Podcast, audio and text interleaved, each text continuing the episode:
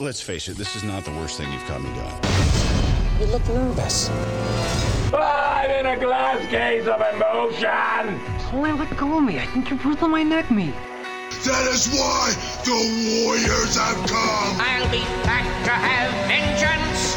Throw me a frickin' bone here. A martini, shaken not stirred. Hello, kitties. It's time to start our game. In the red corner, standing six foot two inches tall, weighing in at 245 pounds, Is the Eclectic Collective.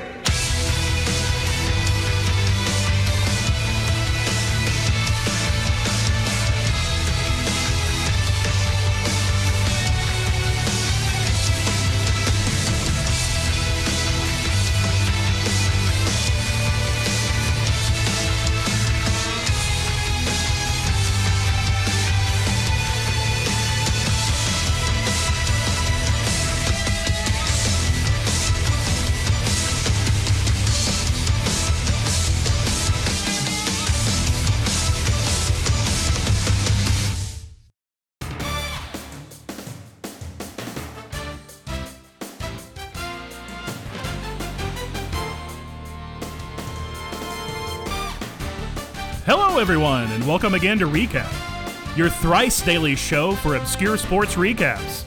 The show you really didn't want, but you got it anyway. And here are your hosts, Randall and Daryl. Hello, everyone, and welcome to SPN 7, The Siete. I'm your host, Randall Hackensack, and with me, as always, is Daryl Hardenbag. What's up, dude? Thank you for waking up from your nap, Daryl.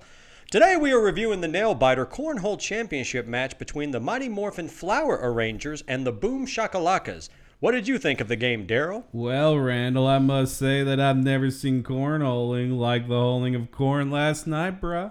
Geez, Daryl, where did you go for broadcasting school? The 7 Eleven?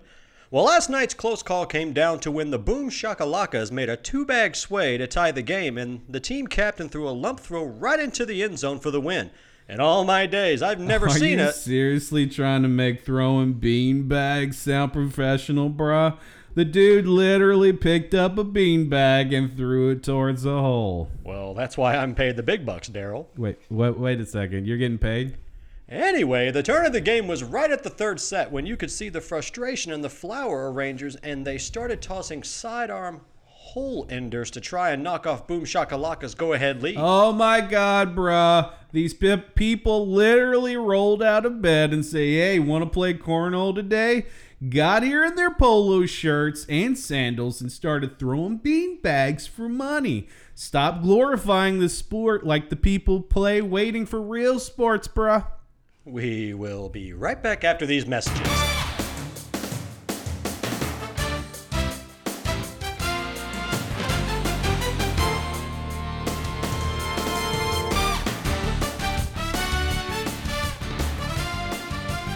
Hey, Hawaii, Hawaii. Hey, sports fans. Welcome to the Eclectic Collective Show. This is the fly ball caught. That's right, ladies and gentlemen. We love sports too. Just one more part of our eclectic personality and fandoms. Fandoms in our mind are not just limited to pop culture, and today we will express that. I'm Matt. I'm Ryan. I'm Jim. And we have uh, our special infamous guest, Josh. Josh, replacing the uh, lazy guy in the other room that's just sleeping on the job. Brian. Yeah, Brian, we, we, we're going to get you in this show, pal. Way to set the example for this segment. Before we dive right into sports, uh, love, I would like to give a shout out and a thank you to a comic book legend and hero of ours uh, in this room, uh, who is the co-creator of Spider-Man, Steve Ditko. Yes. Steve Ditko passed away, and he created one of the greatest, uh, superheroes of all time. Uh, Spider-Man, co-created with Stan Lee. Uh, he was 90 years old, and uh, you will be missed. And we want to thank you from the bottom of our hearts Absolutely. for giving us one Thank of the you greatest so much. superheroes. So, with that being said, let's dive right into a general question I want to ask uh, about sports. Like, what, what do you think? What what is it about sports that draws you to it? Let's start with you, Josh. I got a question real quick. All right. Oh, you just want to just jump Way right jump in and and interrupt uh, me there, interrupt buddy. the Way to- show. way like to interrupt run everything over there, here. man. Hey, Come oh, on. hey, hey, oh, hey, hey. Hey, So- what are you doing over there? We asked a lot of people. Is Josh the only reason? Because everybody else was busy, so we had to get Josh back here. Oh, just throwing off the gloves right at the beginning, are we? Because you know there was a lot of other people we could have asked. But welcome, Josh. I, I don't sense a question in there, pal. we had to have someone here from the perspective of their favorite movie is Bend It Like Beckham. He's the on-call guy. He's the speech true. Welcome to the show, Josh. I don't know what just happened here, but uh, He's the security guard that was reliable. you better be lucky this is PG. That's all I'm gonna say. So, Anyway, so what about sports draws you to it? What what is your what's your what is what do you think gives you your love of sports? oh man, there's so many answers to that question. I, I, for me, I can only speak for myself. It's just, it's the camaraderie. It's everyone, you know, focus on the same thing, all focusing on this one team, trying to carry themselves to greatness, trying to just beat the other team. And plus, I just love competition. I love camaraderie. I love just you know, it's it's the only place I know where you can watch a team beat another team and you can reach over and hug somebody you've never met in your life, and it's okay. You're not going to get decked for it or anything. You're just Yeah. like, hey man, I love mm-hmm. you. I love you too. Great, let's have a beer. I don't know. I really thought he was going to say the team showers at the end of the day. oh Matt, isn't that what we were just talking about before we started? Oh my pal? goodness. It's gonna be one of those podcasts. it is. It is going to be one of those. How about you, Ryan? You know, I didn't get into sports until late, and it's kind Late of funny. bloomer? I mean, pretty much. The only reason, you know, what drew me to sports actually was I was dating somebody, and she, I was going through a depression over her because Mm. she either broke up with me or couldn't couldn't get a hold of her. That's a whole other psychiatry lesson. But you know, I ended up turning on the TV one day. I ended up watching the Georgia Bulldogs against Tennessee, actually. Wow. And I just drew to it. And for some reason, sports, when I watched it, it was just the connection that I had watching it with my dad at that time. And also it just helped me through a lot of depression, to believe it or not. So sports, that's that's that's my story when it comes to sports. Mm-hmm. How about you, Jim? What, Well, I mean- what gives you your passion of sports? Well, I mean, you know, it's it was a way to connect with dad. I mean, growing up, that you was typically most of what was on the Yeah. TV was sports. So it was something that was a common interest. We know when I'd watch dad watching it, I'd sit down, I'd want to be like dad, and mm-hmm. I'd you know mm-hmm. had fun with it. But what really drove my passion was sports were the thing to do in the backyard. Growing up, uh, that's what you know. That was ninety percent of our outdoor mm-hmm. play: basketball, backyard football, tackle basketball. Yes, we played tackle basketball. um, we really did. Dunking contests where the uh, goal Oh. is like um, only five feet from the ground. Well, no, the goal was actually ten feet from the ground. What you fail to remember is is that there was a steep incline, and we would come off the top of the hill straight to the goal line, straight So to guys, the basketball goal. guys, I'm going to jump on top of the garage and do a dunk. Watch this. So I mean, we had many slam dunk contests in our backyard. how low did you have to lower it for Matt to slam dunk? I was Oh, about four feet. pre- about pretty four low. feet. I'm not even going to act like. Man, like Ryan is feisty today. Yeah, it was a rough day. It- it's the it's the road rage. He's, he's carried over the road rage. He's Pretty fight that Nashville traffic. Uh, I say, I'll tell you, my love of sports it, it comes twofold. And the first one was all the guys were playing it, so it gave me a chance to hit on all their girlfriends growing up. Like uh, you know, okay, so for for example, Before they all chased them off. yeah, until they all like you know said, uh, "No way," uh, whatever. Uh, like uh, here's an example. Like when we all went, you remember when we used to uh, go skating on uh, Friday nights, Oh, and they would the have the uh, the skating competition. Which you knew I was always going to jump into. All the compet, you could tell all the jocks, all the competitive jocks. Josh was one of them. Would get their rollerblades and stuff, head on out to do the competition, and then they left all the ladies alone. And where was I? I was hitting on all the ladies. Matt was the guy from uh, what was it? Bring It On. Yes, While we're kicking your butt, your cheer boy over there is going to be hitting on all your girls. See, I was the smart one that didn't bring a lady friend because sadly I didn't have a lady friend back then. I just was. I was subject to a lot of beatings then too. Just to, you know. but the other side, sports for me, I, I, I tell you what, there, there's just something that gets you excited about it. It gets you when any sports, uh, not any sport. I, that is a lie. there, there are certain sports like uh, you know football, baseball, base, certain parts of baseball, hockey that you get down and it just brings you in, and then you get connected to a team. And this goes for when you're bored. You Yeah. know, you could be Right. watching random sports teams and you would be like, man, I really like their mascot. I'm going to go for them. And then it comes to nail biter, and then you get really invested Yeah. in the game, and then you are all in it. It is amazing how sports can just take a boring Sunday afternoon and just get you invested in this, like, just two Yeah. guys beating Yeah, the crap out of each Yeah, other. You know, Yeah, so it's true. that's a that's a big part of why I love sports. But uh, in our first segment, we're going to talk about our relationship to sports and like what got us specifically connected to it. So, Jim, since you're the oldest, I'm going to start with you, bro. Yeah, man.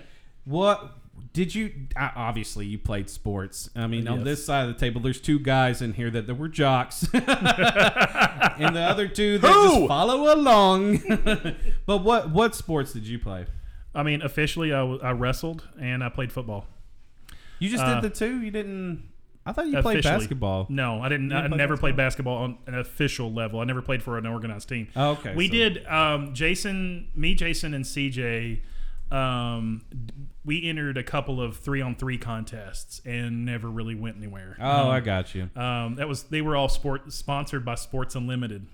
Ah, Sports Unlimited. Wow. to show you how far back that went. Um, but we never, re- I, I never was a part of an official uh, basketball team, but I did play. Uh, I did was on an official. I was I wrestled and played football in junior high, and I wrestled uh, for a little bit and played football in high school. Where did you wrestle? What- Right? You're right. Yeah. Did they have a wrestling team? Yes. on They had one. Yes, they did. They Yes, did. did. Yep. How about that? Um, and I, I didn't wrestle all the time. I wrestled a little while when I got to high school, but then I spent a little bit more time playing football. Um, and then Football uh, from right, or did you play? I played it- before. I played at Wright and then I played at Glencliff. Yeah, Glencliff. Yeah, and then uh, uh, after that, I, I really my senior year, which was the downturn of our program when everything just went down the crapper, and uh, we lost. We went zero and ten, um, and I'm not gonna. I could throw a you know a lot of stones, but I'm not going to today. But um, the it was a bad season.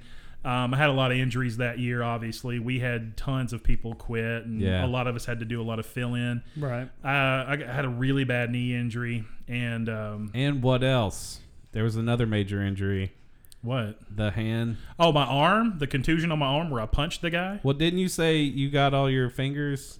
Uh, was that during or was Oh, that, that was workout. working out? That was just during working out. Oh, Uh, yeah, okay. that was before the season. That was actually prior to my senior year season. Yeah. we were actually doing workouts, and I had uh, two 70 pound dumbbells doing bench presses. I dropped one of them, and after I did my workout, and it got one of them got caught on my right hand and chopped the top of my middle finger Oh. off. Oh. I, it severed the nerve. I didn't feel a thing, and I thought I just had a good workout. And Uh-huh. my buddy uh, Nelson Lyons, shout out to Nelson. Uh, hey, your fingers on the ground over there. no, well, well, I was I was doing that whole you know shake my hands, had a good workout, yeah, Yeah. yeah. And Nelson come up to me and he was like, "Dude, what's going?" And he was like, "Oh my God, that's blood! What, the, what are you doing?" And I was shaking blood everywhere. And you see uh, me in the corner. And so and so my my finger didn't it was holding on by skin. It really come all the way off but it was just the tip Mm. was just holding on by skin and so I was like, "Oh, I guess I need to go get that fixed." and so I was like, "Hey, coach, what do you do for this?" and so, Oh my Co- God, Brooke, what'd you do? and so coach freaks out and he goes and gets a bunch of towels and so they put a turban on my hand Oh my god. and then I go to the office, and I'm not in any pain because the nerves got severed. So I'm not in any pain, and I'm just like, I- I'm holding my finger in my hand. Okay, all right. Are you sick from all the blood? No, it is it me is tell you, stuff like that never passed out. stuff like that never bothered Look me. a little pale over there, buddy. And so the funny part was I called mom, and then uh, I was like, uh, "Mom, yes." um, uh, cut my finger off. what? And so that was an that turned into an interesting conversation. There's no tactful way to start a conversation like that. No. So let me tell So, you. I got my uh, See what had happened off. was, um, but uh, she got there and rushed me to the hospital, and it just so happened that there was a hand specialist reconstructive surgeon Oh, wow. at Southern The Hills Hospital. it just so happened he was there that day giving a lecture. They paged him in, and he came after the lecture and did my surgery and put my, and reattached all my nerves, put my finger back on, re- reorganized the nail bed, and I have a small scar, but it's like it never happened. oh my god. You know what's funny about that is after you just told us that entire story, the only question that comes to mind is, so the guy finished his lecture first Yes, before. absolutely. He Fixed finished. your hand? Well, they had me on like a Valium drip or something, and Oh, you were fine. and I was fine. So Oh, yeah. they had me, you know, they had it the blood contained, and, And you still kept going with sports. Absolutely. Like, after a major knee injury, I was around for that. So the knee injury happened after that. The knee injury happened. That was Yeah. that that accident. The hand accident happened early on, like the end of my junior year. Yeah. And then my knee injury happened during playing my playing year during my senior year. So major knee surgery, chopping fingers off, and you Yeah. still came back to sports. So I had a yeah, and then so I had a actually I had that major knee injury at in a high school game. Um, but I nursed it, still played and finished the season, Oh and went and tried out for MTSU and hurt my knee even further at the at MTSU Ah. tryout, and that's when I had to go have knee surgery. I'm with you, Matt. I think we'd have both been passed out. Oh, dude, this is why I didn't make it Yeah. in sports. Any full contact sport, I couldn't. Well, that get was on why I with. thought I could make it in sports because I had such a high threshold, t- pain threshold. I was like, "Yeah, hit me again, hit me harder, yeah." Well, you know, I remember seeing some of your practices. Who was the name of that coach, the mullet head coach that would tackle y'all without pads? Oh, uh, Coach Phillips. Phillips. Coach Phillips. Yeah, like wouldn't wear He was pads. our, and he was our your algebra face. teacher too. and he would just get he would tackle y'all Didn't or care. whatever without pads. So he Uh, would back tackle us before waivers. yeah, exactly. Well, he would tackle us without pads, and then uh, Coach um, uh, Wilson would just crack you know clipboards over our helmets. yes, yeah. Yeah. So wrestling and football. Yeah. officially. And then Officially. you played some other sports. we had, we did some semi-organized other sports, Yeah. but that was that was the only two official ones I did in school. Gotcha. How about you, Josh? We know you played sports. Uh, uh, like him, officially, I played baseball and football. Uh, mostly baseball. I was into football, uh, you know, pretty much from the age of five all the way up until high school, and then I ended up, weirdly enough, just kind of walking away from football as much as I loved it. But baseball, I played all the way until I was about 18, 19, and then I was pretty much done. I, And you played travel ball too, outside of. I played a little bit of travel ball um, after one of the seasons with uh, the Wolves that I used to play for. That was our team name. Um, I got Give a shout out to your old team. Ah, the Wolves. Coach Kenny, man, you're my man. If, if you ever hear this, uh, seriously, like a second father to me. Uh, but no, I, I used to play for the Wolves, and one season we didn't make it to the past the championship. And in our league, if a champion team made it, they got to go do travel ball. yeah. Well, the team that beat us was asking for players from the, around the league uh, who wanted to do it, and they had a very select group they wanted to choose from, and they selected me and another guy on the Wolves, and um, we ended up playing with them, and that was a lot of fun. A lot of fun, actually. cool. And then football. How long did your football go on for? Uh, I started playing football when I was five years old. I used to play for uh, Coach John Patton. Uh, John, that's a cool name. Just Oh man, he's still around. I've seen him from time to time. But yeah, I used to play Pee Wees uh, for the Una Bears, and I was uh, safety uh, back then. And I played for Una, and then I played with Flat Rock Vols, and then I kind of like Jim. I went to the Wright Raiders and played. We ended up having our championship I remember season. that man. Yeah, the was last to this day is still the last team ever to win a championship at Wright Middle School. That's right, students that are listening.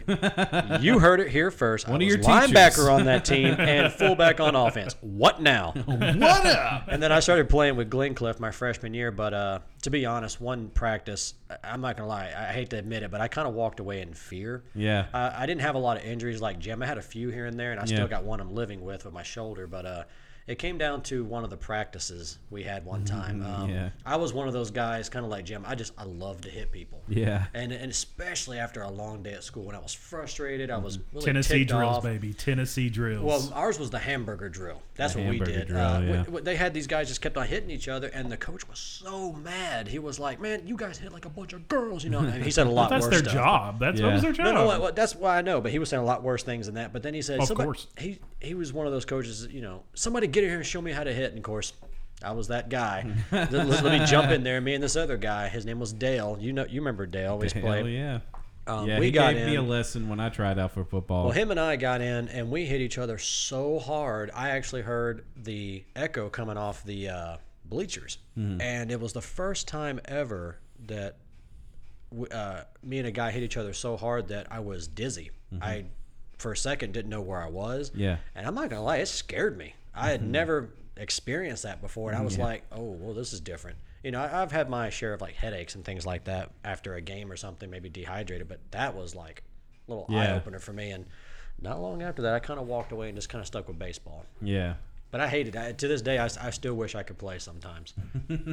I miss I it think uh, you know a lot of the uh, you know jocks. You know, wish still wish they could. Play. All the glory days.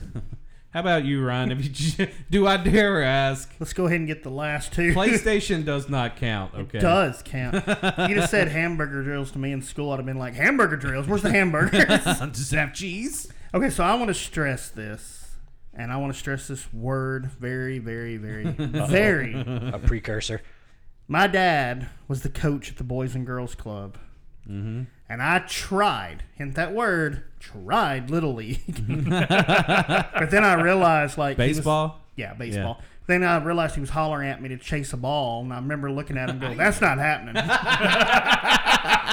and like, I'm not moving. I'm not kidding you. And like two days later, I was back at home playing my video oh, game. Wow. That was the extent of my Little League career. What you want me to run? Short-lived. I mean, yeah, short lived. That's funny. Well, I, I played basketball. That officially that's the only sport I've connected to because at Boys and Girls Club. Ironically, he's the shortest amongst us. Hey, I'm the Yes, best he is. basketball player though. Hashtag I- Hobbit life. If if Spud Webb. Thank you for your inspiration. Hey man, shortest guy to ever win the NBA dunk contest. Dude, and- and he was a monster, just that little guy. But Uh, Muggsy uh, Bogues, too. yeah, Coach Suggs got me into uh, basketball. I played there for four years, and uh, we had the worst record, but we still. I remember. loved- I remember going and watching you at the Boys and Girls Club and we play. won. Yeah, and uh, the one time they recorded, I I had the three pointer for the win. That was the only good thing I did for that team. Uh, but yeah, but I, I played basketball. But I I tried out for football in high school one time. I remember and that. I was there with you. It was the one summer I did not have summer school. What was the? What year was this? In This was, I think, this was between uh, my sophomore and junior year. Okay. Yeah, because uh, I, I there was I wasn't doing anything my freshman year, and then I tried the summer, the summer of my sophomore and June, going into my junior year. I didn't have any summer schools. The one year I didn't. Yeah. And uh, I tried. Uh, I went with uh, Chris Tucker. Do you remember Chris Tucker? Uh, he came. He walked with me to practice. He was like the get up, let's go. You're gonna try and whatnot. Yeah. And then Dale Fisher. I remember there was two things that that really ruined me during this thing. Was one was uh, there was one we did legs. It was all leg. It was leg day. all right, and I didn't know what a squat was at Okay. this point.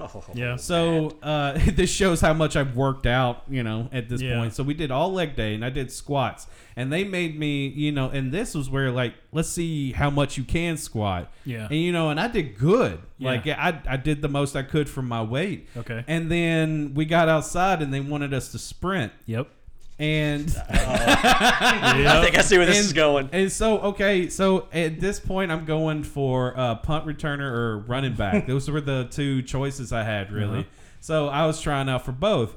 And that was all at speed, and I was pretty fast at this point, but you know, not the fastest. But this is what I they I was told to go for. Right. So okay, so they put me on the line with all the uh, punt returners, wide receivers, running backs, and these guys that have been playing football since Yeah. they were five. And uh, they say go, and I fall straight to the ground because I Oh, cannot no. feel my legs. and they were like, "What are you doing?" I'm like, "I don't know. I can't feel anything." we had um, we had in our strength and conditioning class we had four lifts that were that were made as a competition. Uh, Yeah. It was bench press, power clean, uh, squat, and leg press. Mm-hmm. And I was, m- for the most part, I always I there was a couple of times a, cou- a couple people dethroned me, but then I'd get the crown back. I usually had the crown for squat and leg press. Yeah. And then Kenny Pope usually had the the the bench press and the power clean. Man. But I had I had like a man, dude. I'm talking high school now, high school. Okay, I had um, it was about a 1,250 pound squat.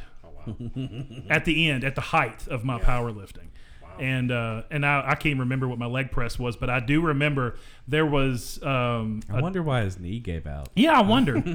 there was a picture of me somewhere, and I can't, I haven't been able to find it, but uh, there's a picture of me somewhere at a gym doing a incline leg press where 40 the bars where you put all the the weights on we have as many 45 pound plates on it as we possibly can and there's 10 people standing and sitting on the plates Mm. and i leg pressed it That's ridiculous. That's ridiculous. Oh my god. you know, you asked me to do that today, and I would, No. you know, my head would explode or my hip would go out before. just thinking about it, my hip would go out. Dude, I stuck out like a sore thumb when we worked out because let me tell you, they take it seriously in yeah. there.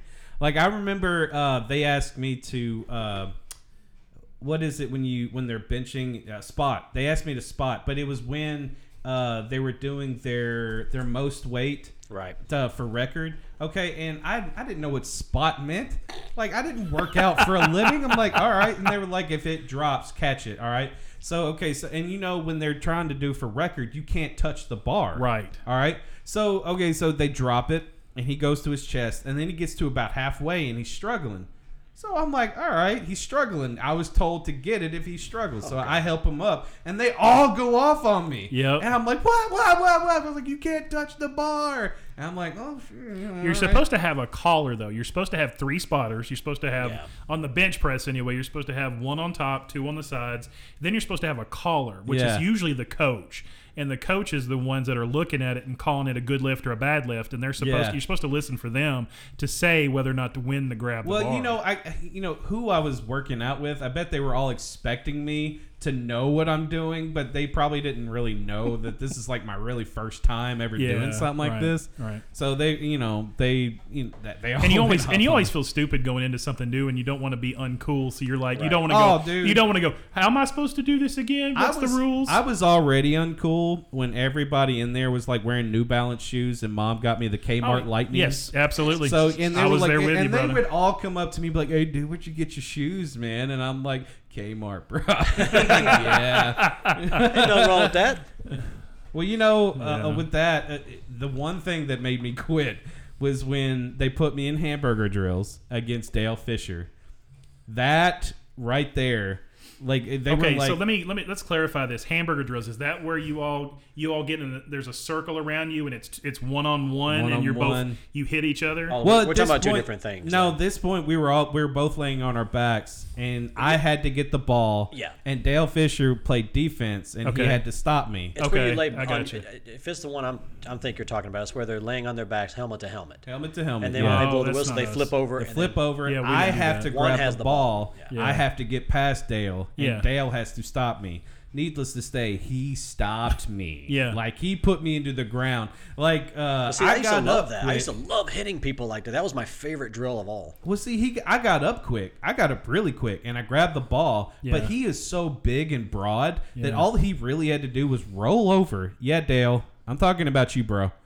Like I, I'm not gonna even challenge you to a rematch, but uh, that was a good hit. I got you. I, I got you on the rematch. Let's go, man. But he either he he turned around. He was so broad that his shoulder was already against me, and then all he had to do was run forward, and he ran forward and drilled me into the ground.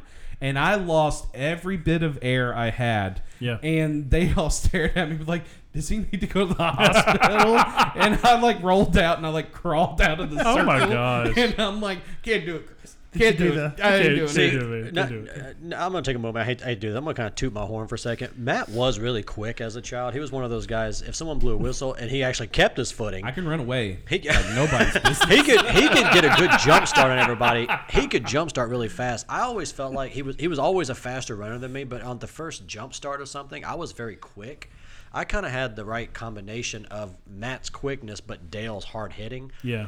Which is why I loved it so much. I always had that momentum before most people did. And I would always level that. Even my favorite was always going up against guys taller than me and bigger than me because they're always like they look at me and of course they're totally going to underestimate it. I'm just like, Yeah. man, you just wait. And I and I was always getting lower than them, just coming up on them Yeah. like an uppercut with my shoulders. And every time they go back on their heels. Until Dale. Yes, Dale. We're talking about you. You've just made the list, man. And yes, even at 35 years old, I will So- take you at a rematch, bro.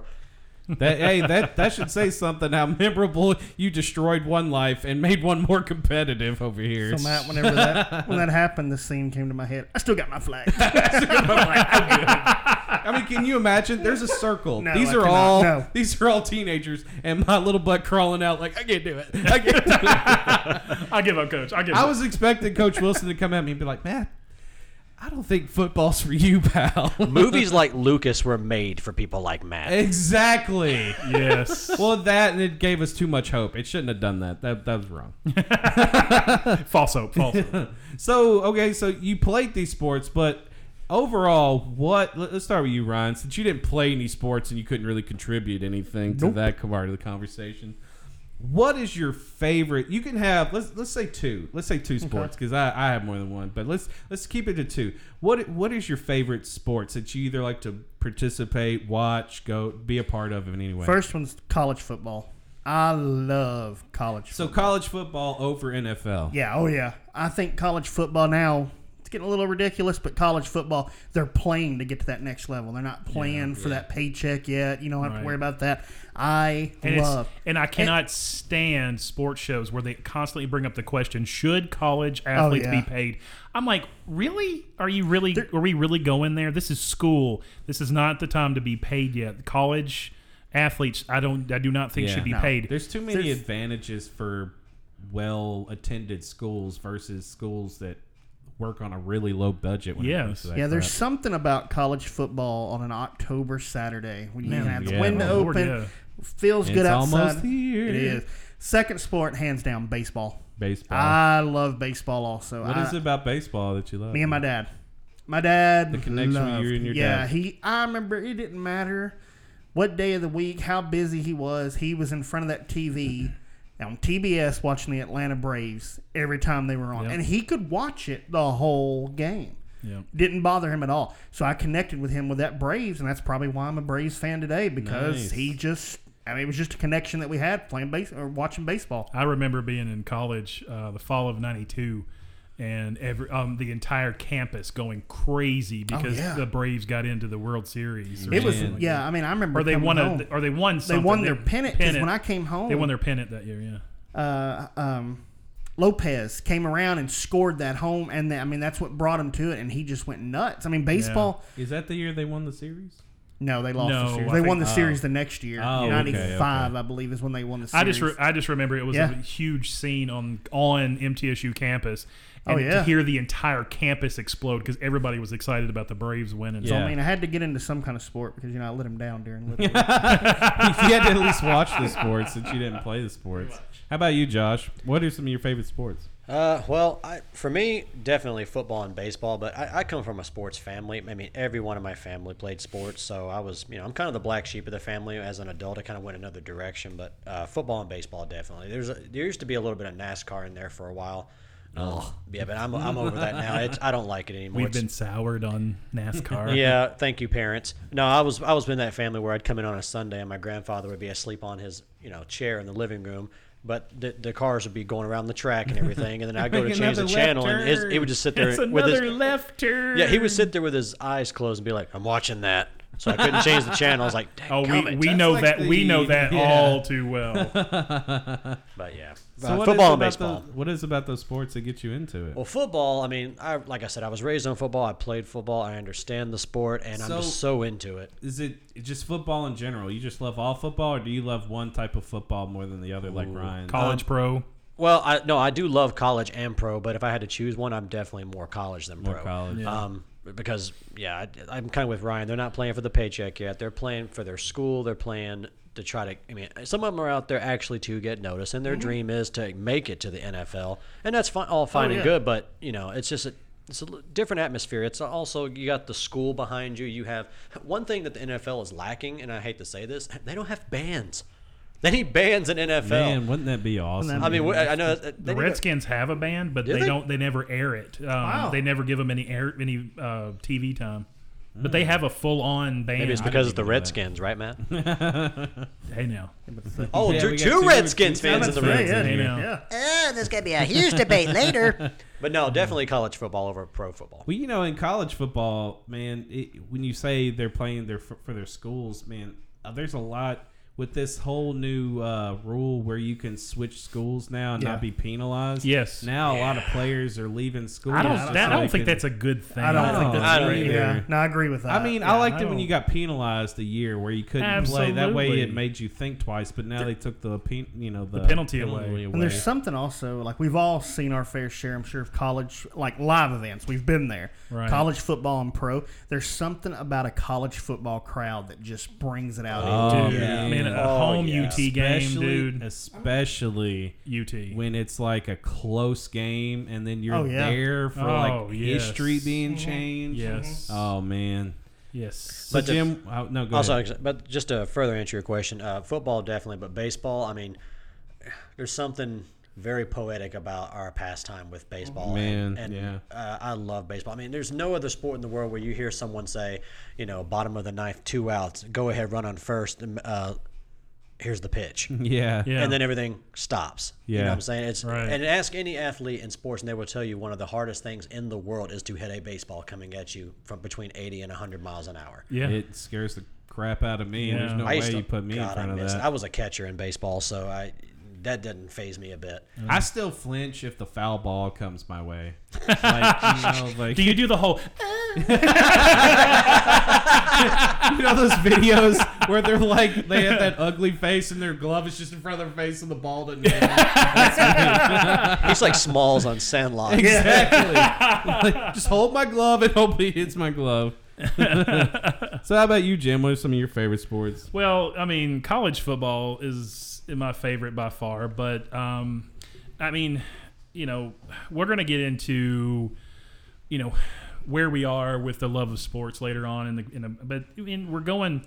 There's so many uh, coaching overhauls and such going on with all of my favorite teams and everything that, you know, it's kind of robbed me of some of the love of my favorite sports. I mean, if you want me to pick a favorite sport, call it collegiate football is it. It's what I love to do. I mean, I was there in Knoxville the year that um, in '98. I was there for two games. I was there for the Florida game when they tore down the field goal and marched it down. Man, yeah. You know uh, the street, and that was just insane. That was the Peyton Manning years too, and that was just insane to be able to watch. I've got a um, autographed picture of Peyton Manning from UT.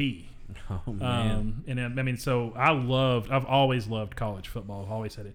I love pro, but you know, they're just they're just getting out of control and Yeah. spoiled, and um, you know, so I find myself gravitating towards, you know, what am I getting excited about right now? I mean, yeah, there's a part of me that's getting excited for football, but to be honest, I'm getting really excited for other things. Like the older I get, I find myself getting more excited for the Olympics when they come around, especially the summer games. yeah. Uh, not so much the winter games, but the summer games, See, the and I love swimming. the, the winter games. See, I love, I love, I love the swimming, the diving, uh, the weight, the uh, strongman, the uh, weightlifting competitions and stuff like that. Did we just we just had the summer? Yeah, we just Yeah. had Right? the summers. Yeah. Yeah. yeah, The next one's the winners. Um, but uh, you know, beyond that, I'm really starting to get into the CrossFit games. Oh, I really yeah, get excited dude. for the co- CrossFit. glad you said that, man, 'cause because they they're wouldn't have- coming. They're coming up in August. They had their uh, open early in the year. They just finished the regionals, Yeah. and the actual games happen in August. And I'm super pumped, super pumped because man, watching those people do what they do. It is super Every human. single day. Yes, it is Like, that's the superhuman what those people do. do it. it is insane what those people can do with their body, and I mean it's just crazy. Um, and I get so excited for that. And another thing I get, I'm finding myself getting more excited for too, is the strongman competitions. Oh, okay. You know, like um, what's his name, Bjornsson, the guy who plays uh, Mountain Mountain, the Game, the of, Thrones, You know, yeah. the stuff like uh, that he does. Um, yeah, those guys. Um, it's uh, the, the the feats of strength that they Yeah. manage to pull off. I mean, they're they're constantly setting right now. Um, they're going back and forth setting um, uh, world records in the deadlift right now. They've, Yeah. they've I think like there's three world records been set in the last five years, Mm. um, and they're just getting insanely, insanely strong. Man, So- that's that's really cool, man. That those two things because they're not really when you know when you ask people what their favorite sports are. There's like like two that pop up, but CrossFit is growing so big. It's getting now, huge. especially from what it started from because it it started in that guy's backyard. It was- as a friendly competition, and now it's like a mm, national. Yeah, it started in. It actually it got it got started. Yeah, they they actually had held the first games in 2007. Yeah. um, it was uh, Greg Glassman and Lauren Glassman that invented the games, and they, they had it at the the guy who produces it now that, that produces the games. they had it in his backyard, the they call it. compound. Yeah, they had it in his backyard. Um, now it's just this huge uh, production put on by Rogue and Reebok. and Yeah. it's just insane. Do you think uh, Mat Fraser will beat Rich Froning's uh, world record? Yes, I do because if you've watched him uh, do the games, he is man, he is just insane. I mean, he just got his second title.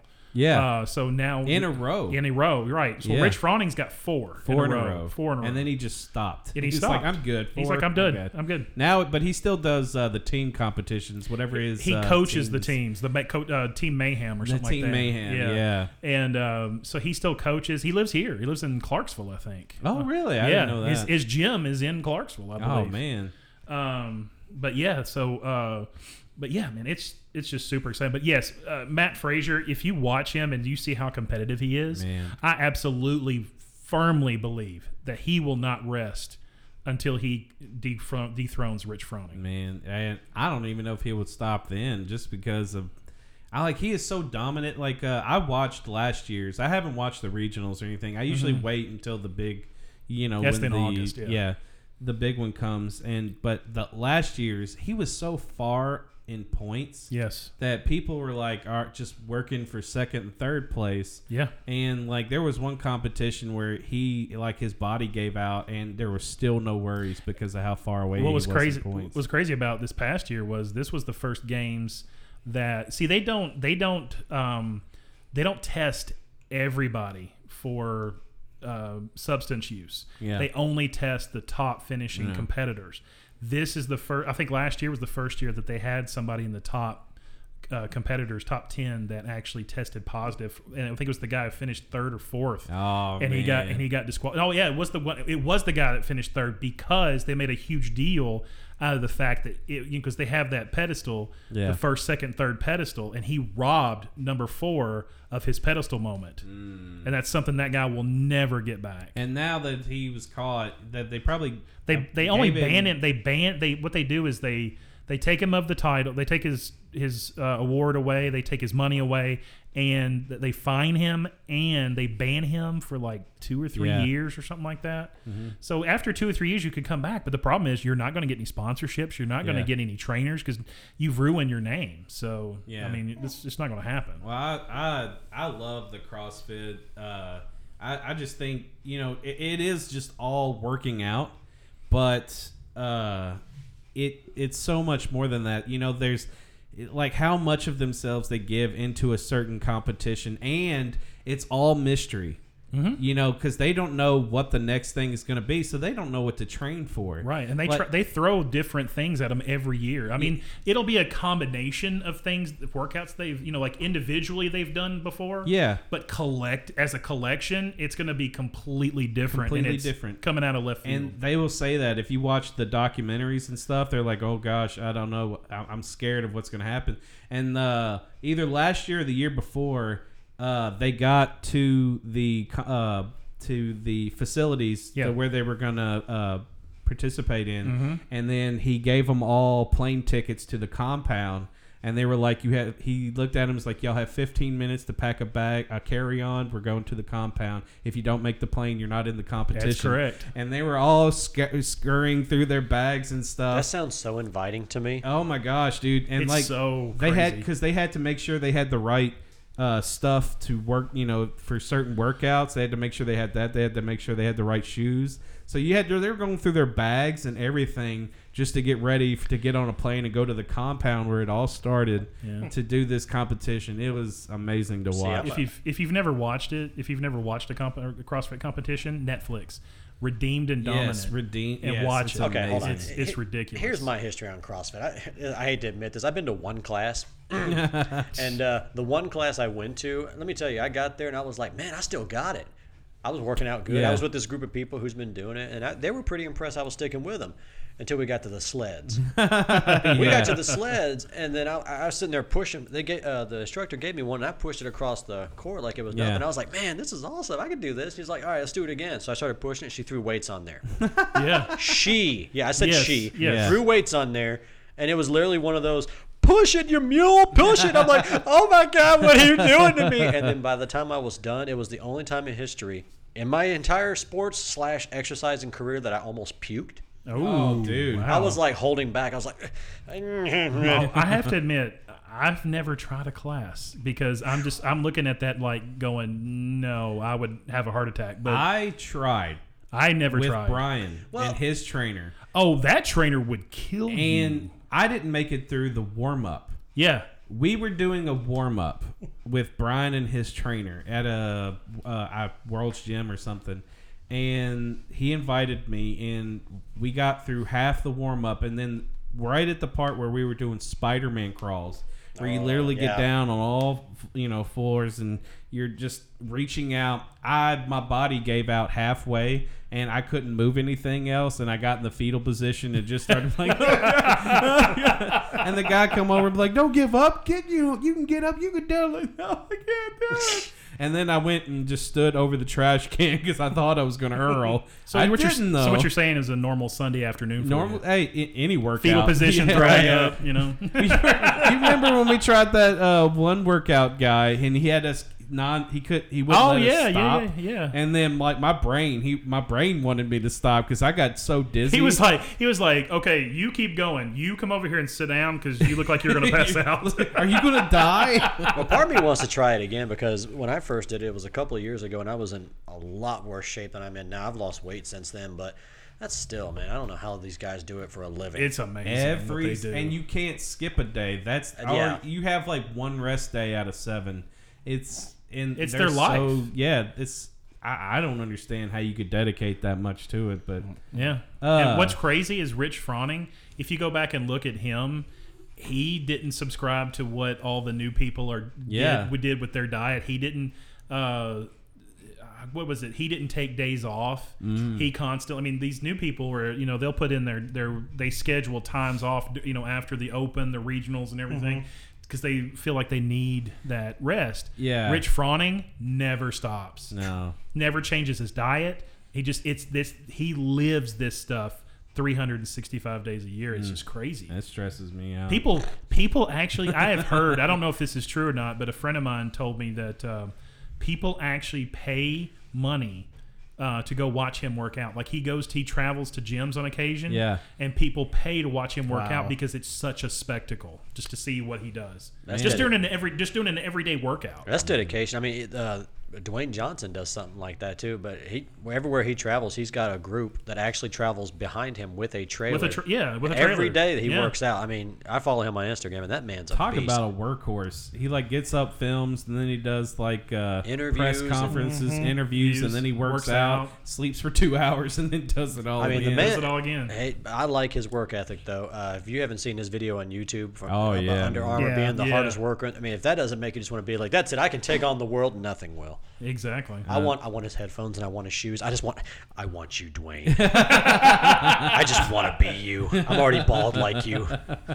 Teach me, oh wise Teach one me you your are. ways. Just will get me to work you. out in general, and I'll be happy. uh, I'll say my favorite sports is obviously football, but I personally like pro over college only because it's a lot simpler to follow, and it. I, I, if they lose a game, then I don't give up all hope. Yeah. You know, in college, it's like if you lose one game, then it's like unless one of the other top teams loses too, then it's almost all, all like Well, already over. do we really want to go ahead and have this conversation right now? Um, no, I mean we're gonna we're gonna If you we're open gonna the get can to of it divi- towards, if 'Cause you there's a open the can can. of wa- uh, rankings and how we're gonna Yes. get to we're gonna All get to all it at the end Oh, uh, with our uh, with, with our grievances and random talk. I know where you're going with that, but with football. NFL, it is simpler to Inf- keep up yeah, with. 'cause Yeah. they could literally lose four games and they still got the rest of the season to Yeah. pull it out Well, because it's wild also- card and everything. You have like that. what 28 teams or something like that in the NFL. You have 121 in Exactly. Division One A, and I'm like, why? And they're adding like they're. I think they're creating we- a new conference. Again, we're going to go down a soon. rabbit hole on this because I Yeah. could start going right yeah, now. this could go on for a while. But that's why on. that's why I like NFL and uh, you know, born Redskins fan. I'm still Titans fan, but you know, if it came down to Redskins all the way. Um, and but I also love hockey. I've loved hockey since I was a kid. When the Nashville Knights, when we had the Nashville Knights Yeah, I around, remember that. man, I don't, I don't know. It- It's something about hockey. It's the intensity. It's just like CrossFit. How these guys can go nonstop, hitting each other, focus on a puck, control a puck, and skate like they do, and keep it going for three periods, and do it five nights out of the seven because they have to. They're it's like baseball. They have to. You Yeah. know, they play the same Yeah. team at least three times uh, to finish a series, and then they do it for. I, I'm not exactly sure how many games. Is it like eighty something games? Yeah, it is. Yes, and in a season. and Yeah. then they get like a short period off, and then they're right, Right back, back at, at it it. again. How their bodies are not falling apart from that stuff, it amazes me. Well, And they then- I think they single handedly keep the dental industry. Yes, in exactly. It's amazing. It's I love it when they smell like and they got nothing there. and then when you see them in press conferences, they got their fake teeth in, and you're like, oh, you know those are fake, man. it took me, you know, it took me, uh, it took me quite a while when I first started watching hockey before I could actually get myself to focus on where in the world the puck exactly. was. Exactly. I was about to say the same thing. it took me forever to be able. Now I And can do it. Now I yeah. can sit down and and start a game and or even come in on a game and I could get it and focus and I know where it's at and I can follow the game. It took me forever to get to that point. Even the know- commentators do that too. If you ever hear them commentating a game, they're like trying to keep up with it and t- say it. something about a player's history, and then oh my god, he scores! You know? But, you know, to me, it's when they, you know, they just slap the puck out of an area to get it out of, uh, away from their Yeah. goal. Oh, look, But there it's- Yeah, and then, but then when you- you know when you train your eyes to look for the dribbling, that's when they take the puck back and forth. Uh, then you know where the puck is at all times. But uh, do, do y'all have any least favorite? I got a least favorite. yes, yes. I, I'm It's my least favorite sport. least okay, favorite so sport. When I when I think of least favorite sport, I think of what will I absolutely under no circumstance watch. No circumstances. watch on television at all. At all. And for me, it's tennis. Tennis? Yes. Oh wow, I can get into some I can get tennis. into See, some I tennis. can I could play tennis and I could get into tennis. And I've I have lived through some really historic moments in Yeah. tennis.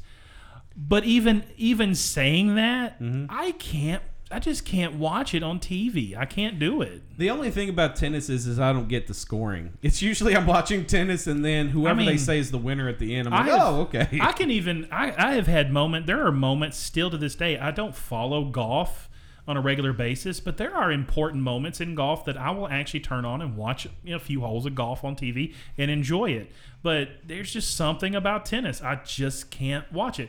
There are moments I don't follow NASCAR anymore, but there are moments that I will turn on a, a race and watch a few laps if something important is happening. I will not watch a whole race at all, but I I can turn it on and watch it and get something out of it. But tennis, I can't do it. Can't do it. Man, I, I like me some tennis. If I can just, if someone could just explain the scoring to me. Well, I think what I 15 think love. I think it, I think for Matt, it's the women's tennis and the noises that happen during the game that And the wind that blows.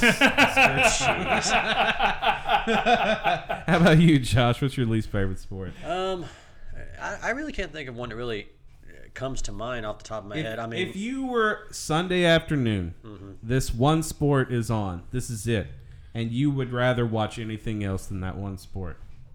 probably golf. Golf. Um, I, I just need a little bit more excitement, I guess, and uh, I, I, I, I So can't tell when you they, how many. when they grab the nine iron and they look at it with the glistening sun off the metal. See, that's just too much for me. and even that, I'm on sitting there. hole nine, Tiger approaches. Yeah, see, I- he swings. Good shot. But even the commentators, Yeah. sound, Dang, dog. even the com- I get so bored with. it. I've tried numerous times. Even as I got, even as I've gotten older and I've paid more attention, I understand the sport more, and I'm like, okay, I can see why this could be appealing. Yeah. But then I try to watch it, and I'm just like, it's a snooze fest. I keep falling asleep in my chair, and even the commentators sound so bored. It's like they don't know what to talk about. There's so many things. The- the- He's gonna sink this putt.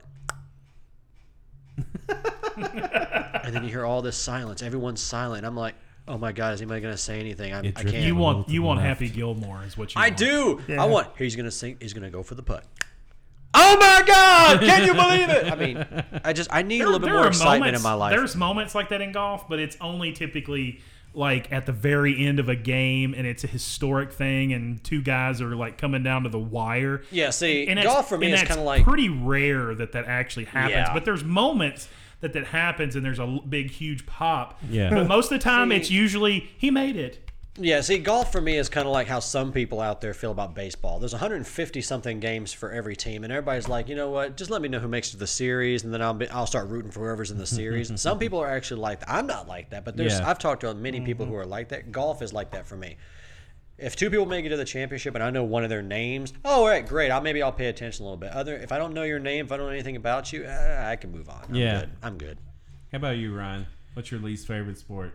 NASCAR. NASCAR. I hate NASCAR. that to me, when you turn it on in the sun, if I need a good nap, that might be it right there.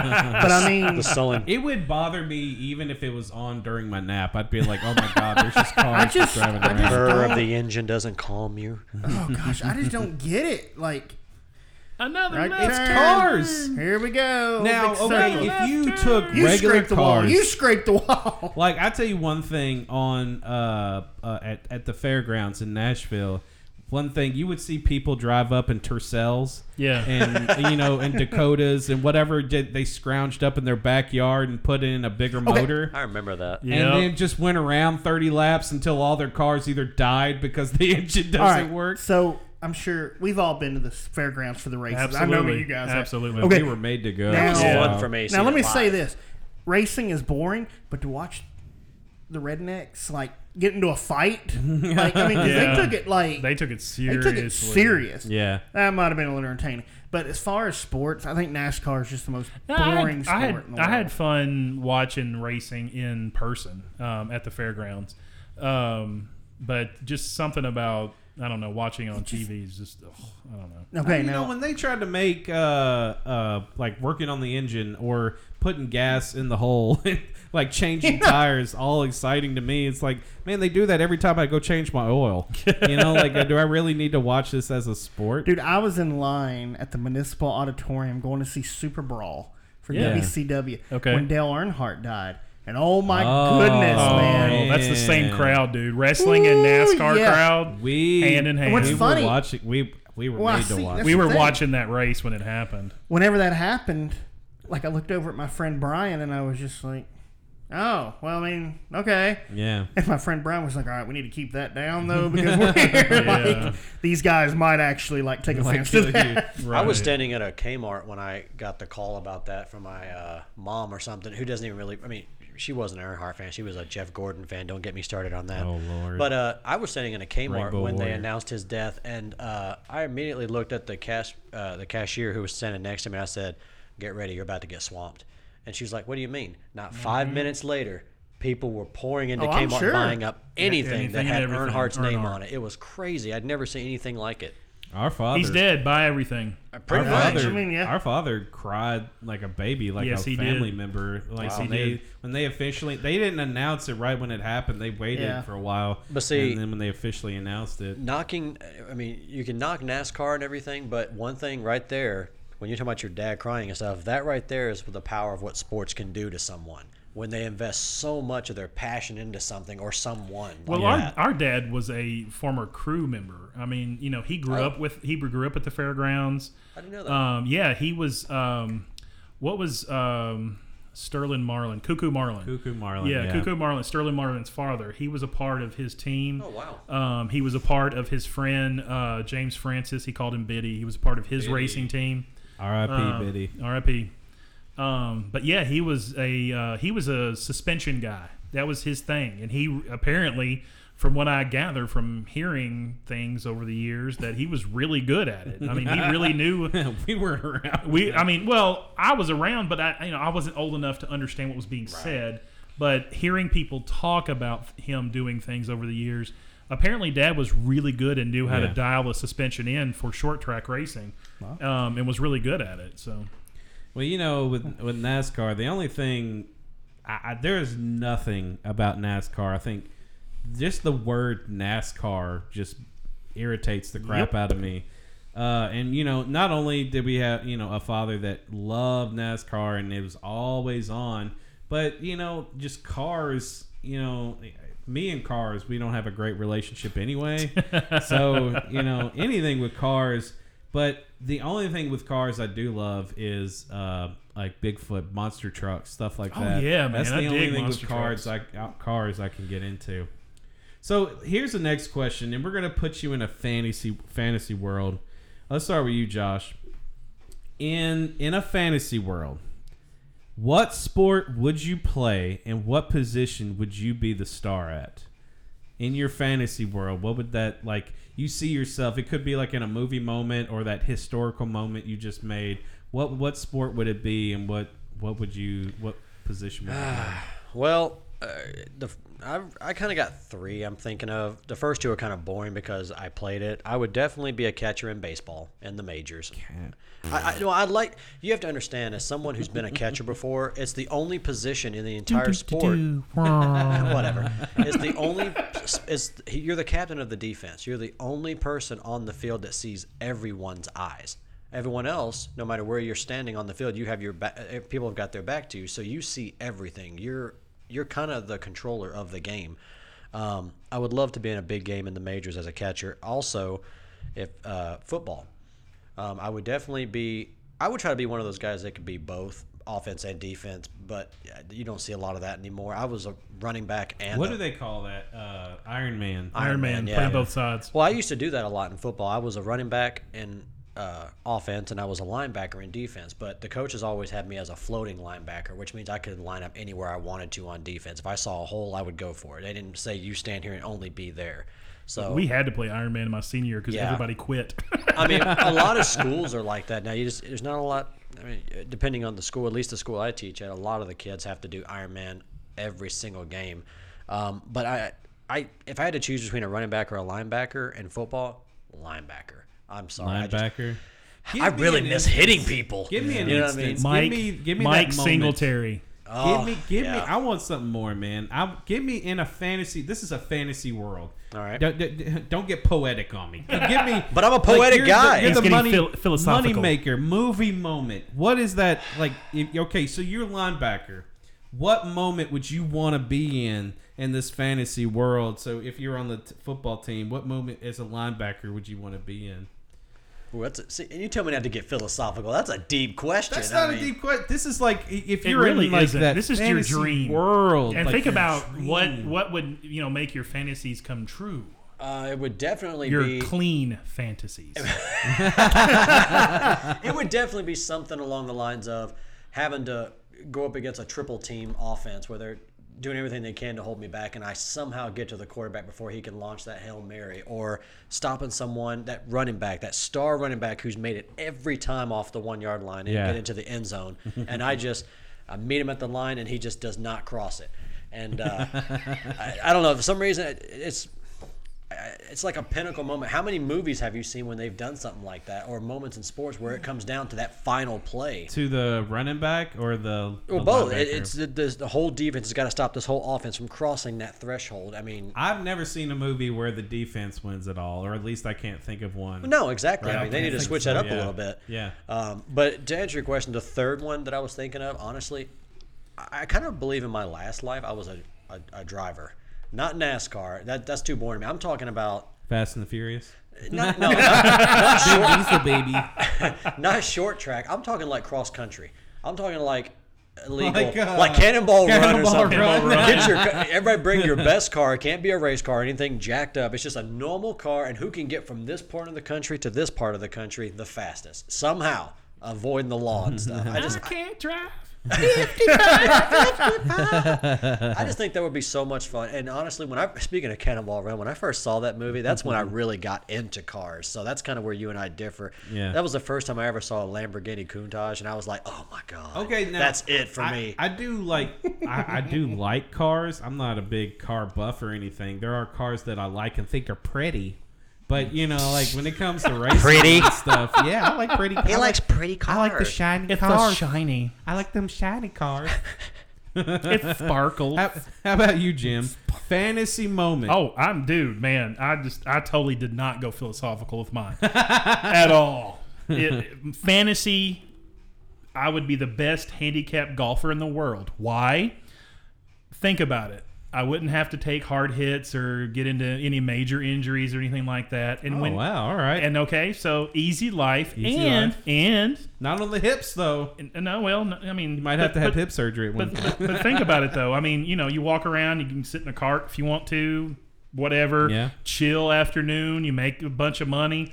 But if you also go to the top 25 all-time paid athletes in the world, number two, A Ti- golfer is? golf. No, no, no, no, no. Let's go down the list. Okay. o- on the top 25 all-paid I'm athletes curious. of all time. Okay. Number two, Tiger Woods, 1.7 billion. Number three, Arnold Palmer, 1.4 billion. Number four, Jack Nicklaus, 1.2 billion. Number six, Phil Mickelson, 815 million. Number 13, Greg Norman, 705 million. Tell me how and why. Like where in golf? Sponsorships, Endorsements. endorsements. I got They- nothing. if That's they, the- I bet. Well, think about it. They the get- number one, Yeah, they get the number endorsements. one paid athlete of all time, Michael Jordan, 1.85 billion. Mostly endorsements. so you got one basketball player, and then the next four or five are golfers. Yes. that's insane. Yes. We all got into the wrong field, my friends. Like, geez, like golfers. I can't imagine Three that- of the top five all time are golfers. Then you have also the number six and number 13 spot So that are means golfers. they would have to sell that much golfing apparel and ex, you know. Well, you got to also you go into it though, man. It's you know it's Nike, Gatorade, Wheaties. I mean, you just go down the list. golf- It's just there's there's probably. I mean, whatever. Tiger's probably got what 50 mm-hmm. companies that sponsor him, and you know Then wh- God I knows wonder what why else. he's trying to make a comeback. If he's that set, It's geez. competitiveness, and that, for them, Yeah. it's competitiveness. It's the drive. They don't want to ever stop. What happened to us, Ryan? Yeah, I know. We never got that drive. No.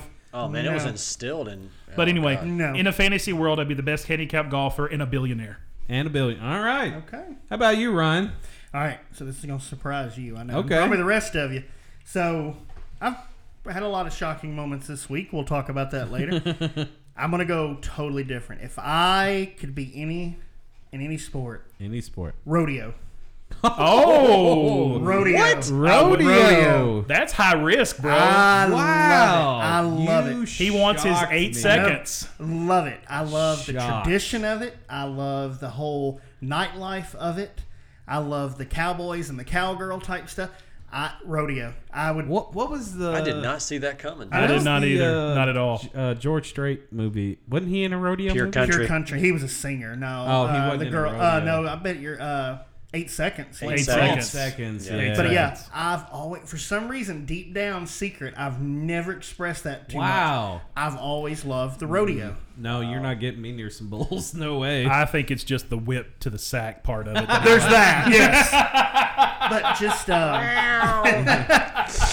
I mean, yeah, just the traveling and then all going over, and yeah, I, I would love to do that. Is there I, okay? I know nothing of rodeo. I know you get on a bull and you blast as long Long as you can. Whatever. Mhm. Is there like a hype moment in That. rodeo? It's the excitement The of that bull. moment yeah. they open the gate. Yeah, No, Everything like, else is there- anticipation no, and tension. What I mean is, is like, is there a point where it, when you get on that bull, everything's on the line to win? Is there like yes, there absolutely. There, it's a it's a point system. points, yeah. And so when you're coming down to it, yes, it very well comes down They to grade you on like your ride, how you Yeah. motion on the bull, How oh, long oh, you yeah. last. Wow. Kind of like gymnastics in the Olympics. Yeah. Certain ways you do a I'm gonna be twist or honest. I've been you to- get off I've the been- bull? Huh? Is like the way you get off a bull if you're thrown off or if, If you you're get thrown off. off, you you deduct points. You're pretty much Yes. almost done. Yes. Wow. Right. Um, I've been to like four or five competitions in my life, and they're actually pretty fun. Yeah, they are. That's a different breed of sportsman Man. right there. It's inter- Ah, it's interesting. It's very interesting. Yeah, I figured that would shock you out of everybody. Oh my God, yeah. dude. I think I- I just need a little bit more control in the sports I play.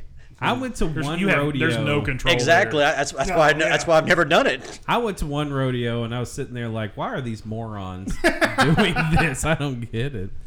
Mine, mine is pretty like obvious. How do you Like, follow that? I mean, I don't know. Like I'm, I'm kind of ashamed of mine. I'm thinking I should go back and think about it. But, like, well, be a cricket player or we, something. we, we have one that was wanting to be a lazy golfer, one that wants to be a Lazy you know, golfer billionaire. lazy golfer right. billionaire. We have one guy that wants to let a thousand pound beast toss him everywhere, and you know, my, I was too philosophical. So, what do you got, Matt? I want to be. I want to be the Tom Brady of the day. like I'm like uh, like the greatest who's already won six or seven uh, like Super Bowls. Yep. You went obvious And with it. I went obvious. Like I want, but I want to be in that moment. I want to be in the. I want to like. I can. I've always wanted to be that quarterback who was trailing by one touchdown Mm-hmm. and could throw that hail mary pass, and that is it, and then get that hail mary Or pass. the quarterback that you're down like 38 to nothing in the Super Bowl in yeah, the and second then just half. come back like it wasn't nothing, and I get you know, that. win. I get it.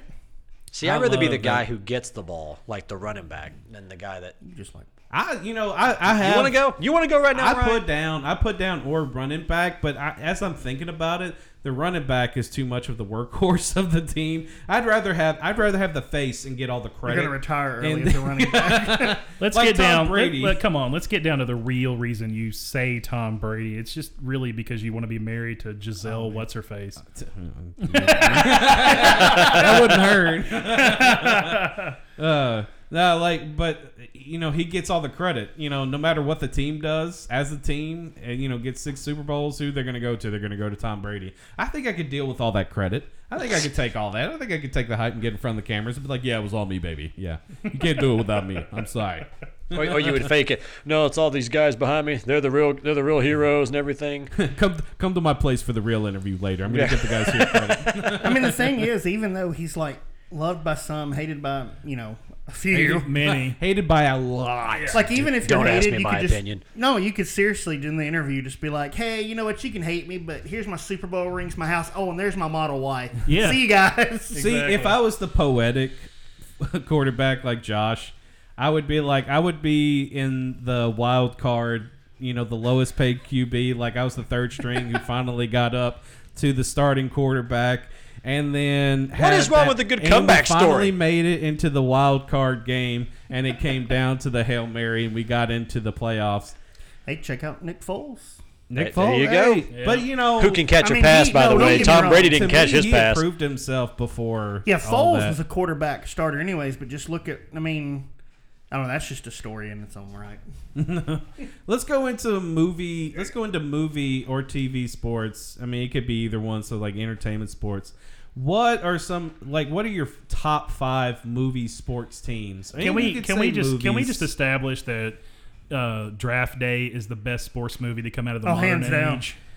Age? My God, Draft Day. I love Draft Day. I mean, can't since get- we're on sports movies, can we just acknowledge that that's just a Talk- Very underrated film. Talk Oh my about a movie that gets you so hype about Yeah. sports, and you don't see one play played. exactly. No kidding. They made draft That was exciting, so Exciting. exciting. yes. Oh, definitely. Kind of reminds me of Jerry Anyway. Maguire in a way. Yeah, Let- yeah. Yeah. Let's uh, let, let's start with you, Jim. Or no, let, us go with you, Ryan, because I haven't started with you yet. You know, I just keep ignoring you, but it's out of habit. like- I'm sorry. I'm used well, to when it. you want you want to answer you want to answer Oh, that Ryan, matter. you're here. Yeah, Yeah, no, I doesn't got matter, you. right, you know. About like my home life, my work life, just ignored. I You know, forgot he was okay, even but here. This is, this is entertainment. This is uh, less. You didn't actually have to participate. No, in I these got you. I just sit here and just go, uh huh. Uh-huh. yep, yep, yep. mhm. No, so uh, top five. It, it could be let's you know because we were establishing the establish. I can I can speak today. Establishing earlier before the show that it could be movies or sports teams. I'm gonna stick with sports teams. Yeah. Because I have a lot of favorite sports movies, so I'm gonna stick with sports teams. But you So we're going sports teams that play in movies. That's what Or I'm you going could with. say this was my favorite movie because I didn't really ask. That's in this kind of segment. way I went with it because Hey, my I- team, my favorite teams, kind of coincide with my favorite movies. Yeah, so. I mean, you could go either way. You could say this was my favorite movie, or these are this was my favorite sports. team, Durham or both. Bulls from Bull Durham, good. All right. yeah, gotcha. the Coyotes from Varsity Blues, There you go. New York Knights from The Natural with Robert Redford. nice, good one. Nice. All right, the Ghost Team from Field of Dreams. Nice. Excellent choice, my Love friend. it. Excellent Nice. choice. And I gotta go also. I mean, if we're doing TV, the Dillon Panthers from Friday Night Lights. Nice. I love that those. in that. Sandlot What's- was pretty close. But Did you ever read the book, The Natural? No, but I want to. Uh, I don't. I, don't right. won't, I won't ruin it for you. Though. No, go ahead. I want to know now. No, no, wait, wait, yeah, hey, have hey, you hey, come keep- over to me, just but keep that to haven't read the yourself, mate. We'll There's, talk a, there's, a, there's a huge difference from the book and the movie. Maybe I'll, but the movie is so No good. spoiler alert, please. yeah, those, those right there. But Durham Bulls, Coyotes, New York Knights, the Ghost Team of Field of Dreams, and then the the Friday Night Lights Dillon Panthers. Okay, but what about these? What? Why are these your favorite teams out of all? Because there's a lot of sports So- movies. like, what about these teams? Yeah, I mean, I can your hand. I mean, Bull Durham, the Durham Bulls made me want to watch minor league baseball because it was so realistic for Yeah. me. Like Yeah. Kevin Costner and like you know the aging Yeah. catcher. Um, the Coyotes, Varsity Blues. I mean, let's just hands down. That's probably the movie of our generation that really Yeah. sparked back the Brat Pack type Yeah, movies. That's what gotcha. I say. Um, the Natural. I mean, uh, hands down, because my dad and mom watched that, and Okay. I, I ended up watching yeah. that. Field of Dreams is just a classic movie. The Ghost Team at the very end is such an emotional Yeah. scene, anyways. It is. And then the Friday Night Lights, Shannon got me into that. Our friend Shannon, and I just I love the coach's passion and their passion. But the Durham Bulls, hands down, is probably my favorite team. Nice. Gotcha, Uh, the Friday Night Lights was too dramatic for me for sports. I I had too much drama. in my real life. I want to separate that when it comes to sports.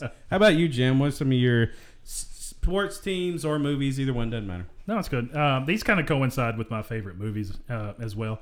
Um, yeah, at the bottom of the list, I'm going to say it's the um, uh, the Daland Chevy racing team from Days of Thunder. Oh, Great yes. choice, Okay. my friend. Pa- pause on that. All right. I hate NASCAR. No, but yeah, But, But love I love Days Days of yeah, that Thunder. movie is good. Okay, I so I don't Days of know. Thunder. It, it's That's that old school. That is all like with the you know Rubbins Yeah. racing and all that. Yeah. If it were like that, if I could hear that stuff in there, and if they were allowed to put people in the walls Yeah. and stuff, then you know they got all these rules now. What's funny about that is, um, Dad, uh, w- I was at the fairgrounds watching racing uh, a couple of nights after that movie, that the weekend that movie launched. Yeah. and the the announcer for the race came over the intercom and gave this long spiel about don't go watch this movie because it it represents nothing about true racing and went off about the movie. It was so funny. I will agree. See, yeah. in my opinion, I love that movie. If they made more stuff like that, I might have gotten into NASCAR. But uh, all All right, right, continue. Sorry. So uh, no, no, it's fine. Um, the Hickory High Huskers from Hoosiers. Whoa. Great choice. Gene Hackman, baby. Uh, yeah, baby. Uh, the Miami Sharks from Any Given Sunday. That If almost anybody, made my list. If anybody knows anything about me, I'm a huge Oliver Stone Yeah. fan. Man, I'm right here with you. If I can give you, Yes. if I can reach across the table and give you a five, I would. Um, but uh, and I, I love the way he took fiction. He built fictional teams. Fic, he built mm-hmm. everything from the Yep. ground up. He didn't rob anything from the NFL, and that's what really made it. He Yep. made it his own. I mean, he he really over exaggerated a lot of stuff. But it's not far-fetched But it's not though. too far fetched. He Right. didn't cross the line too much. Where it was in the realm of I don't believe that could ever happen. And I love how he got real football stars to be in Absolutely. pivotal roles Yes. like Lawrence Taylor Absolutely. and Jim Brown. Yeah, and Yeah. yeah. retired or gone in or still playing. Absolutely. Lawrence Taylor still scares me as a linebacker, man. Oh man. Uh, still scares Joe Theismann too. I bet. Um, so let's see. Number two is um, the ESU Timberwolves from the program. nice. I thought you were. I was gonna say if you came out of here and didn't say the program, Dude, you know I yeah, love that, movie. That, yeah. You know I love that movie. I mean, and most of my teams are all football teams, and it's just because I was always emotionally attached and personally attached to the game of football. My favorite is the linebacker uh, when he gets up to the line and he's cussing and it's like, Oh, yeah, you're Mac. the guy who Mac. made my sister Alvin Shit. Mack. Yeah, I love. well, see, that's like him. Lawrence Taylor any given Sunday. You I'm know. gonna peel your cap. Now, that, that's the movie right there. The program I got to watch every year before college football. I love I it. love that I watch it once a year, at Yeah. least once Yeah. a year. Uh, number one, Number one. TC Williams High School Titans from Remember the Titans. Nice. Yeah. Yeah. man. That movie right there. That is a an emotional roller coaster movie.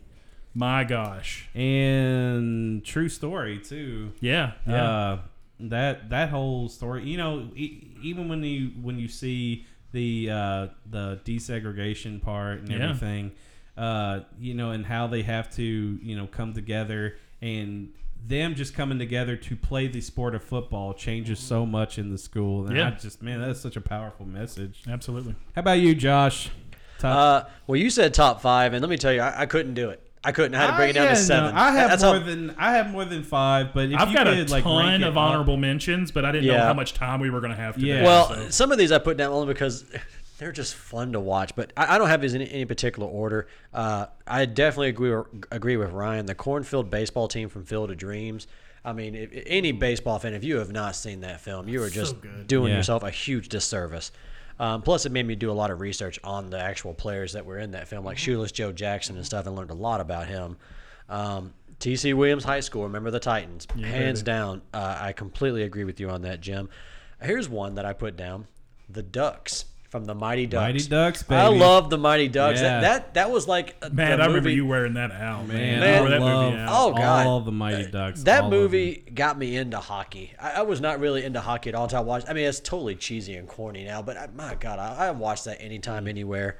Um, the Sandlot, Yeah. the, the team from Sandlot, because Yeah. that just took me back to so many days that me and my cousin Jeremiah. You're and, killing me, Smalls. Yeah, you're killing me. But I mean, there was just did to every I can't tell wa- you how many times I say that in a day. Oh yeah, I say I it to my I students. son to watch the movie, man. Well, I, that movie just every single time I watch it just reminds me of why I loved the sport of baseball and how how many times out in the sun I would just go out.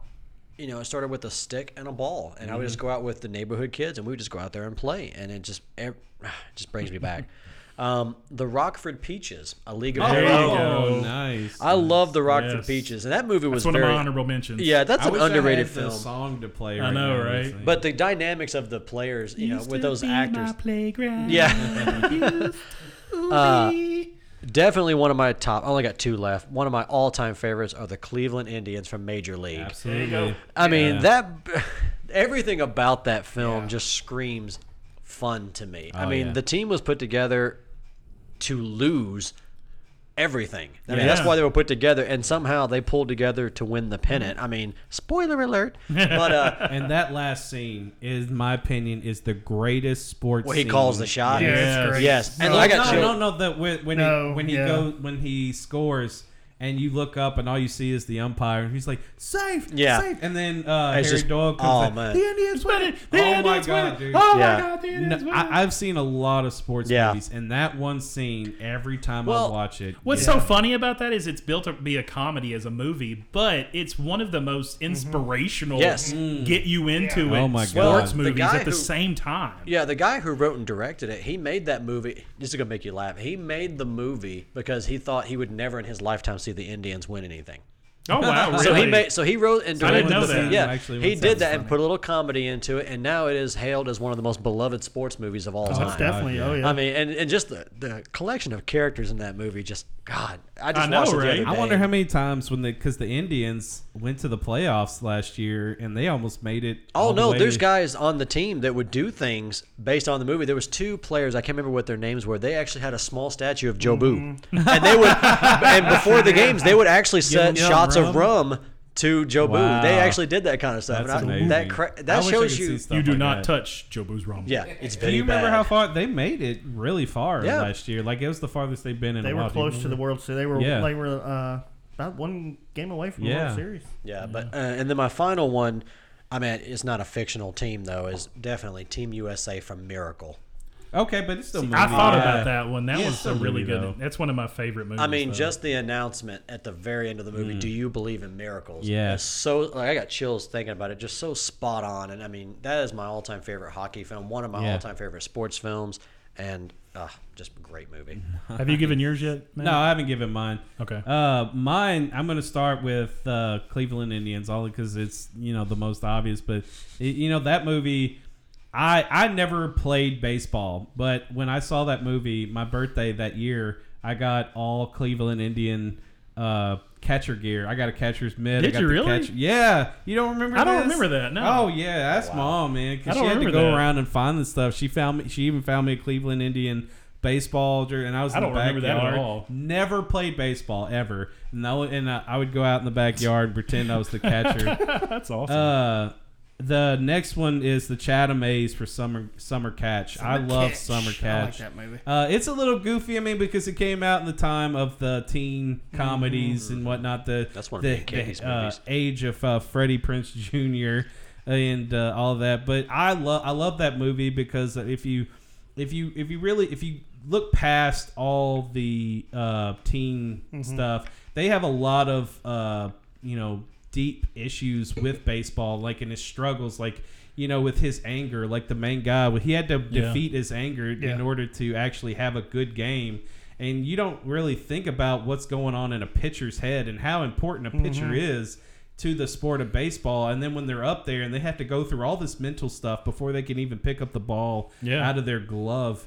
And you know they really dive into that uh, with uh, the Chad the Chatham A's and Yeah. Summer Yeah, Catch. it's a great movie. It really. Um, Bri- uh, Josh is having a. He's uh, having a moment. Let's go back to a Josh for a second. What's the light no, bulb I'm just over here? we're sitting here talking about these sports movies, and then there's two movies that came to mind. I just cannot believe it. Even well, hold when on. I was, you might say mine. Hold on. I couldn't even believe I didn't even think of them. If I don't say them, say them. okay. all right, all Keep right. him in Because I got I got a few more. Um, uh, the next one I'm gonna go ahead and say because we get a lot of groans is the tribe from the air up there. This that movie got me into basketball. Really? After I saw this movie, Oh my I joined. I, you know, I, you know, we had the goal out back and we always played. Yeah. But after I saw this movie, I joined and I played for four years at Boys and Girls Club, and I that was my go-to basketball movie was the air up there. I love that. I love Jimmy Dolan, and love Jimmy Dolan. Kevin Bacon plays Jimmy Dolan. Um, the Jimmy Dolan Shake and Bake. I love that movie.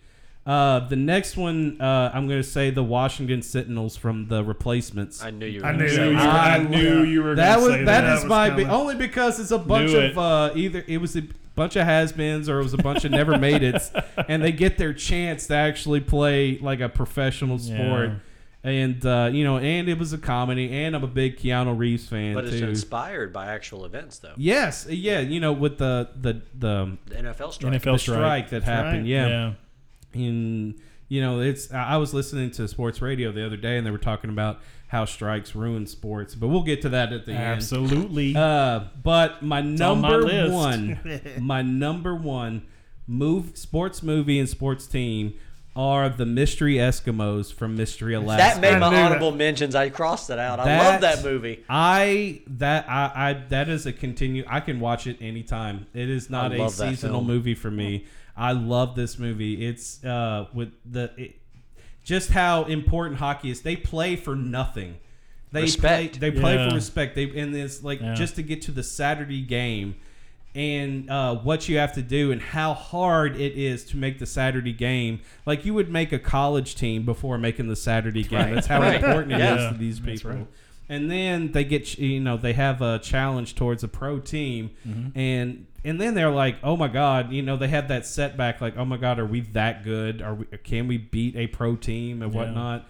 Ah, God, mystery La- the mystery Eskimos is my number one sports team and my number one. So what was the sports ones you movie. remembered, Josh? Uh, just, just random ones that popped in my head I didn't even think about, and both of them are baseball. I'm a huge fan of the movie For Love of the Game with Yeah, Kevin okay. Costner. Ah, yeah. and, Yeah, uh, yeah. Angels in the Outfield. Angels in the I know, I know, I know that's so far fetched in fantasy, That's but it's still a sports movie, and it, you know it holds a place in my heart. I gotta be real, man. I don't know if I was just an a hole as a kid, but stuff, movies like that, like Rookie of the Year. And I mean, those were was- fun and all, but what was the the other one? Uh, where Little the- Big League. Little Big, Big League. League. I could not get into those sports. I mean, they were cute, but For Love of the Game is definitely up there as one of my all-time favorite sports films because it is it's it it really helps depict what a pitcher has to go through, especially you know not just on the field, but it all takes place in one game. And ask anybody who's played baseball, that is the loneliest spot in the world is being a pitcher on Yeah. that mound. Yeah. I can't imagine That's it. the pressure, and that and that goes to even the first pitch of the game. Yeah, I where used to- it really doesn't even matter. Yeah. how p- much pressure because everyone's watching you. The game doesn't start till you get that ball off.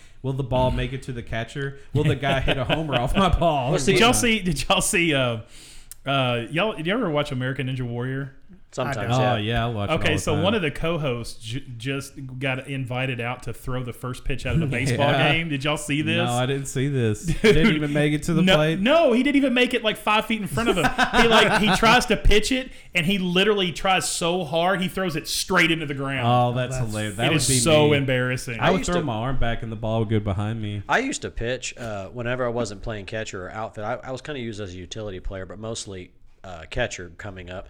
But um, there were times I begged the coach to let me pitch because I used to work on it myself in the backyard and everything. And I actually did pretty good. I had some good movement on my fastball. And I had a wicked curve. But the hardest part, though, and ask anybody who knows me, I was in my head Yeah. a lot. And that's the hardest thing about pitching is that you're constantly analyzing, thinking, and Yeah. second guessing yourself. And I mean, Coach Kenny would come out. I mean, he would come out to talk to me on the mound sometimes, and he wouldn't even talk about baseball. He would come out and just some say a little quick joke that made absolutely no sense to me, Yeah. just to make me not think about stuff. And then I'd pitch fine. But I man, can't imagine like the You get in your of head a lot. Yeah, it's huge pressure. That's a big reason why I love uh, summer catch is because they look Mm-hmm. at that one aspect. right? Uh, are there any more honorable mentions before I ask the next one? well, I, can I just say that I can't believe no one's brought up the Springfield Nuclear Power Plant softball team, or, From The Simpsons, yeah. um, or the London Silly Nannies from Family Guy. I was gonna. I, I had uh, the Bears from Bad News Bears, the original. The, the oh, definitely the original. The I've got a bunch of uh, I've got a bunch of honorable mentions, man. Um, I mean, these are in no order whatsoever. Uh, the Beavers basketball team from Teen Wolf, yeah.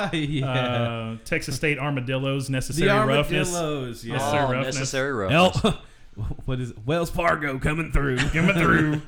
Uh, what else? Uh, of course, I put down Average Joe's Gym from Dodgeball. uh, the Jamaican Joe's. bobsled team from Cool Runnings. oh Yeah, man, man. good one.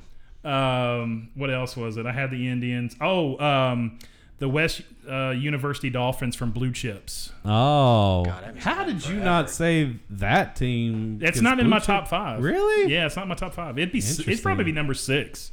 It'd probably been a number six, but it wouldn't be in my top five. I had See, these are teams mention- though, but I, I, I'm th- there's a lot of movies. but these are all my favorite that are not movies. These are these are my these Oh, are if we're these going go in favorite line. sports movies, These I are got a going in whole movies. Well. I have I have one honorable Well, mention. I've got. I mean, if you go just movies in general, yes, the adjustments would have to be made because you'd have to take into account like Raging Bull, Million Dollar Baby, Mm-hmm. uh, you know. But, but um, uh, I want to give one one more honorable mention. Um, the Gotham Rogues from Dark Knight Rises. and Those poor guys. and what I mean, because we all that know one that. guy who ended up in the end I mean, zone. the- yeah, that one guy. Hines Ward and the- from uh, Pittsburgh. yeah, and they all the rest of them wound up in the ground, but um, but it was it was, it was Hines Ward, and then they had um, Bill Cowher was the coach Yeah, well, standing Ben, behind Ben him. Roethlisberger was there too on the sideline. Yeah. yeah. That's and they actually filmed that um, at uh, Heinz Field. Oh, really? They actually filmed that at Heinz Field. That's great. My one honorable mention was uh, Kingpin with Munson. all the bowling movie. So what? So oh. what? So would you consider the Big Lebowski? Yeah. Well. Oh, see. Well, well, no, because in Big Lebowski it was more about I his know. uh, Yeah. his dealings with the dude. In I know. Kingpin, he Not was about the I just like the sport Jesus. The Yeah. Jesus. Is I, my I got favorite one, character. one more honorable mention, and it, it's not even really a, there's the team is not even really the focus. It's just the player, Johnny Be Good, Oh. Anthony Michael Hall. Wow, Yeah. yeah, I remember that movie. Johnny, uh, haven't seen that in it's uh, forever. what was it? Uma Thurman, uh, Anthony Robert Mike- Downey, Robert Jr. So any more honorable mentions? I gotta go. I mean, I'm gonna go real team because I love this movie. The only time I ever cheered for the Yankees is when I watched the movie 61. Oh, Great. Yeah, man. Roger Maris and nice. Mickey Great Mantle. movie. I love that movie. I can Nice. watch that movie over and over. So that's that's an honorable mention for me. Or Oh. uh, 42. Oh, yeah. oh, and uh, the Fighting Irish from Rudy. Yeah. How did we not mention that? Yeah, You know, I Are you had kidding it- me? I had it, but I figured one of y'all was. I was, you know, trying to stick with Mm-hmm. stuff that that Okay. it's on my it's on my Not so honorable obvious. I'm scratching list, something off my list now and just mm, penciling that in because uh, Rudy. And I can't is- believe mm. nobody brought up the Little Giants. I mean, come on, Giants, Giants, Giants, help us. us God. So, uh, would y'all would you say that these movies that you have mentioned were they an important not not you Ryan since you didn't play sports uh, were they an important influence in your love of sports? the movies themselves. Yes. Any of these movies. Some of these movies probably came out after uh, you Yeah. played sports, but did any of them have like an influence? Well, I'm not going to say they had an important influence. I mean, I definitely believe they helped to uh, emphasize my love, but I don't think they influenced it at all. Like No? to like. Like I don't think any of these movies like made me like a new sport or love a new sport because I really I think I, one. yeah. or make me go try because I was already trying it, doing it, or loving it already. Um, but I do believe that there are a lot that are a lot of parallels in these movies um, that invoke the same emotion, um, the joy, the sorrow, the antissa,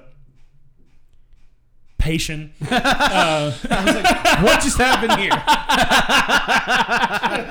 uh, the build up over time. A little Rocky Horror reference Yeah. for you there. Uh, but uh, you know, just the movies do it in an abbreviated way, whereas sports carry us over a longer Yeah. period of time and invokes this very similar emotions. Yeah. But it's just you know abbreviated in a movie. Um, and we get in and out of it. We get to go the roller, whole roller coaster in two hours, whereas sports goes months. You know, and so How about you, Ryan? Would you say that any of the any movies you've seen like built your love yeah. of sports or influenced you Bull more to watch sports? Bull Durham made me love wanting to know what the minor league system was, like the Nashville Sounds and Yeah. that fun stuff. I mean, of course, that was during a time where some part of me was just like, eh, sports. But when I watched Bull Durham, just I think Kevin Costner just made that movie so cool. Yeah. I mean, Kevin Costner's the epitome of the sports actor in my Oh book. goodness, yes. Yeah. Um, so yeah, Bull Durham definitely made me love baseball as a whole. Also, How about you, Josh? Uh, I think for me, it's not. I'm kind of with Jim. It, it was more of an emphasis on what it is I loved about the sport in the first place. But there was a time in my sports career where I got into a kind of a slump where I just kind of fell off a little bit, and I. I'm not gonna lie. I kind of went through a little depressive state where I wasn't. I, I couldn't hit the ball right in baseball. I was messing up things in football, and then I got to where some movies kind of helped me get out of that. Um, plus, I'm just into movies where you have someone struggling and trying their best to come back from something. I love a good comeback story. So mo- movies like Rudy and Sandlot really did that for me. Yeah. Sandlot probably stands the biggest to me because I was in a really bad slump at one point, younger at a younger age in baseball, where I couldn't even. I, I was afraid of the ball. I got hit too many times in a baseball game once, and I got I was scared of it. Every time a pitch would come, I would flinch. And uh, watching Sandlot, the speech that James Earl Jones gives, Oh, where he was sitting there saying, uh, nice. when he used to be, you know, he used to crowd the plate so much that the strike zone would disappear, and then the way he acted that out was like pitchers hate that, you know. So that's how I got over my fear. Uh, I would actually crowd the plate and tick pitchers off, and scared to death, I would still do it. And every once in a while, they tried to brush me back, but becoming a catcher helped too. Yeah. Because I Okay. th- then I had to watch the ball come at me every single time, which is why I relate to uh, Ham a lot in the movie Sandlot. But Sandlot and Rudy for me really did it. I I gotta say that movies are what I was always that kid that I was like, I, I'm, I'm not really into sports. Everybody around me was into sports, and I'm like, I got better things to do than to play sports. And then I would see like a certain movie, Yep. like uh, like the air up there. Totally. I mean, I loved basketball, but I loved just going outside and shooting and not have any kind of pressure on me to shoot the ball. Yeah. And uh, like I learned how to do trick shots. I learned how to spin the ball. Learned how to do the ball around the head. Like I learned a bunch of tricks. I love doing that stuff with a basketball, but I didn't like the comp- competition part about it. Uh, I always thought. See, I you- love the competition. See, and I, I- but I was as a always hard on myself, though. See, I was kind of the opposite end of that. well, see, as a kid, I, I was like above all the competition. I was like, yeah, you, you know, I don't need all that. But then I watched like certain movies, like uh, uh like Slapshot. Do y'all remember Slapshot? Oh, yeah, yeah, yeah. Uh, like that, you know, got me into hockey, and then we started going into Mighty uh, Ducks. y- yeah, you know, Mighty Ducks, and then we w- would watch, go in, uh, watch the local Nash, uh, Nashville Knights, and then that, you know, watching these movies and then watching it in person got me really excited about hockey. What what got me into? Sorry, I didn't mean to interrupt. No, good. it's uh, what got me into the Nashville Knights was when I was working um, uh, during high school. I was working at uh, HG Hills, number five on Nolensville Road. Yeah. and the third man there was on the Nashville Knights. That's awesome. and he was he was like the cool manager that you always wanted to work for because like the other two guys were like took the job it was a grocery store and they took it way too serious and this guy wanted to be a hockey player. And uh, uh, but he was like you know whenever he was in charge we knew we were going to have a fun night because uh, we always had to take um, at some point in the night we'd always have to take the night deposit drive. Yeah. and whenever he was there, he had he had this real nice convertible car, and so he and, you know he anytime he was there, I was always like on him, like you know because there always had to be two people that take the deposit, and I always wanted to be the second guy. um, but he we'd go get in his uh, convertible, and then he'd tell me the weekly stories of his practices, and he'd uh, he'd reach in his glove box, and I knew it was coming. He'd hand me tickets Yeah. to go watch him at you know uh, Sportsplex and uh, watch them uh, do the practices and play That's games and cool. stuff, and uh, and it was really it was really cool hanging out with him. Yeah. But that's what got me into the Nashville Knights. stuff like that, man. And then I would watch uh, the air up there, and that movie got me like really into basketball and wanting to actually be competitive in basketball. So like I would say, yeah, mo- these movies definitely had an influence on me and love of sports. And then sometimes you watch the sports movie and you see moments that you don't get to see all the time in real sports, and then it's like, oh man, I want to watch sports so I can be a part of that. Like you know when the certain part of you know the movie uh, happens, like in Major League, like you want to see that you know that moment happen where they slide in and win the game. I've seen a win game like that in football, but I'll talk about that later. It's, it's one that really comes to mind. All right. So, what are some of the most truthful and eye-opening sports movies you've ever seen? Anybody? Anybody? Oh, um, I'll go ahead and go. So I went with. Uh, I got a bunch of eyes on me here. Like nobody wants to. Um, so uh, when I went truthful, I mean, you got to be careful when you say truthful in sports movies because a lot of them are, you know, the level of truth let's that they speak to. Well, let's, let's stick with eye-opening. Is there like a certain well, I, sports I went movie with that was perfor- just like I oh went my with God. truthful performance is kind of what I went with, and I went with uh, Will Smith and Ali. Uh, Okay. I mean, I thought that was a really, I thought he did a fantastic job portraying Muhammad Ali, Cassius Mm. Clay, whatever you want to call him. Um, I also think um, uh, the wrestler Mickey Rourke. Yes, that that is on my I have list. never Yeah. seen that that. is Oh, the most. man. It, dude, from a movie. I mean, if you've ever watched wrestling and you love movies, Mm-hmm.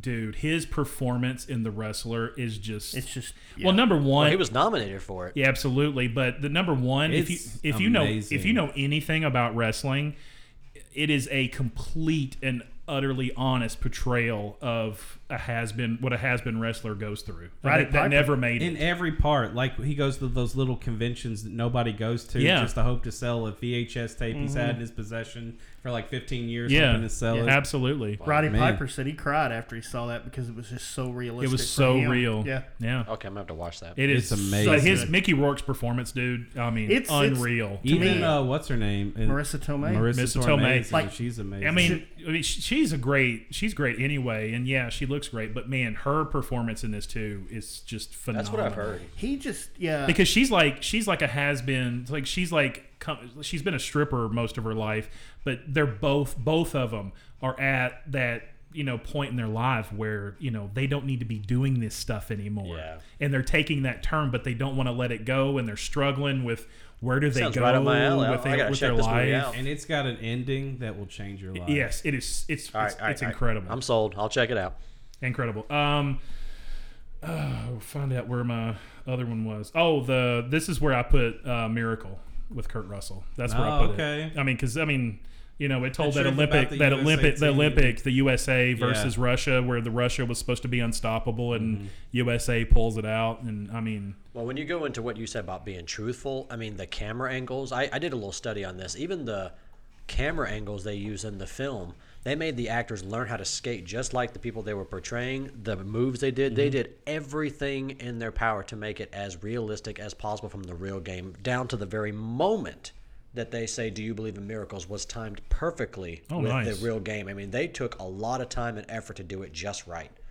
Okay. Okay. So what about you, Josh? Is is Miracle one of them or? Uh, Miracle is def is number two on there for me. I I wasn't I didn't the word truthful. I'm kind of with Jim on that. I mean, how much truth do you really want? Well, like eye-opening, shocking. Mm-hmm. You didn't know something about this movie that you you know you when you watch sports, you're just okay. like, oh my gosh, I well, didn't know. Uh, n- Miracle is definitely one of those for me. Rush, by uh, directed by Ron Howard.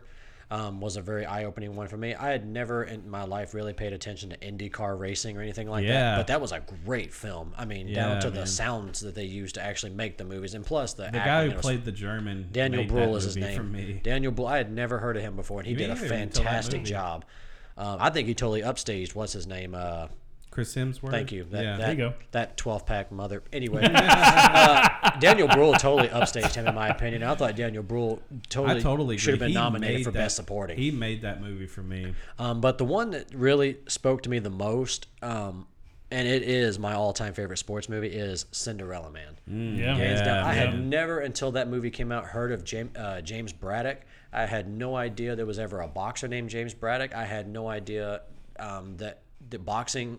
I didn't do enough studying on boxing to know how just how popular it was during the Great Depression and Yeah. uh, pre-Great Depression. Mm-hmm. And man, I could watch that movie anytime, anywhere, and every single time I get choked up at the end. Yeah. I mean, the story of him is like the ultimate comeback story, fighting for your family, literally fighting for eat. your family, just as he says, so he can mm-hmm. afford mm-hmm. milk. Yes. I mean, how do you how do you top that? I mean, he he's From fighting. a guy who owned businesses and everything yeah, before the he was on his way. He was a, he was going to be the guy for Yeah. the longest time, and then the way the crowds and he, people were saying he, they feel like he's fighting for them. He was a people's champion. He was Yeah. one of the original people's champions. Nice, And it's just, yeah. I mean, every single time I watch that movie, it's just it just tugs at my heart every time. and, Oh, and yeah, I think, man. in my opinion, that was Russell Crowe's best performance, hands down Oh, definitely. Hands and uh, down. Paul his. Giamatti as Yeah. the manager Joe. Oh my goodness, the passion he put into that character. He was nominated for it, and I honestly think he should have won, but I'm a little biased on that. But in my opinion, he can't do no wrong. I don't think I've seen one movie I didn't like Paul Giamatti in. Yeah, I like it. That's I true. love Paul Giamatti. He's How- great. How about you, Ron? What Eight was- men out.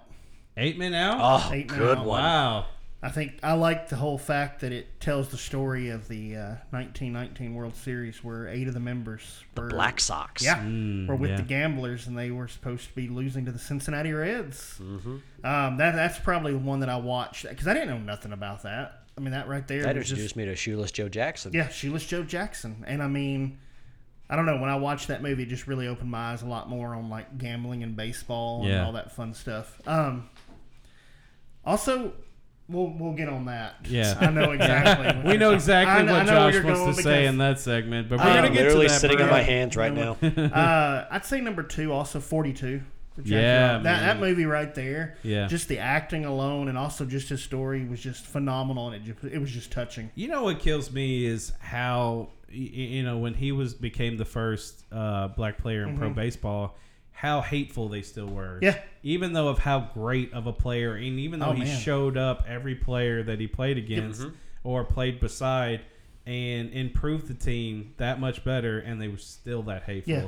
I was like, How? I'm How not, you- and I'm not going to get into this right runs now, deep. but th- even in today's world, seeing that movie, the time it came out, is still relevant to this day. Oh, yeah. I, I mean, and the fa- and Ch- what was it, Chad Boswick? Chad Chad Boswick. I mean, he's kind of like he's he's like the actor now for those type of movies, and he plays them so well. You know, it's like, like Matt said though. Like after watching that, and you're sitting there and you're watching it, and how great of a ball player he is, and what he brought to the organization, and how the crowd and his team, like some teams, could just be so hateful to him. Hate runs deep. You don't realize during that time how deep it Yeah. ran. You know, that's what's shocking. I to think me. that that's what it was like when we watched that. That movie just opened your eyes a lot more to like that time period. Yeah. of How he wasn't supposed to be there, despite the fact that he was a great baseball player. I mean, one of Well, the greatest. and it makes you think about all the players that could have been.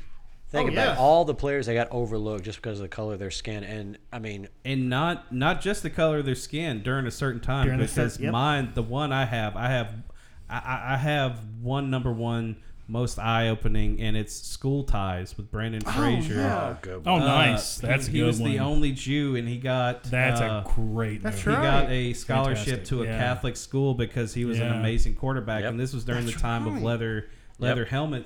And you know, and even though they were all white guys, they had so much hate for Jewish people. Yep. And he had to keep it secret. like he had to do his uh, prayers and stuff at night when everybody was asleep, so they, you know, they didn't have they he didn't get caught. and then he would hang out with the guys, and they would sit there and be making fun of Jewish people Yeah. in front of him, And and, what he had then take. ask him what Yeah. he thought. And Um, I need to bring up a humorous moment because we've talked about Cinderella Man a few times. Do any of y'all watch uh, last week with John Oliver on HBO?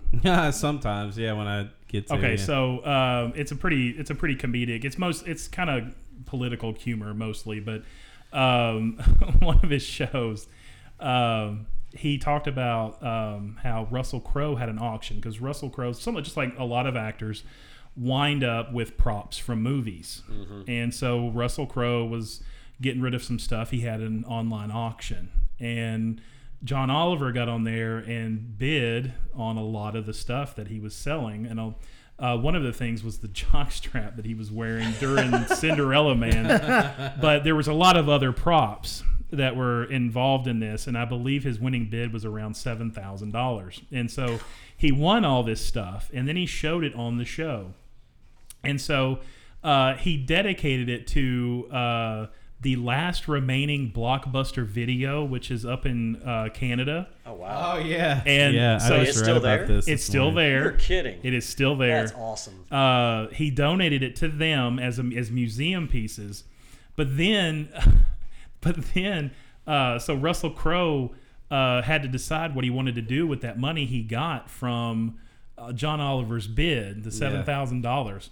So he donated it to a um, animal nursery that takes care of koalas, and specifically for the tre- the treatment of chlamydia in in koalas. Okay. and they officially named it the John Oliver uh, John Oliver Koala Chlamydia Award. Oh my god. And this is real life. I don't even have the words right now. I don't know. I don't, that's crazy. But you know, just thought that was a humorous side note there. All right.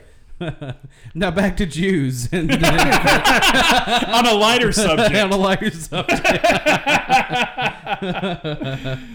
All right, so what is the dumbest sports movie you've seen? Anybody got a Ladybugs. Thank you. Oh my That's God. on my list. Ladybugs. Really? You try making a movie about a, a boy cross dressing to be in a girls soccer team in today's world. See I how still that think about that.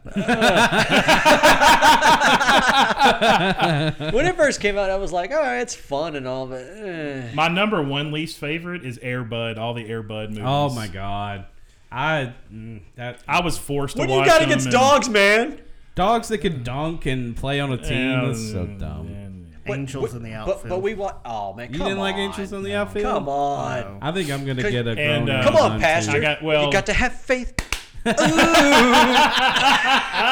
got an angel with you right now. It was Well- either that or that movie The Fan with De Niro and Snipes. I- Oh, that's just Oh, that's a yeah. sus- that's a suspense I one. love Did you? The I just did not like that movie, and I love it. Man, We but know you know that. that's another eye opener because you don't think about it. there's actually people there like that Oh, with Yeah. players, But and I- that's not just with sports players either. Yeah. Uh, you know, with social media out Yeah, today, they're, they're I agree attacking all Ladybugs, kinds of celebrities. Yeah, but I've got it right here. Number three, The Air Up There. Oh, get out of here! That's, the, that's one of the greatest basketball movies. Worst ever. Basketball Tribe. movies ever. Jimmy Dolan, shake and bake, baby. Totally random, but I have to go back. I'm, I'm having these like light bulbs. Another movie that was not mentioned that is one of my all-time favorite sports movies that I, I literally, literally, yes, I'm admitting this, cry every time I see it. Warrior. Oh, oh, yeah, yeah, yeah. Did yeah. not think about that till just now. I mean, it's a little far fetched having a brother against brother in a championship match. Spoiler. Oh, my God, But yeah. every single That that, was, was- my favorite Tom Hardy That was really emotional. But Yes. we were talking about this before the show. But Gladiator, Yeah, Um, yeah. Not the, the the boxing movie. the boxing Gladiator. movie, not the Russell Yeah. Crowe Gladiator movie. So what's the dumbest movie? So you agree with him was Ladybugs? Oh, yours Ladybugs. too? hands Ladybugs. Oh my gosh! How about you? so you say Angels in the Outfield? Angels in the Outfield. I'm gonna get a groan on mine only because Uh-oh. to this day I still can't stand it. Is Space Jam? Oh come on! I cannot. Toon Squad, baby. I only I the only thing I like about that movie was I agree the with music you. that came I agree out. with you. Okay, the soundtrack I- was great, but I couldn't get into it. Okay, I, I it holds a special place in my heart. And I was a big Michael Jordan fan Yeah. back in the day. I was a huge Michael. I'm still a Michael Jordan fan to this day. But yeah, that movie, you, they just didn't pull it. into They didn't pull it. They did not pull that. I off. love Looney movie. Tunes and I love Michael Jordan and I love basketball, but, But the marriage nothing about this should have movie never that I, I thought it was just a dumb movie. And I'm gonna get a lot of hate on that one because there's a lot. I'm not of hating you on that. Well, I mean, I'm out hating you a little bit, Gonna... but that's natural. uh, so any any honorable mentions was Ladybugs, Ladybugs, and Air Airbud. That was the the Ladybugs for me, movies. definitely. How about you? I- I- Was there another one? Any anything past the original Bad News Bears? The, yeah, I love the original Oh, Bad yeah, News yeah. Bears. I love. I But- hated the remake with Billy. yeah, I didn't like the Thornton. remake. I didn't like them going to Tokyo. I didn't You didn't like, the Tokyo no. one? I They're- like. I like the Tokyo. one. I didn't like the third one where it was all like back in Back in training, training. or something. I didn't like that one. That but was I my mean, least favorite. Angels in the Outfield. Yeah, I just don't know. I was just it was just a little, I guess, cheesy for me. But Yeah. yeah, Angels in the Outfield, I can get on board with a lot more than Space Jam. I don't know what it was. I, I, I'm judging you a little bit right now, Pastor, on the Angels in the Outfield. I would say Rookie of the Year is another another one. Like, name another movie where you can get an injury what makes you the greatest like, like, player on the oh, team. what about uh, Disney's? Um, what's that movie that Dennis Quaid played in? the rookie. The Rookie. The Rookie. That was go. a good movie. That's yeah, good. that was a good movie. Uh, like, cause he was like middle aged or he's the oldest. But I love Dennis Quaid though too. Oh, Dennis yeah, I Quaid's great. Dennis Quaid. Awesome. He's like Kevin Costner. They can just coo- they can't they can do no wrong. No. See, this is the problem with sports movies is I keep thinking about other movies now. They just keep coming out. Of I know, nowhere. right? Like You like the most truthful sports movie. Now I'm thinking, why didn't I mention Hardball Well, you know, with uh, Yeah. Keanu Reeves? Warrior. That when we were talking about influence, I got big. I, we were always into UFC, but when I saw Warrior, I was like, mm-hmm. "Oh my god!" I was obsessed with UFC Yeah. for the longest time. Yeah. Because you know, I was talking, telling Jim, I wish the way they do in the Warrior, where you have the tournament, two day tournament, that's it, and the.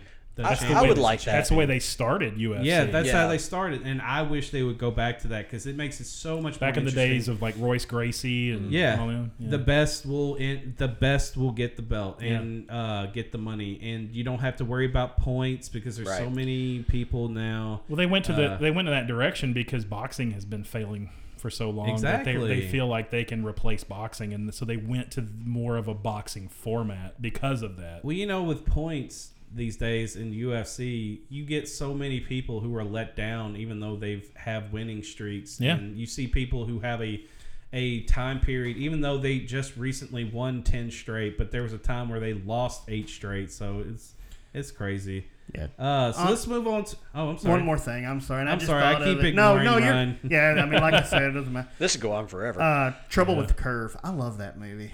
Yeah. Clint Eastwood and You know, I Andy never, Ash- I haven't seen I that. love That's that like movie. one That was Clint pretty good. Movie. Did I mean, he it's one of direct those- that one? That's pretty good. No, he did not. He did Oh, not. that's probably That's one of those movies like it wouldn't be on your top five list, but Yeah. it's one of those that you're like, all right, it's on. I can enjoy this. Well, you know, the, another eye opener is Moneyball because I have never oh, known that much trading and Yeah. all that backdoor uh, stuff that goes on Yeah. to get 18. I love Yeah. that. Movie. Of course, I like anything You written know, by Aaron Sorkin. You're like, oh my so- god, like the stuff he does when he picks up a phone, kind of like Draft Day. Yeah. You know, the Yeah. stuff when he picks up a phone and he's making deals left and right, and then he goes and gets coffee and he's stressing uh, Jonah Hill out. Yeah. oh, dude, Yeah. well, part of Hill. Whenever he's like, and then Jonah Hill's like, oh, is that me? He's like, yeah. Anytime I snap a point at you, that's you. That's- I That's mean, you. part part of that is the snappy dialogue writing of Aaron Sorkin. I mean, Yeah. the script on that is phenomenal. Mhm. Yeah, anything Aaron Sorkin. You, it's like he is the one person I can sit and watch two people just have a conversation. Oh yeah, he's my favorite screenwriter, be- hands down. Yeah, I can be intrigued. So let's go into real sports. this is where we're gonna have. Uh, we'll have a lot of commons, but Yeah. um, I- I'm interested to hear like favorite. We're gonna have at least and we're gonna have definite one uncommon Yeah. in the room. yeah the uh, black sheep literally in this room. Literal. So let's start with you, Josh, the black sheep. What? Who are your Thanks for outing me, by the way. your favorite problem. sports teams, and why are they your favorite? Okay. Well, I'm just going to work this up. Number three, the Cincinnati Reds. I have been a lifelong Cincinnati Reds fan. They suck. You know what? but I'm a true fan. I'll pull for them through everything. Um, I grew up watching the Reds play. Uh, part of it was a huge. Your mother. No, uh, part of it was that I grew up watching the Reds. Um, when I first got into baseball, my dad made me watch a lot of video on Pete Rose and how you know old Charlie Hustle got around the bases, how hard he worked, and that's kind of how I you know learned how to play ball. Actually, I just Ryan just put his hands up like diving into a bag. That's literally how I ran the bases. Is I didn't slide, I dove into bags, and that's why I have tendonitis in my right shoulder to this day. Um, but the Reds have always been my team in baseball and always will be. And I'm going to my first ever Reds game um, at home in Cincinnati in two weeks. Really? With my cousin Jake and uh, his wife Hannah and Katie and I. We're all going up there Enjoy the them fir- getting their butts kicked. Hey, that's fine. Amen. But but Daddy's going up there with a little bit of a good. That's you're out. I'm gonna cry. No, but I'm gonna go up there with a little bit of a budget. I'm gonna go to town. You know, I'm gonna have me some, uh, give me some gear Mm-hmm. So up there. home game. I'm going to see my first ever home game. I just saw my Nice. first Reds ever baseball game last year with Mike, and we went down to Atlanta where we beat the Braves. Uh, thank you. That's because the Braves. They wasn't took a good night that off. year. Actually, actually, they were losing up until the seventh inning where they that was the three night. home runs that was straight. the night the Braves had audience participation night. Moving on. That was the first 200 that came in. And somebody could win the spot they play. I hate you guys. Freddie Freeman must have been off that. There's literally no one in the world I don't hate right now. oh, All right. Anyway, moving on. My number. Somebody Flag take on that. the play. Take that away from him. on the play. My number two favorite team of all time, and yes, the, I am literally, literally the black sheep. I am a huge Oakland Raiders fan. It's all about the get, get your hands off that phone, sir. Get your hands off that, sir. I'm a huge black and silver fan. I will follow them to the ends of the earth. Uh, so yeah, I'm a huge uh, Oakland Raiders fan. I start actually the Oakland Raiders became my team.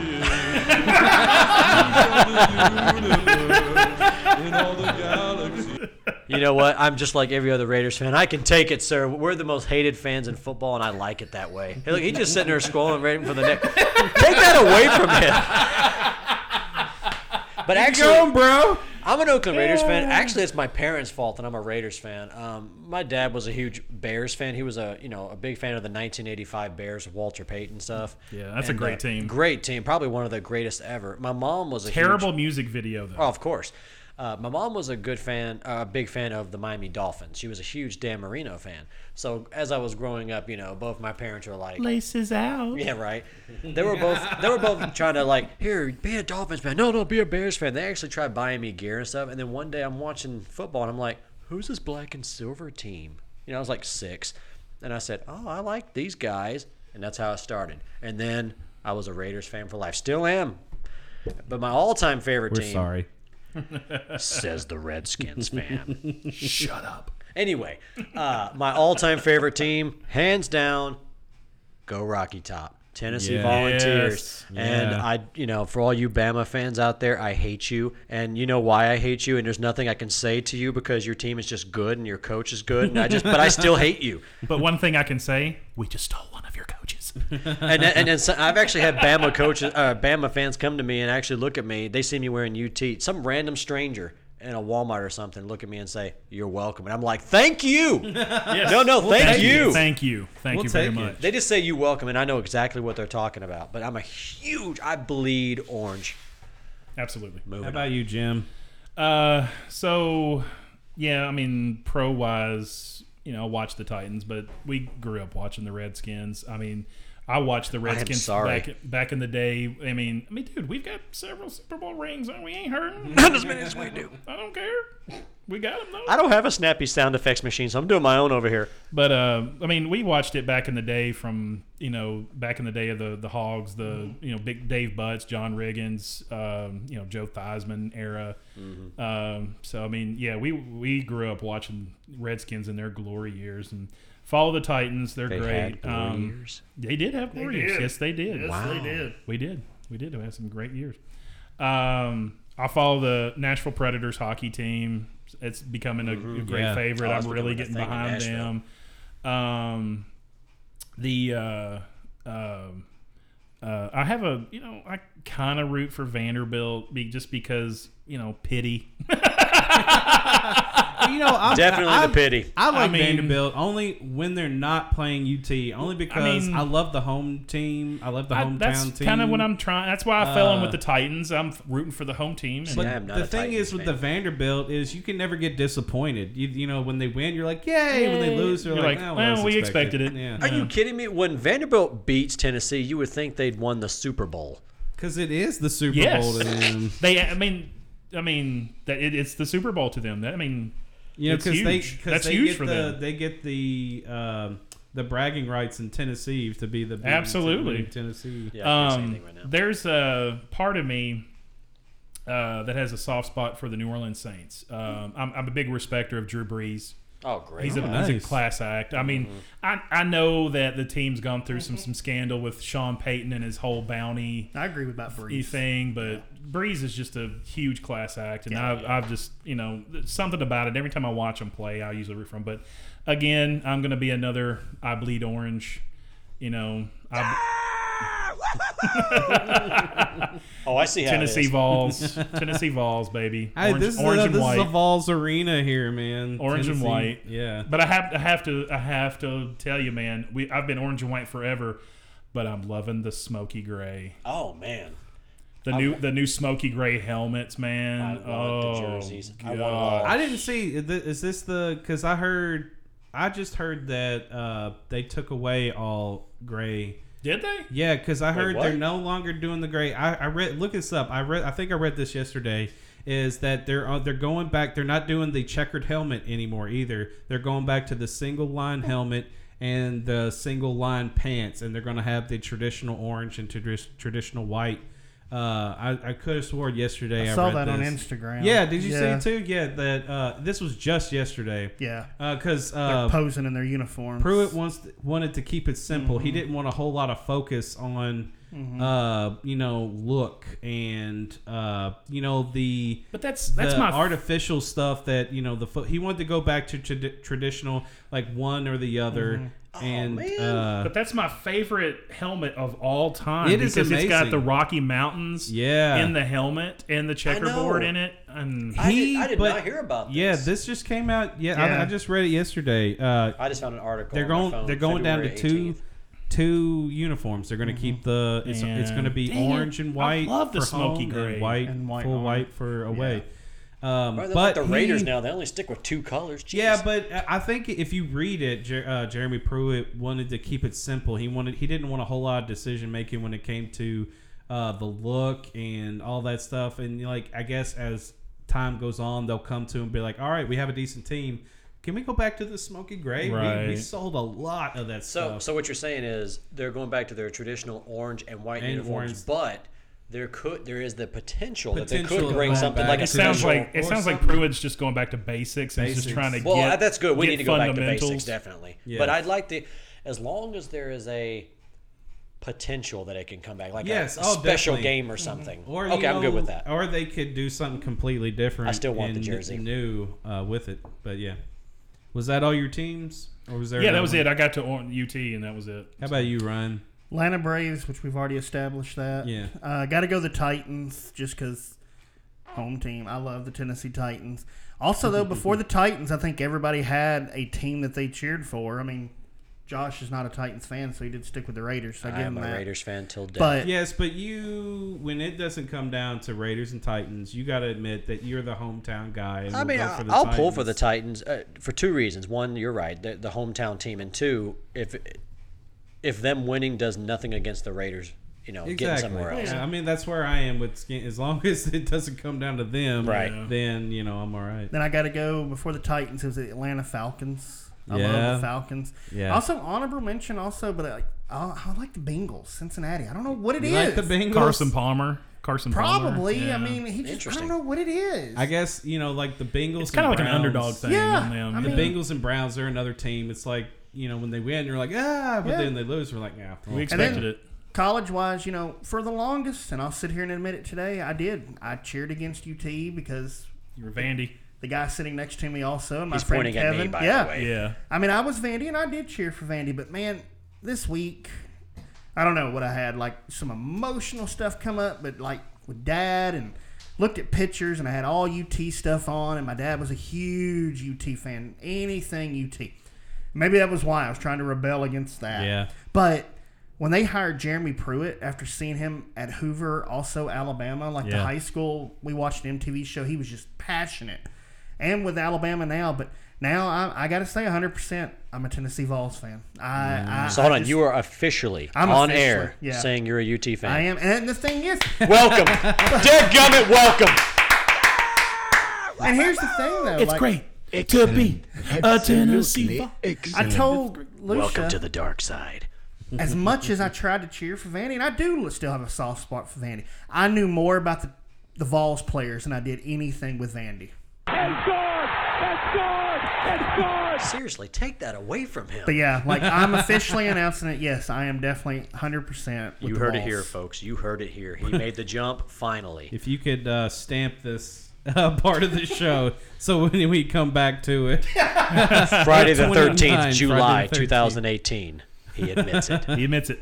Uh, I, it. I obviously, I mean, volunteers, uh, you know, bleed orange, man. I there's, I, I I'm struggling with out with Butch Jones. I I hate all this. Uh, you know, everybody is just making fun of Butch Jones. Butch Jones did the best he could.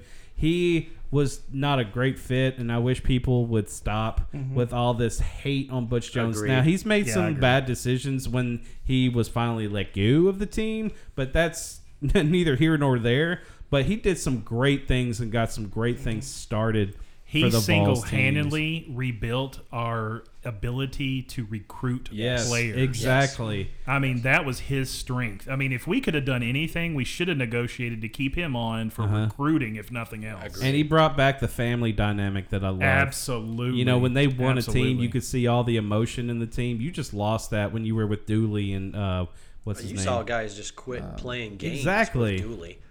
uh, with Butch Jones. Now, the last year, you can't really explain that. Some teams just go through that slump and Yeah. whatever, but I don't think you could put that on Butch Jones. But I think Butch Jones' coaching ability was just limited, and it just reached well, to its. I mean, its let's just let's heights. just be let's just be honest. I mean, Lane Kiffin single-handedly. Don't mention that man's name. I mean, just, he destroyed our team. I've had to deal with him twice. yeah, Remember, he coached yes. the Raiders too. Yes, he did. Don't. Right. do you know Yes, what? Just don't eh, move on. Yeah, talk Don't- about a guy. don't who mention just his name. Can't stay in one place. But uh, I Redskins and Titans. Yeah, baby. Uh, Predators, obviously, but I'm a Red Sox fan when it comes to the MLB. And uh, All you Yankees I'm fans a. out there. Let me just go on record as saying I'm a bandwagon baseball fan. So whoever's whoever's winning in the room, I'll join you. Okay. so you were you were a huge Cubs fan when they went. And won the Absolutely, I was huge. Cubs Everybody. fan. No, I'm sorry. When I traveled to New York and got to watch New York play at Yankee Stadium, I was a biggest New York Yankees fan for the day. Dude, when the Cubs went to the series, everybody was a Cubs fan. I Not mean, me. I couldn't have cared less. oh my god, I was all on that. couldn't have cared less. Like I, my dad was watching the game, and I was like, "All right, I'm Yeah. gonna go." I Look, don't I'm a care. diehard Reds fan. I'm gonna tell you right now, I'm very excited to finally see them in their home game. But I, there's no stadium in the world I want to go to more than Wrigley Field. Let me say this. Also, I Okay, wanna I, go will say so that for the history. oh I yeah, love yeah, the yeah. history. I'd love to see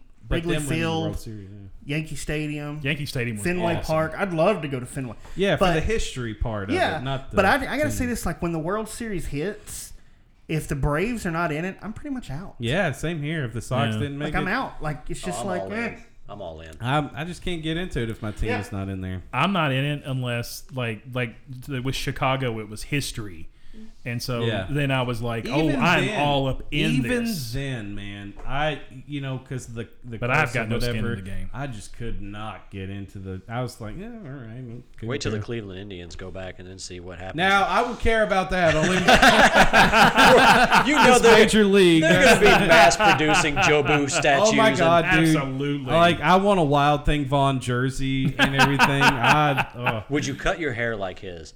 If the if the Cleveland Indians make it to the World Series, just make it. all right, you heard that. just Yes, make it, we- not win it. So if they just, make it, just to the make series, it to the World Series, I'll All get the. that's we're getting it, we're Rick getting his Vaughn. we're Okay. getting his haircut if they make it. Yeah. Just like I Rick want to take a Vaughn. picture. and we're gonna video too. it, and we're gonna do a video Yes, cast yes. Yeah. of this, and I'll cut everybody's it. gonna do it watch this myself. cut. That'd be fun. So, what are some of y'all's favorite players? Like of, of all time, Dude. like when you Man, I- think when you go back to Man. sports, the players that just Okay. brought you into. Give me a, give me a hot second. I, it's gonna take me a while. yeah. I grew up in a golden age of sports. Uh, just some fantastic players, and um, uh, I think you know this about me, Matt. But um, I was a huge NBA fan pre '99.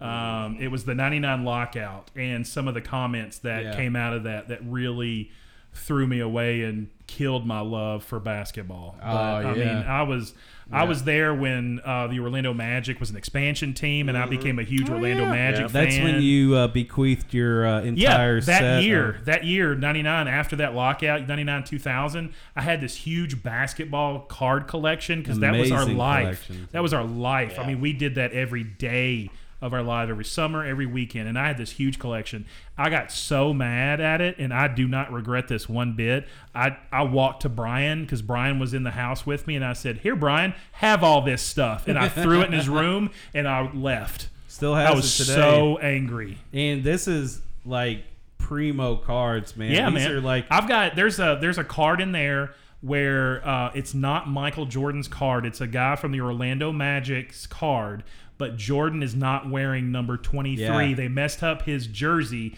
and he had to wear a spare jersey. So it's Jordan underneath the guy and not wearing the number 23. Um, I got Shaq rookies. I got uh, Dominique Wilkins rookies. The and- one that I love is the North Carolina Coca Cola Yes. Magic uh, Ma- or Michael Magic Jordan. Jordan one. Yeah, Yeah. the Michael Jordan card. Well, let me- let me And see it's if- in that plastic. Yeah.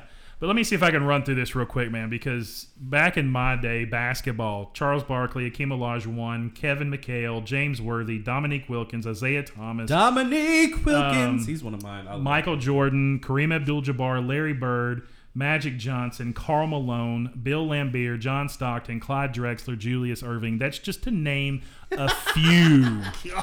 Just a few. Just a few. I I mean, mean, and I mean that just, my gosh, dude. And you get into uh, football, man. I mean, some of my favorite callouts: uh, Rob Bironas, uh, kicker for the Titans; uh, Bruce Matthews, class act, offensive yeah. tackle; uh, Drew Brees, Drew Brees, quarterback for the Saints; Art Monk, wide receiver, Redskins; Art Monk. um, Barry Sanders, running back for the Detroit Lions. I don't think Jim likes sports I at all say I don't here. think. Um, yeah, no, not at all. Um, but um, going down to my two favorites call player callouts of all time. Um, uh, Carson Wentz from the from the Eagles, and what really has this? I mean, he's just come on, and um, what really uh, made me made him stand out to me was um, the connection he made with that child, uh, Lucas Custers, um, who uh, developed ca- uh, stomach cancer, um, Yeah. and they they did that whole drive Yeah. Uh, for him to try to help him recover and get through it and fight this. And uh, they made all these bracelets for him to support him, and they because they nicknamed him the Dutch Destroyer. So they made all these bracelets that said Dutch Destroyer, and Carson Wentz still plays with that bracelet That's today. Oh, wow. And um, so Carson has just become a real class act, really good Mm-hmm. quarterback, and I just a really good guy. Um, my the number one guy that I got to call out, my favorite player of all time, R.I.P. brother, uh, Reggie White. Oh, Uh, he's on defensive end for the Green Bay Packers. The preacher. Uh, minister, uh, Tennessee Vols, 1980 to 83, All American career. Still holds the school sack record, 15 sacks in a single season. Uh, still hasn't been broken today. Um, nicknamed him uh, the minister Derek of Barnett Defense. got a couple of those. Yeah, he got a couple of them, but uh, they nicknamed him the Min- Minister of Defense. Um, I mean, he's just my, my favorite uh, sports guy to call out because Wow. that man is just I just I loved watching him play. Yeah. I watched him play through college. I watched him play in the pros. He was just fantastic. I should give him that rookie Reggie You White should. card that I Yeah. found. I found a rookie Reggie White uh, with that card show we went Uh, if to. he doesn't, I'll take that. yeah, I'll take it. I just got it because he gave it to me like Mm-hmm. really cheap. So he sure did. Absolutely, I'll take it in a heartbeat. Um, but yeah, man, those are. I mean, you know, I can just also a few, just, to say a few. just just to call out a few people. Um, let me see. Where did I put the rest of my list? Because I had a huge list He- on here. he's got man. more. Oh my I've got God. More, I got more, dude. I got a. I had a ton on here. Um, how much time do we have? I mean, you know, um, I'm cutting you off, bro. How about you, Josh? What are some of your favorite players? Oh well, he hit on a couple of them. Uh, Reggie White definitely was one of my all-time favorites watching, especially in the pros. I, I was a little too young to see him play, you know, in college and stuff. Uh, I was there though when Tee Martin and Peerless Price, you know, the one-two passing combination took them to the championship. yeah, Uh, Peyton Manning, hands down. You know, I'm, a, I'm your stereotypical UT fan. Peyton Manning, oh, but whatever. uh, I was a huge Ken Griffey Jr. fan there for a while oh in baseball. Yeah. Uh, oh, uh, yeah, I remember. to this yeah. day, there is no batter that it has a more beautiful swing than he does. I mean, it is like an art or form. who had the most intimidating face when you were facing him in a Mm-hmm. picture? Like, right. can you imagine being the pitcher and be like, "Oh my God, is he going to hit a homer off my Yep. pitch?" Right, and he was a left-hander, which I really. would- I'm a Yeah. lefty, so I love. I loved watching that. That's one Um, of my favorite parts in uh, Summer Catch is when Yeah. he, he does his first uh, pro uh, pitch and it was to Ken Griffey, Right. And he hits a homer off of him. Um, and then I mentioned a couple others. Uh, Barry Sanders from the Lions. I used to love watching him run. Oh, man, um, yeah. One that never hardly gets mentioned was uh, Chris Sabo from the Cincinnati Reds. yeah. He was the first pro athlete I ever met. Um, he came down to the minors briefly back when the Nashville Sounds were the AAA team for the Reds, and he came out. I watched him play for the Sounds, um, and my dad gave me this baseball card, and I think he might even still have it. Uh, Chris Sabo, class act. He came out after the game. It was late at night, and there was this whole line of people. I mean, it was had to be at least a hundred yard line of people waiting for his autograph. He stood there and walked through the entire line and signed every single thing, not skipping a person. And I was so happy just for him to take my card out of Yeah. my hands. Um, my favorite player growing up as an, at an early age was Eric Davis for the Cincinnati Yeah, Reds. remember. Um, as I got older, Tim Brown, the wide receiver for the Raiders, loved watching him. I had his jersey for the longest time. Bo freaking Jackson. Jackson. Bo Jackson is probably Bo Jackson was like everybody's favorite. Yes. Didn't Oh, matter man. what. Yes. team If he hadn't hurt himself, imagine the thing. He still holds records for Monday Night Football that'll Yes, probably never dude. be broken. Bo knows sports. Bo knows sports. Um, of course, Michael Jordan. He was one of the reasons why I watched basketball. D- d- I don't care what anybody says out there. He is the greatest ball player. Um, screw LeBron and I mean Kobe. I like Kobe. I, li- I did like Kobe there I'll for a give while. LeBron respect. Like he's doing way more than any other NBA player right now, Yeah, or agree has in the that. past four years. But he's got a long way to go Yeah. before he gets that. But. That know- man needs to learn the meaning of one word: solidarity. solidarity, and he needs to be humble.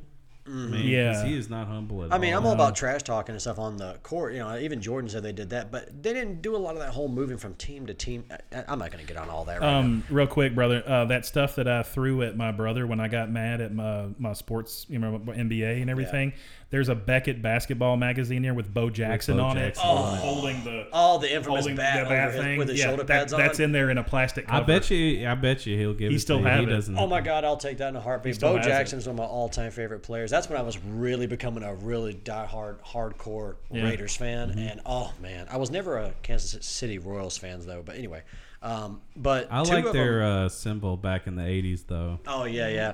Uh, two that really stuck out to me. One at a young age and one at an older age. At an older age, Ray Lewis from Mm, the yeah. Baltimore Ravens. I've Yeah. never been a Ravens fan, never will be a Ravens fan, but I love that guy. I Mhm. love his intensity. He reminded me a lot of Reggie White. Yeah. The way he played. And let me I'm sorry. I You have to see Ray Lewis coming at you on the football field. running man, away as fast He's as so ferocious.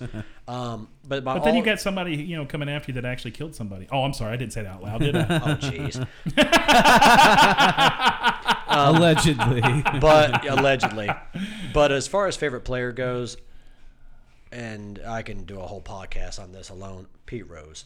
Yeah. Pete Rose, and there's so much controversy. There's so much to argue, all so many different Yeah, angles. But he holds a batting record that will never ever Yeah. be broken. Mhm. Yeah. He is not in the Hall of Fame. He is my all. And, and he, and, We're gonna get to that later. I promise and you you, don't see Josh. a lot of to that. people that. you don't see a lot of people that even in any sport that hustled as much as he did, Mm-hmm. Right. played as many positions as he did, Mhm. Yeah. equally Yeah. Right. good, Yeah. and not be in the Hall of Fame. He's the only part of the Reds I like. That's the only Well, part. nobody asked you about what you like. I promise you, though, the generations are getting in there to those uh, voting positions. Yes. he will be in the Hall of Fame before we die. I, I promise you that. Yeah, I'm sure he will. but it'll I'm be sure after will. he dies. It will. Oh, it could. definitely. I'm sure it will be. It, but- it but won't he'll be, get there. He'll He just there. got denied. It'll again. be in the I next. I, I I think in the next 15, 16 years, he'll he'll be in. I'm there. gonna hold my breath and just walk away for now.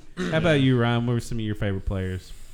I got to go with Fred McGriff, David Justice. Nice, nice. He's God, going with that team. I got to go for those two. Um, Michael Jordan, uh, Bo Jackson. I got to go today, like Mike Trout. I think Mike Trout is like almost Mickey Mantle Yeah. incarnate. I think he's great. Um, got to go also. Got to say, number one, Steve McNair. Steve Love McNair. Steve McNair. Yeah, There's, he's on mine. let me tell you, there is just not a quarterback out there. That There's not a. There's, not a hasn't been leader. a player No. come around like him in a long. You know, Matt time. and I were talking not too long ago, and there's not a player right now.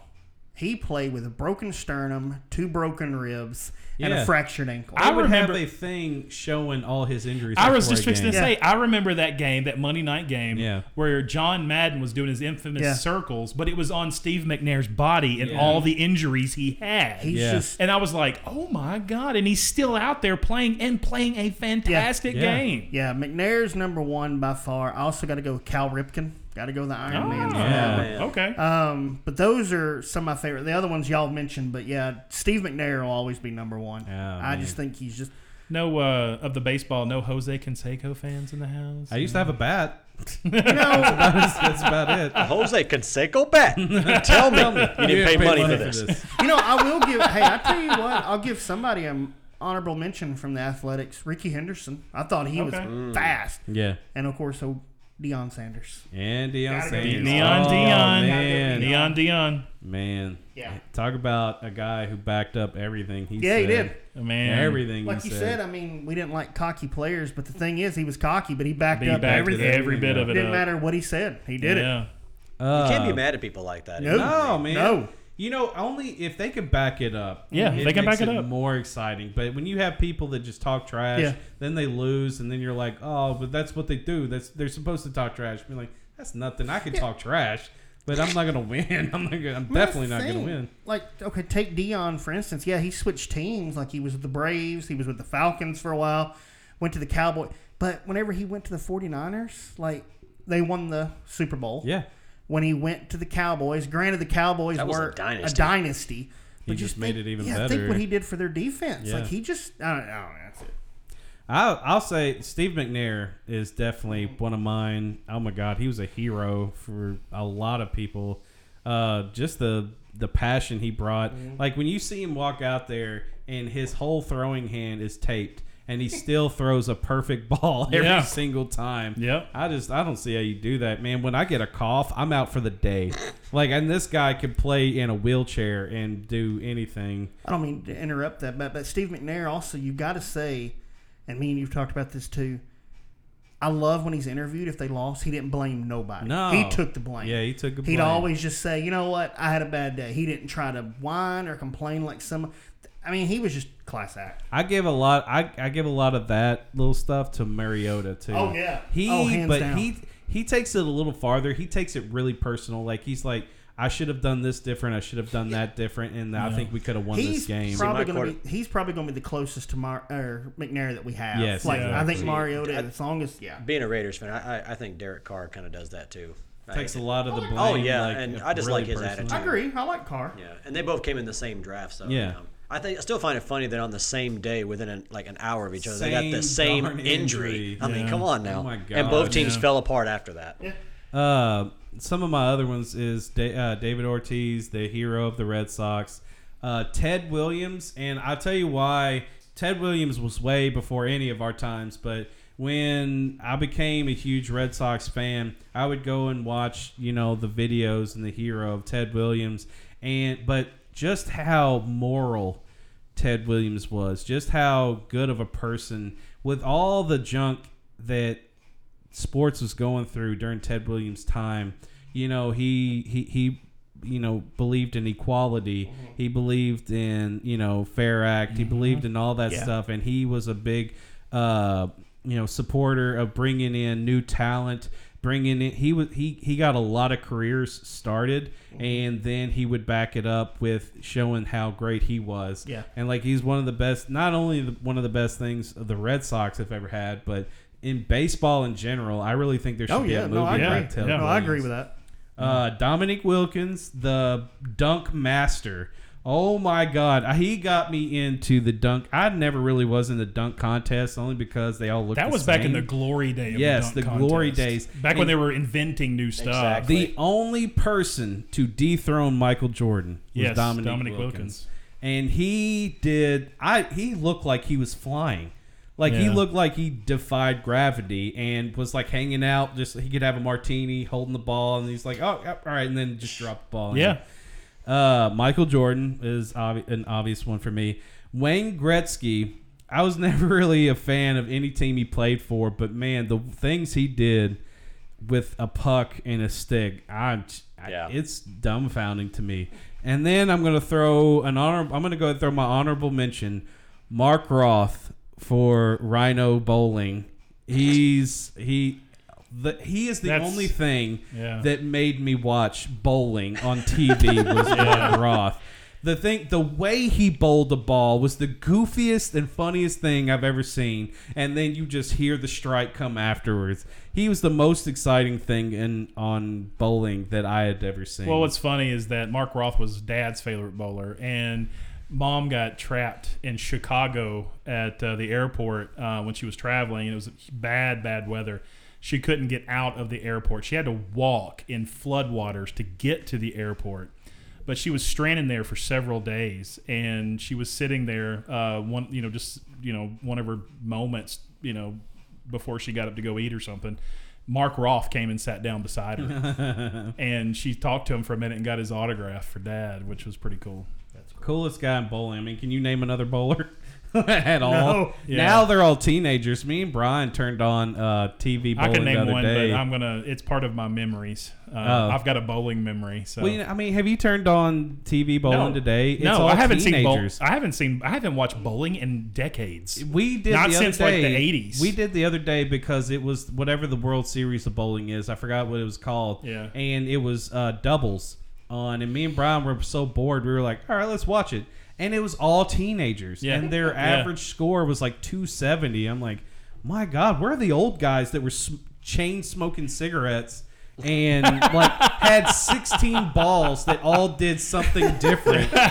You know, like he Yeah. had that, like Mark Roth had like five balls. Yeah. Like he had like he had a spare lot of ball. He had a uh, He's got balls. He had the uh, 710 split ball. He had the strike ball. He had the heavy ball when he needed to. I don't know. I just the things like I I have one ball. Yeah. That's all I have. I took I took bowling in a semester in college. I did Learn- too. Learned the uh, the art of the pendulum swing, That's crazy. Josh took the uh, fundamentals of the pendulum I took bowling swing. and I took uh, oh, yeah, uh, what was racquetball. Racquetball. Racquetball. I miss racquetball, man. Oh my I god! would But play I, that why now. would there be a class for racquetball? Hey, I learned a lot in that class. So, uh, what what's some of your did uh, what's uh, most uh, memorable sports memory that you can think of? Yeah, you all go first because I'm gonna take forever. 89 Super Bowl, Bengals versus 49ers. eighty nine Super Can you Bowl. believe that? I know. We Holy were at- crap! I wasn't even watching TV at this See, time. and that's so. the thing. Like, I didn't care about football then, but I remember going to Ronnie Woodard's house, my dad's best friend, who was a cop, and his wife was a manager of apartment complex, and we had the whole clubhouse to ourselves, and we had a cookout in January. I just remember for some reason that day has always stuck out. Whenever maybe that's why I like the Bengals. Yeah. But that day, that's probably my most memorable because it was just fun night of hanging out with friends and watching Joe Montana and you know, I mean, that was just a that's just a memory that I've always had. And the Bengals didn't win that game. no, right? the 49ers. Okay. No. yeah, I mean Joe Montana was. Yeah, on Joe there, so Montana. no that way. might have been the game that he saw John Candy in the stands. Oh yeah, yeah. I forgot about that. How about you, Josh? I've Most got- memorable sports memories. I've got Nobody two. cares, Josh. Well, Next. your mother cared. Uh,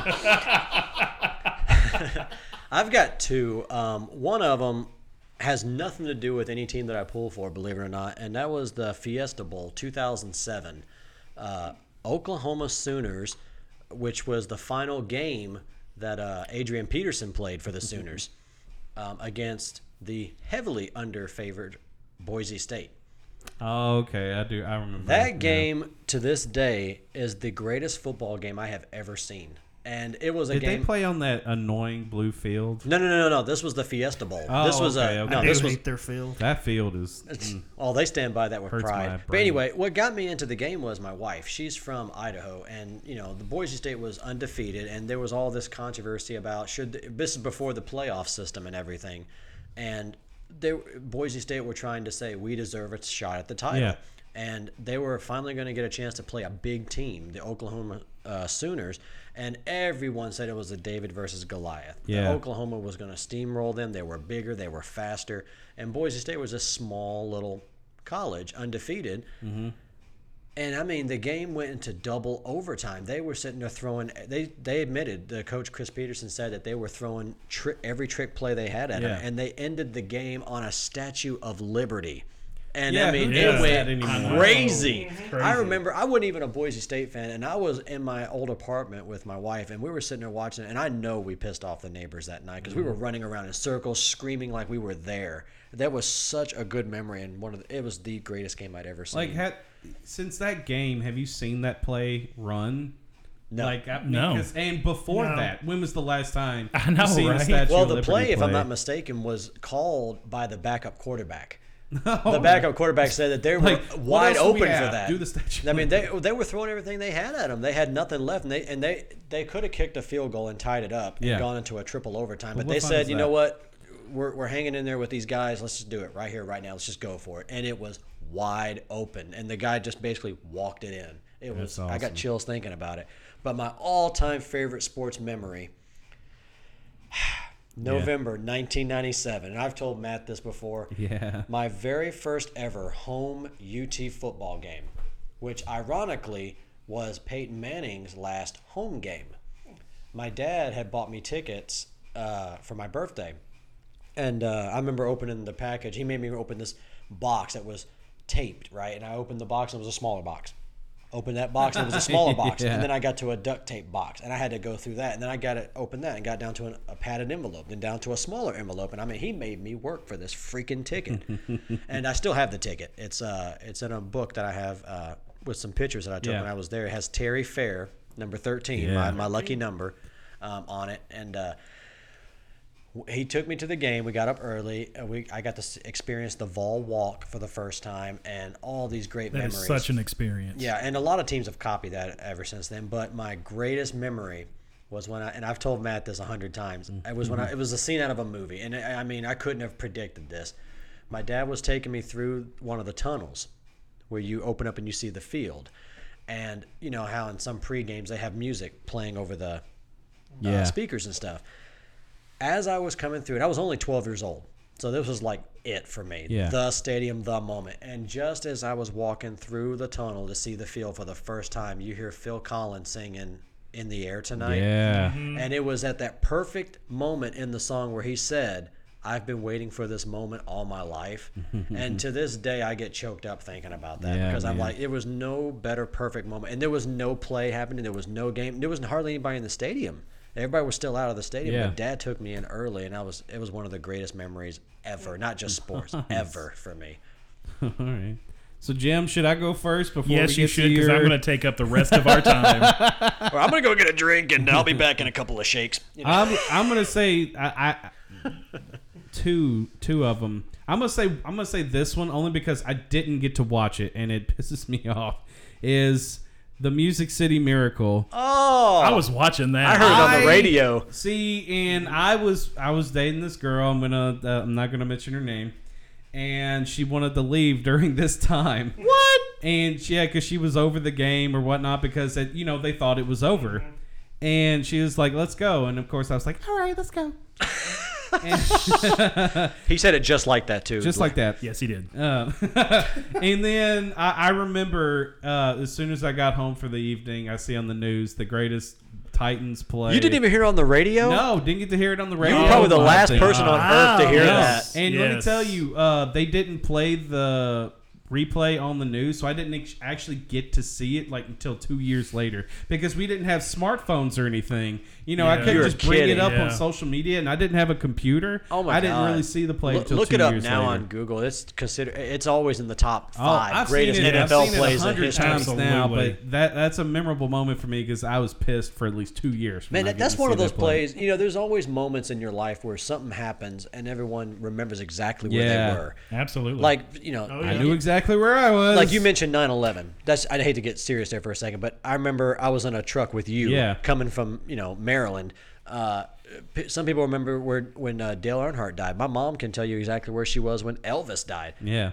But sadly for me, I can tell you exactly where I was when Music City Miracle happened. I was working at my first job at HG Hills, and I was listening to it on the radio in the meat department.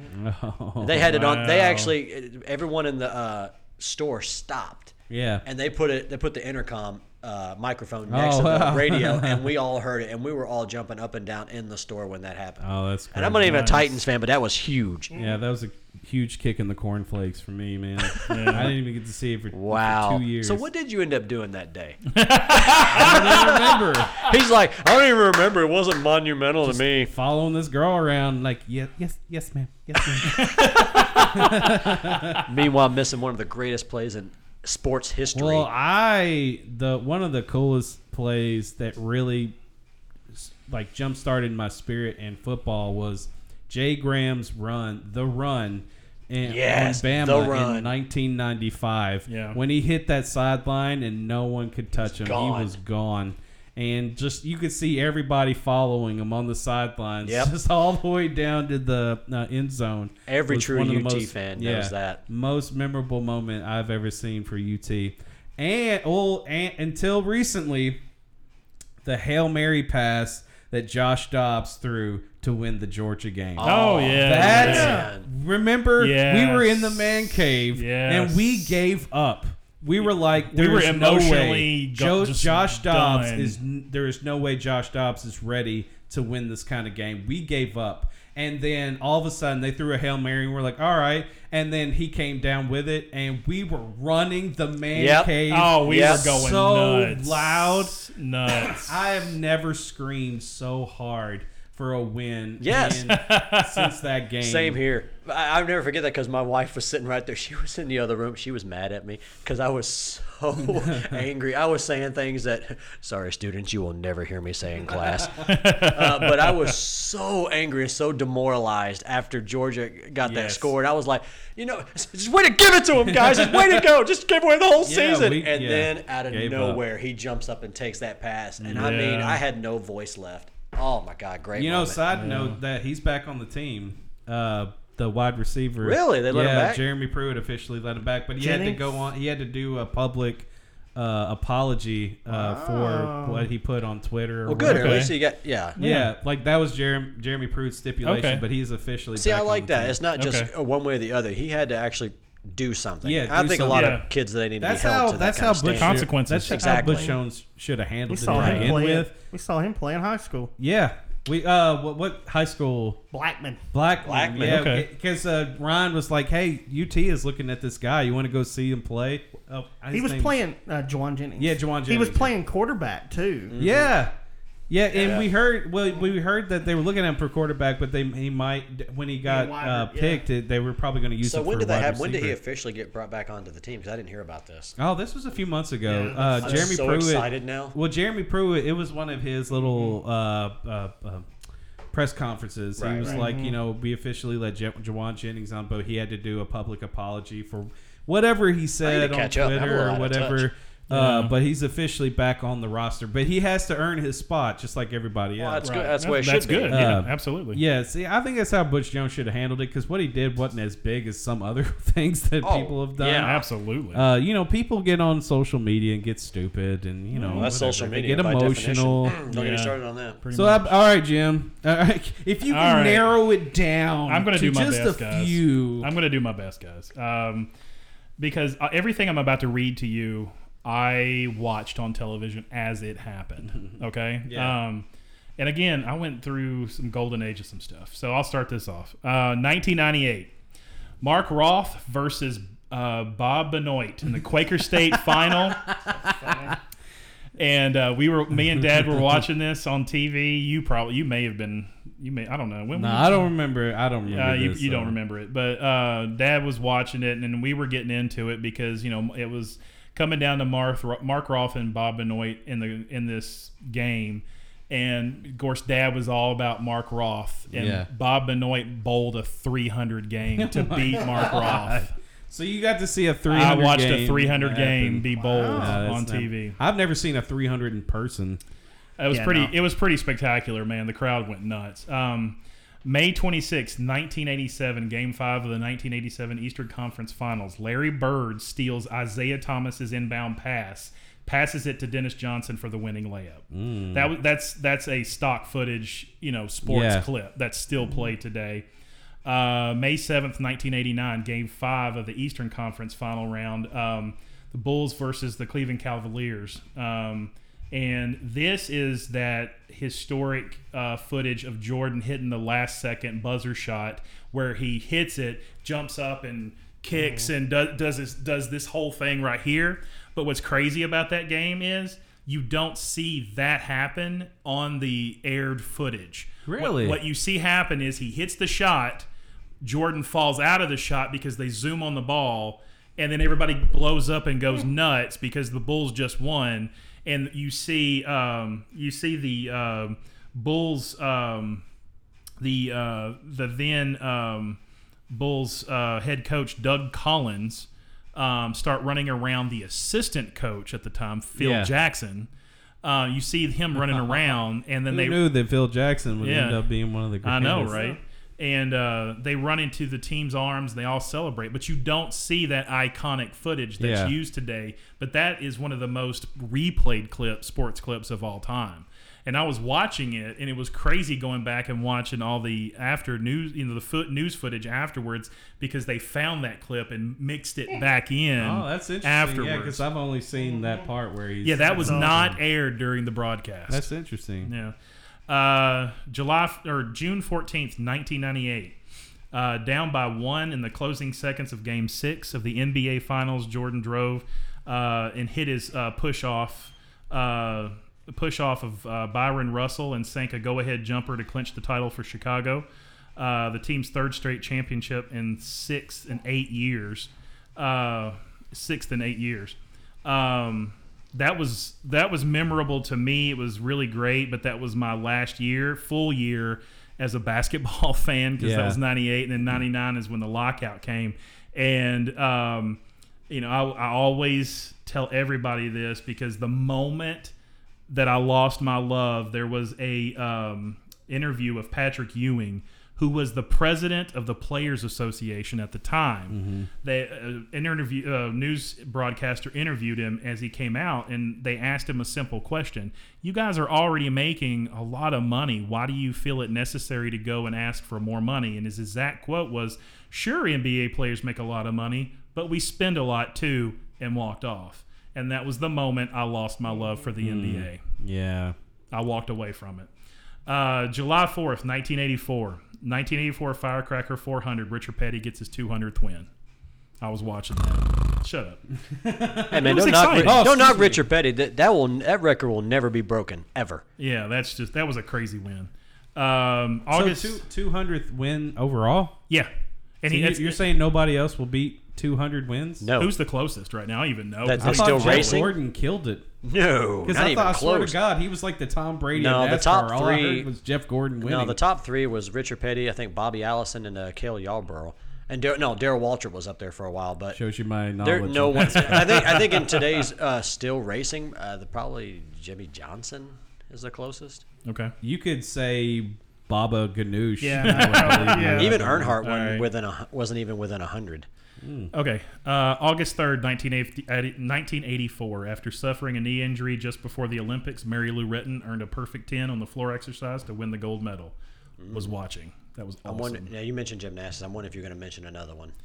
Probably not. I, I think that's my only gymnastics one. Um, We were losers, Ryan. we couldn't even watch Were. sports. You said he said were right. yeah, he did say were. Okay. He did say were. We'll I, I have a high esteem on myself these days. Um, February 1st, 2015, Super Bowl 49, New England, Seattle. It was the infamous moment where we all thought Marshawn Lynch was going to run in the Oh winning touchdown, God. and they threw a pass Yeah. that got intercepted. That and is Ryan, still- went, And it- we, and me and we Ryan went still- to a Super Bowl party That's right. we all still to this day talk about why did they not run your the best rusher in the league? Goal line rusher too to boot. I mean, come on. Everybody was talking about that still to this day.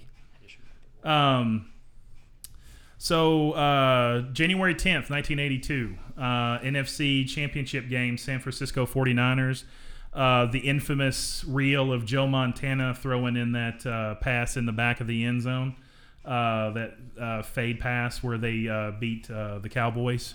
Yeah. Um, February 15th, 1998, uh, in the 20th running, in his 20th running of the Daytona 500, Dale Earnhardt finally won.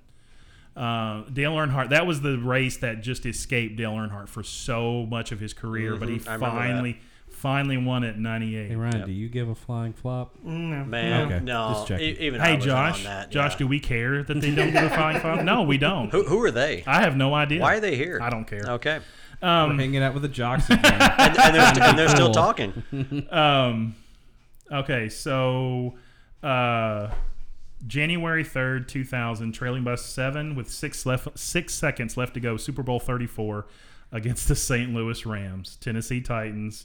Oh, uh, God. the- the Steve Now, I remember where I was when that happened. Steve. McNair fired the pass to Kevin Dyson, caught on the four yard line, tackled at the one, time ran out.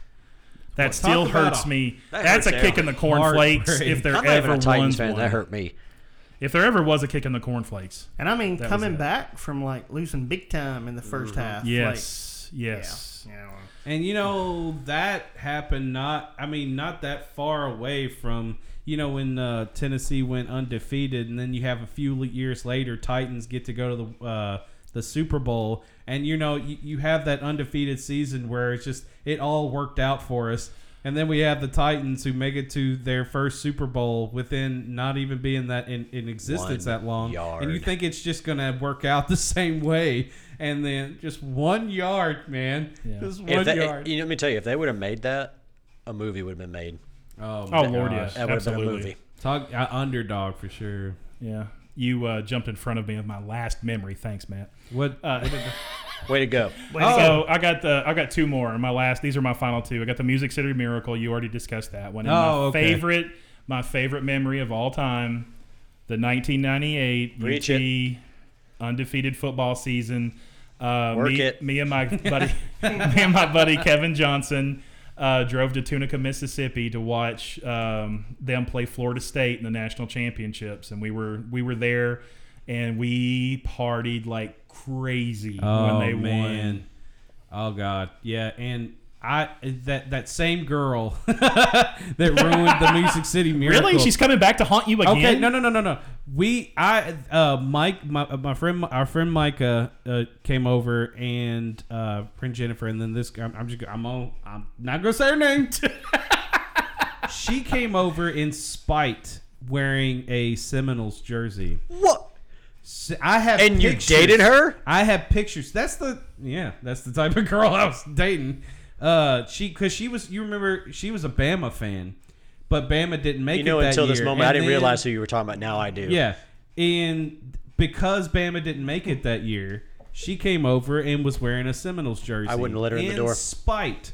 And then we No. beat the crap out of them. Well, we didn't really beat the crap out of them, but we beat them. And man, me and Mike, it was just just to rub that in her face for the rest of the evening. That was such a satisfying evening. You just reminded me uh, of two memories. One, when the I didn't say the Vols as being the memory because the memory I have of that was a little bit embarrassing. I, my dad was at the game. He was in Arizona. Yeah. When they won the national championship, he likes to you know lord that over me all the time that he was there. Yeah. I was sitting on my couch. And mom, if you ever hear this, I'm so sorry.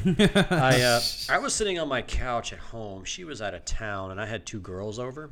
I hate to admit this. Um, they were both friends of mine, but You I was grounded 20 But I was so oblivious. They both were into me, and I was oblivious. I'm talking had no clue until they told me afterwards. Yeah. I was so into the game, I ignored both of them.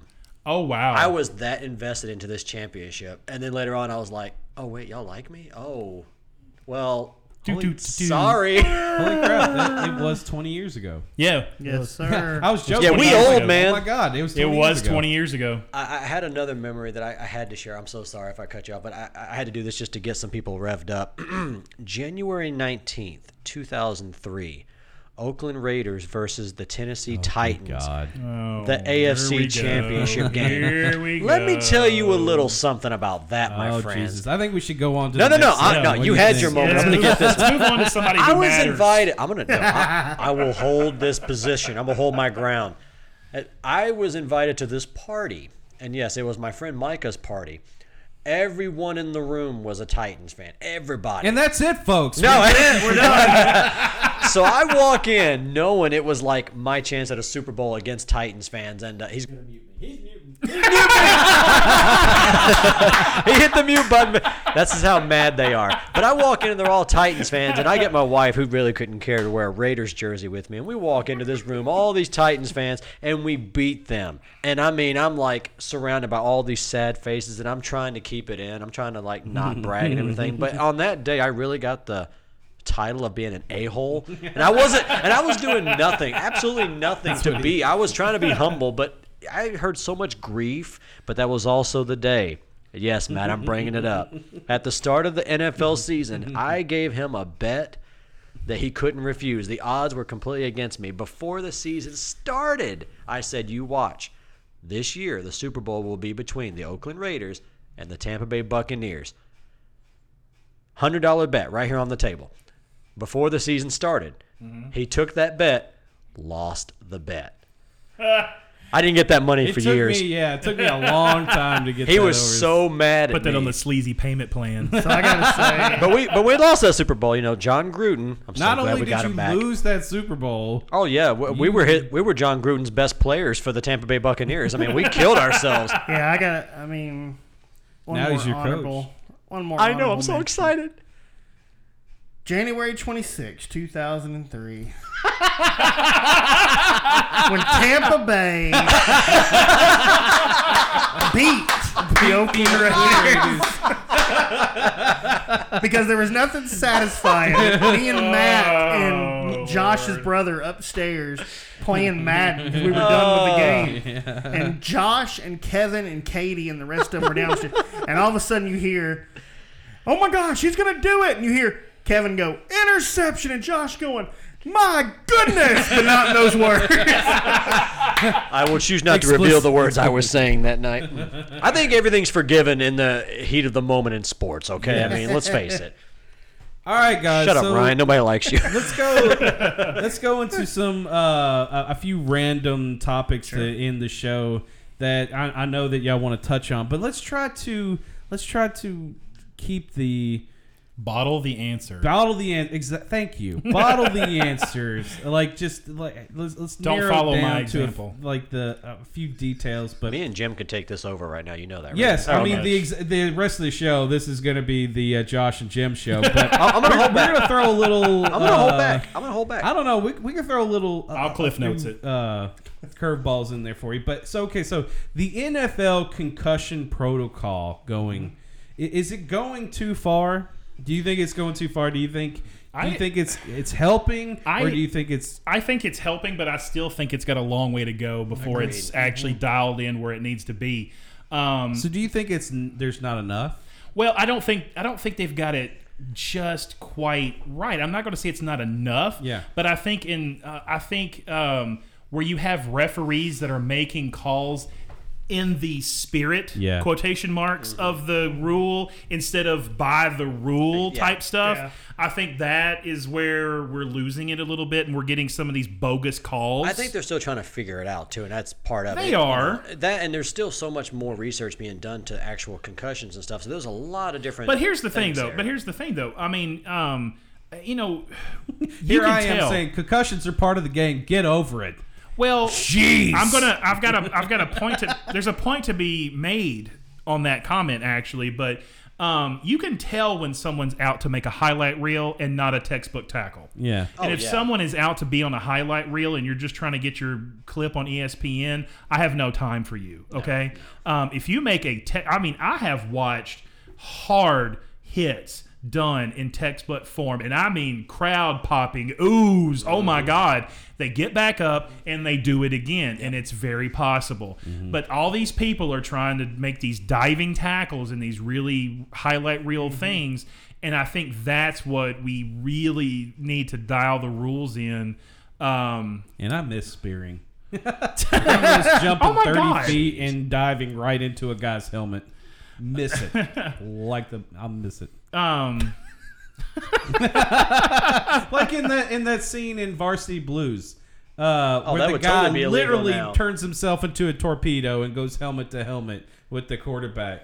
To me, that is the epitome of football. But there's a but, But there's a flip side of it though. You have to understand. Look at the. I- I'm gonna use a movie reference. Look at the character of Lawrence Taylor in uh, Any Given Sunday. I think the concussion protocol is also there because of players like him who will kill themselves over and over, but no that's matter their what. choice. It is Well- their choice, but But the thing is, though, you gotta you there there is a level of protection that you need from the people who are. Now, don't get me wrong. I do believe that there is a risk reward thing going on here. Okay, there is a high risk, high reward. That's, Yes. that's what this job is.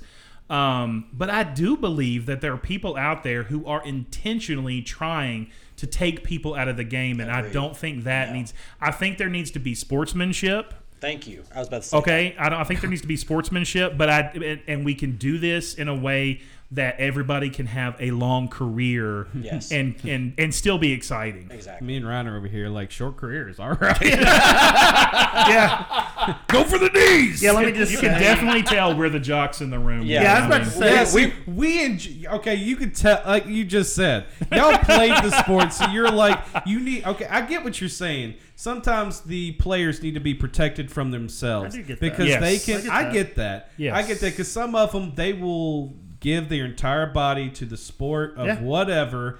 And but and, and we're over here as the only the spectators of the sport that love that stuff mm-hmm. and think that because of stuff like the concussion protocol. Like uh, Steve Young, how many per- concussions did that guy have? He had to retire because he had like twenty. Yes, but if we had this protocol in place, he wouldn't have had to retire. Would have had a longer career. yeah, but see, and we would have gotten to see things him he did play a lot concussions. longer. but then look, but you also got but you got to look at the history of it. Look at some of the players now that are coming out about their problems with their head injuries and stuff. Look at people like Grace, like Junior Seau. I get went that, through, but they you know, know this Yeah. when they start playing. Yes and no. It's still League. yes and no. It's still being talked about. It's still being researched. A lot of these players had no idea what this was until it was brought about. Okay, common sense. If you from mm, eight years old get hit over and over again for the next 27 years of your life and don't think that something major for the rest of your life is not going to happen to you. That's Well, a state of I mean, denial that you it's need not to work okay. on so before I'm not joining gonna football. okay. I'm gonna, I'm gonna say that, that that I think that's a little bit bogus uh, because we all saw what Muhammad Ali went through. Yes.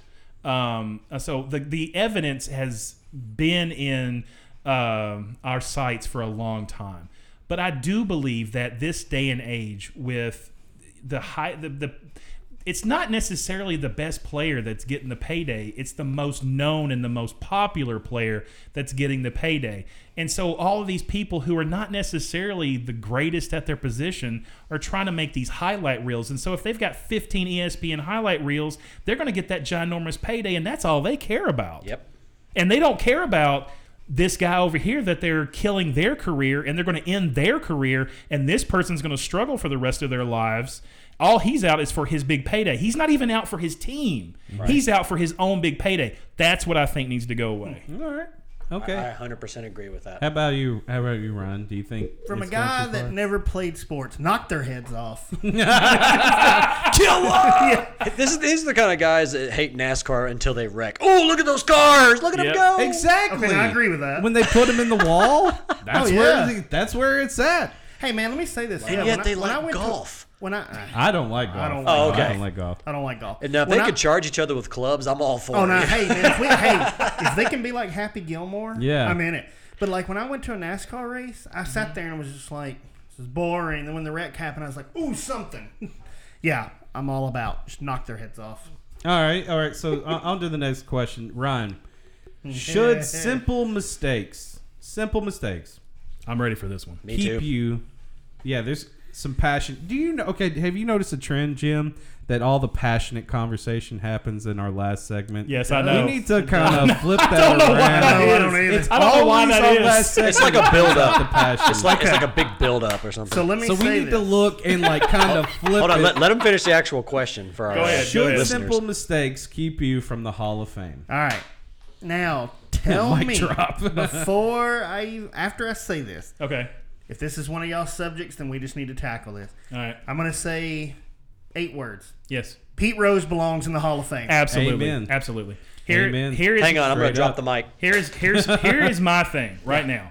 In the world, the whole reason why a lot of this doesn't happen is because the organizations, uh, the NFL, the NBA, whatever, they or MLB, uh, they don't want to be associated with whatever it is they did. I firmly believe that if you did not take any kind of performance enhancing drugs that gave you an unfair advantage, if your natural ability uh, invoked a uh, Hall of Fame performance and career, you deserve to be in the Hall Yeah, of Fame. Yeah, let me say, Yes. okay, yes, we all know what he did. He gambled. But you know what? He gambled on his team to win. on his team to win. Yes. He did not exactly. gamble. If he threw a game, Right. That's one of the most disrespectful things you could ever do. Let me say, in yeah, sport. I agree with you 100%. Like, if he would have gambled for his team, okay, and I can understand why that would be frowned upon. But you've got a guy that has 4,256 hits. Will Yeah. never be Yeah. broken. That is unbelievable. Absolutely. Him, and I think the closest to him is probably Ty Cobb. No, he, yeah, he broke Ty Cobb. Yeah, I mean, that's the thing. Like, Mm-hmm. Ty Cobb and him, That's another movie we didn't mention earlier. That's a good movie. But Pete Rose Yeah. belongs in the Hall of Fame. I mean, you got instances of like um, back in the day where uh, players, like especially in the NBA, Mm-hmm. where people got uh, busted for point shaving. But the problem was all of those people. we- If you don't understand what point shaving is, is that they bet, ag- against their team and they put on a poor performance, and they do that purposefully. And those are not performers. They're purposefully not putting up Yeah. points. They're purposely not performing, and those are they're not putting up It's- a it's- Hall of Fame performance. Yes, and in NBA, it's like controlling the points. Yes. because like uh, with with shaving points, okay, on one aspect, that is talent to be able to control the point spread. Yeah. but that to shave points to either hit uh, the point spread in gambling or to lose a game.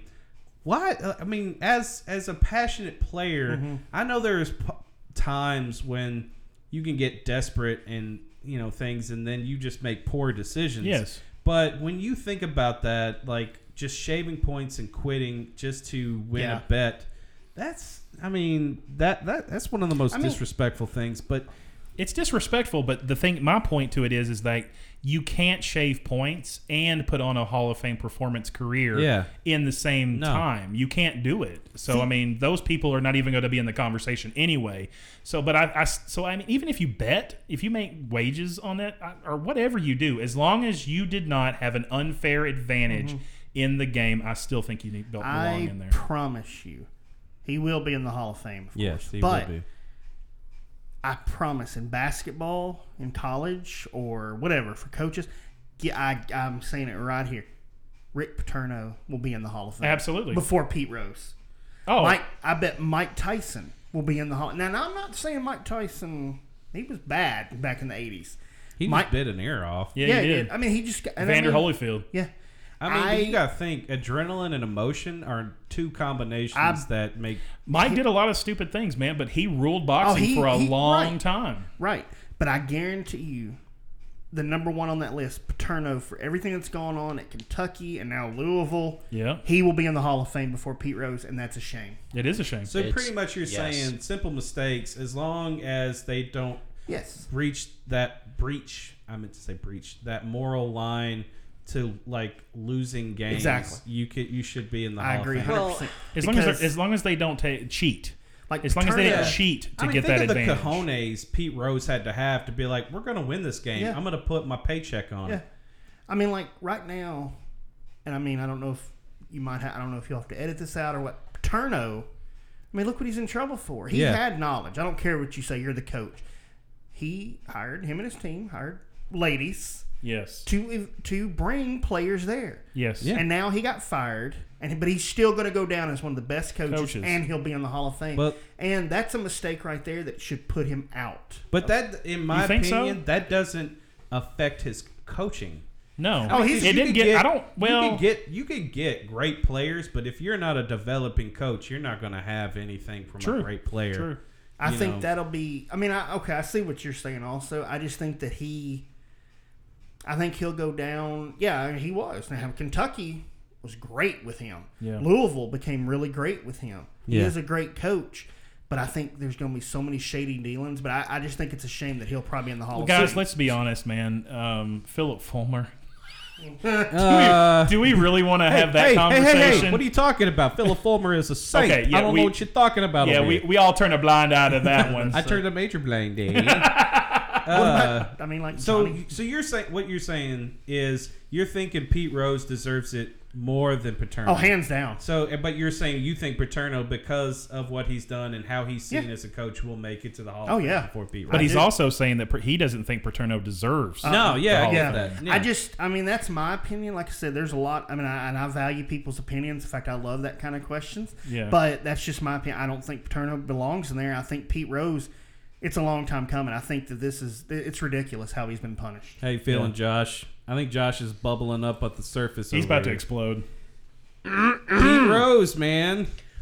Pete Rose, Pete There Rose, is Pete Rose no, baseball. there is no sports person in any sport in any history that deserves being in the Hall of Fame more than Pete Rose. Mm-hmm. Hands down. Yes, he gambled. Yes, he bet on his team. Yes, he broke the rules.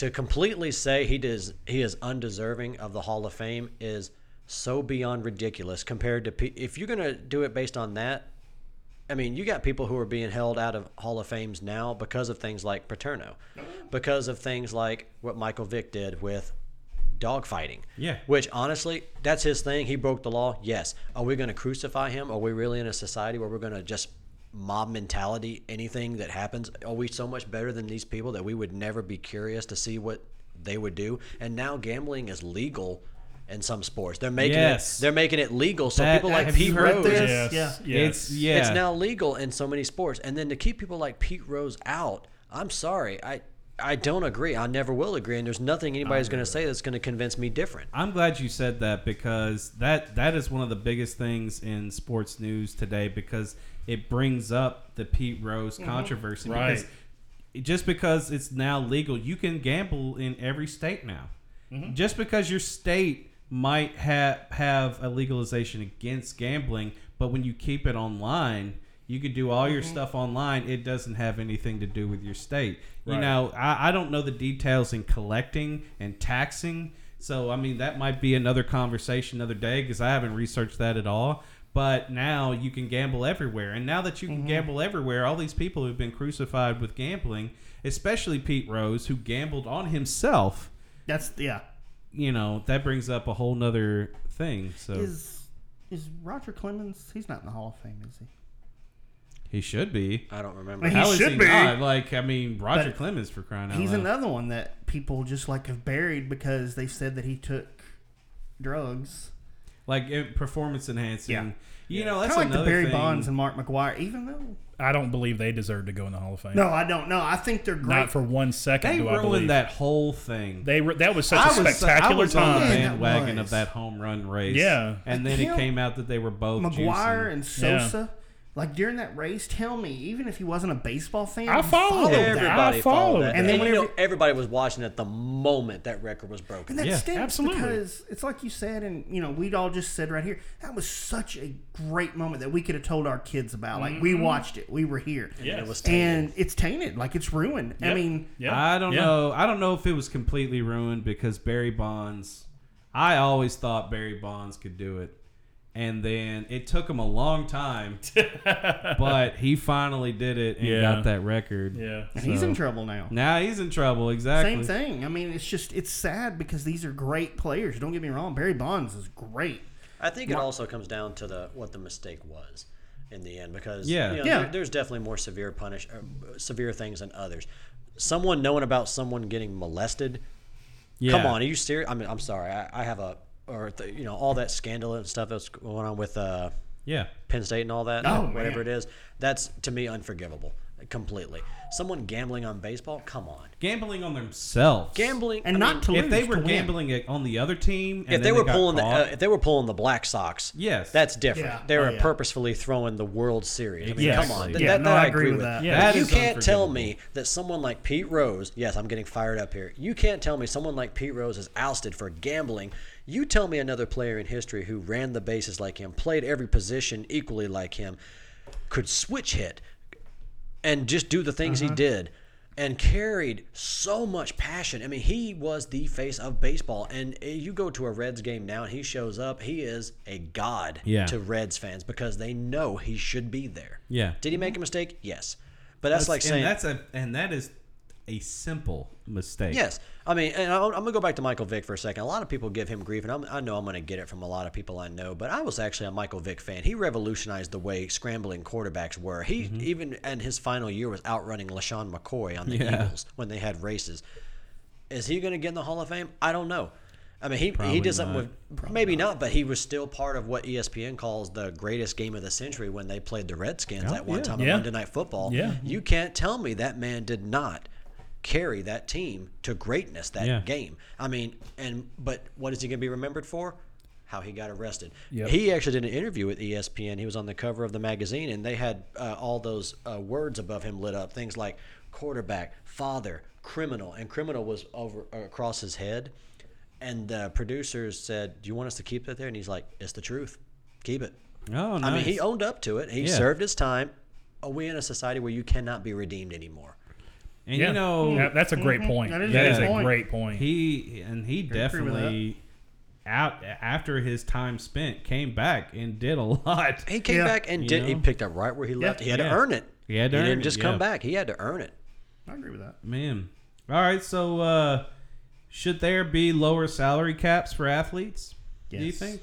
yes. I think, i in my opinion, okay, just because you spend a lot, I don't think you should get more because you spend a no, lot. here's the thing, guys. I mean, all of us in this room can sit back and imagine the things that we could do with one million dollars. Yeah. I mean, you can, uh, you all get the the lives that we lead. I mean, the the fantastic things I could do with just a million dollars, and to sit back and to see one person get a con- single contract for a hundred million dollars over five years, I just think that is just extravagant. I think that's way too far. No, I agree with Yeah. you. Yeah. Taylor Lewan's right now is in hiatus until he gets his contract Yeah. because his five year is coming up, Mm-hmm. and you know they worked with. Mar- I think they got to work with Mariota, Mariota. first.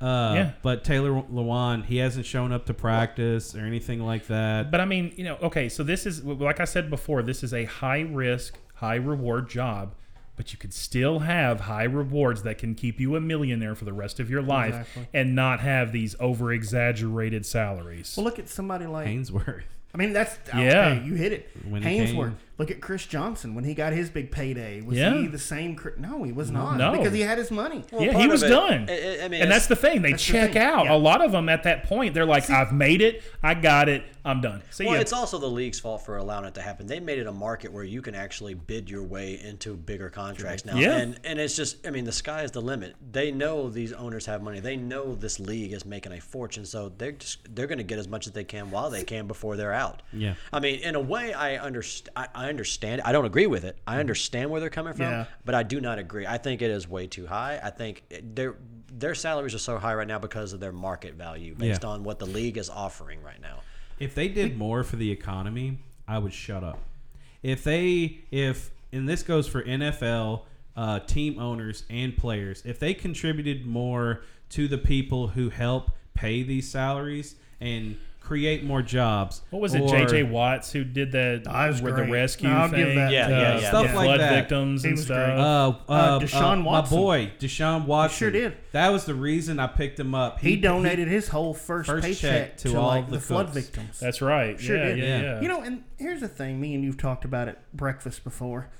I think it's ridiculous that you're a rookie and you come in and you demand all this money. Yeah. Yeah. Like, I mean, Absolutely. I, think you need to pay your because it's a different world. You need to pay your dues, You got- I think you need to pay your dues. I don't think the number one draft pick should be No. paid all these multi-million dollar No. contracts. How many number one uh, draft picks have been bust? I'm, I'm sorry. Ryan Leaf, So Marcus Russell. I, I about to say Raiders. We, I mean, Jamarcus Russell. Oh my God, I But still see, living through Here's that. Here's the thing, though. Okay, so Jamarcus Russell, yeah, sure, bust, whatever.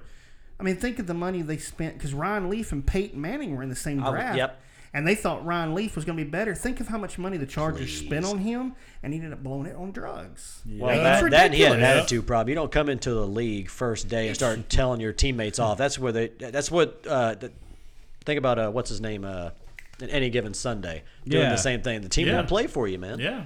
Anyways, yeah. Yeah, Ryan Leaf, who? I mean, yeah. like that's what you're gonna remember his name for. Yeah, is exactly. how he's squandered all biggest that. Squandered all his money. Yep. Man, it- yeah. So like, I think salaries. Okay, I, I- get, you know, a few million here, a few million there. They can afford it, but you know, if they could help out and Right. help out all these people that are struggling, and this goes for the NFL and team owners. If they could do more for the city that they're in or their state, well, I don't care, and just help the economy more. So seeing a player get a ten million dollar contract. I would not care. I'd be like, well, at least they're doing their part for everybody else. And then I, you know, if he gets ten million dollars, but he's giving to charity as well, But- or he's given to these parts of the city I to think help. I think I think the way they need to attack it is I think there needs to be they need to restrict it down to that to like I don't think there should be the multi-year contracts. I really don't. I think it should be year over year. Mm-hmm. Okay? Oh, agreed. I really think it should be a year over year thing. Mm-hmm. Okay, you played great last year, so this year you have your, earned yourself the the league maximum, mm-hmm. which is going to be four million dollars With the potential for a bonus if you with a do potential this for a much. bonus That's or a good something. idea, 'cause- so so okay, you play this year, okay, and you do well. Next year you qualify for the league maximum. But if you have an off year, guess what? You don't qualify for the league maximum anymore. You're taking a backtrack. Think of how how how hard pa players will play. would have to single play. They have to keep their stuff going, and I think that would bring back the love of the game. I think it would bring back player respect. I think Yeah. it would bring a lot.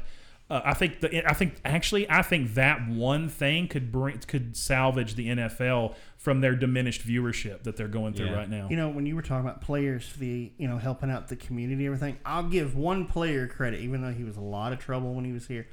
Pac-Man Jones donated a lot. To Pac-Man Jones. he did. I'll give him that. Like a lot of the undercity kids, You like yeah. I just, yeah. I'll give him that. He did donate if a lot. If you do not like uh, Well, there is that. Pac-Man Jones, you know he just gotten uh, he's he didn't get in trouble, but there's this thing now that uh, everybody is trying to find Pac-Man Jones and start a fight with him because They he's just- a he just- hothead. in an just- airport, the somebody in the airport. airport Yeah, just did it, and like it was just a random guy who wanted to pick a fight, and Pac Pac-Man doesn't back down from a fight, no, and he no, he doesn't. But I have we you have to understand though the life that he has le- led has brought this on himself.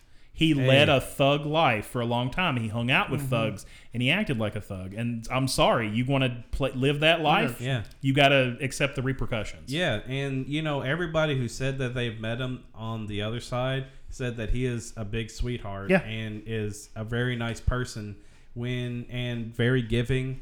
Uh, you know he's had mistakes with the law a lot because of stuff like you know his life. He's done a lot of Oh, yeah. stupid stuff. Yes, but you know, and but stupid stuff found him too. You Yes. know, like he would be at a club, and then people would come up and try to think Man, he they're hard, and punt returner. He yeah, was a good one he of our best. He was really good. So, after salary caps, do, do you think? Wh- What do you think is more important, coaches or players? The level of coaching. Okay, now or now is the point, the part in the podcast where I have to give Josh, you know, you know I have to, I have to. What are you give saying? Credit, credit to Josh here. So, um, I think I'm going to say it's coaches, especially in team sports. You got to give it to coaches. Yes, Let's look at John Madden. we might all agree on this one. Let's look at John Madden and the Raiders. Okay. Yeah. I mean, he took a team of nobodies to the Super Bowl and won. I I truly believe uh, in my heart that um, number one, you have to understand. You take the worst NFL team out there today. Okay, and you watch those guys practice and play. Those are some fantastic Yeah. athletes. But if you have the right staff surrounding the right players at the right time, they don't. You don't have to have the top players in the league to Yeah. win a, a- totally a agree. Championship. you really agree. don't. You really don't. You just have the you. Re, but I think more money needs to be dedicated to the supporting staff. Yes. Yes. Because if you have the right general manager who makes the right trades and the right, I mean, th- not even for the top people, just the right person for the job at the time. Doesn't have to be the best tackler, doesn't have to be the best at this, just has to be good. Yes. But if they go out and make the right moves and you got the right supporting, you got the right, uh, oh, and I have said this for so many times, you've heard me complain about this. Strength and training coach. Yeah. That is such an important Yeah. position because if And you guys totally out overlooked. there and overlooked, and if you got guys out there who are hurt and pulling muscles and constant, I mean, not necessarily you know major injury. I'm just talking about pulling muscles and cramping and all this stuff. If you've got a really good strength and training, good training coach, your cardios are going to be on point. Your, your stretching is going to be on point, and you're not going to run into those problems. Yeah. And you're going to have your your players performing for you at the end of the game. See, I yeah. no, go ahead. go ahead because you never get to go first. There's a reason. There's a plan. There's a plan there. no, you go ahead. so I agree 100%. I think it's coaches. I think, and I, I know some people are going to probably disagree. I think Belichick is the reason the Patriots are what it is. I Yeah. think he's. And yeah. Nick Saban. Yeah. I mean, I, think hate him, but- Saban, yeah, I don't like Saban, but if it wasn't for Saban, I mean, look how many college Yeah. He wasn't good in NFL. But, like, okay, now I've had some people say whenever we've discussed this, like, you know, Belichick is the mad scientist when it comes to the Patriots. Let's just. He is. And we got the general manager, Jon Yeah. Robinson, so I'm happy about that. But Yeah. you know, I had a friend say, well, you know what? Some of the players, I mean, look at Peyton. Yeah, Peyton's his own coach.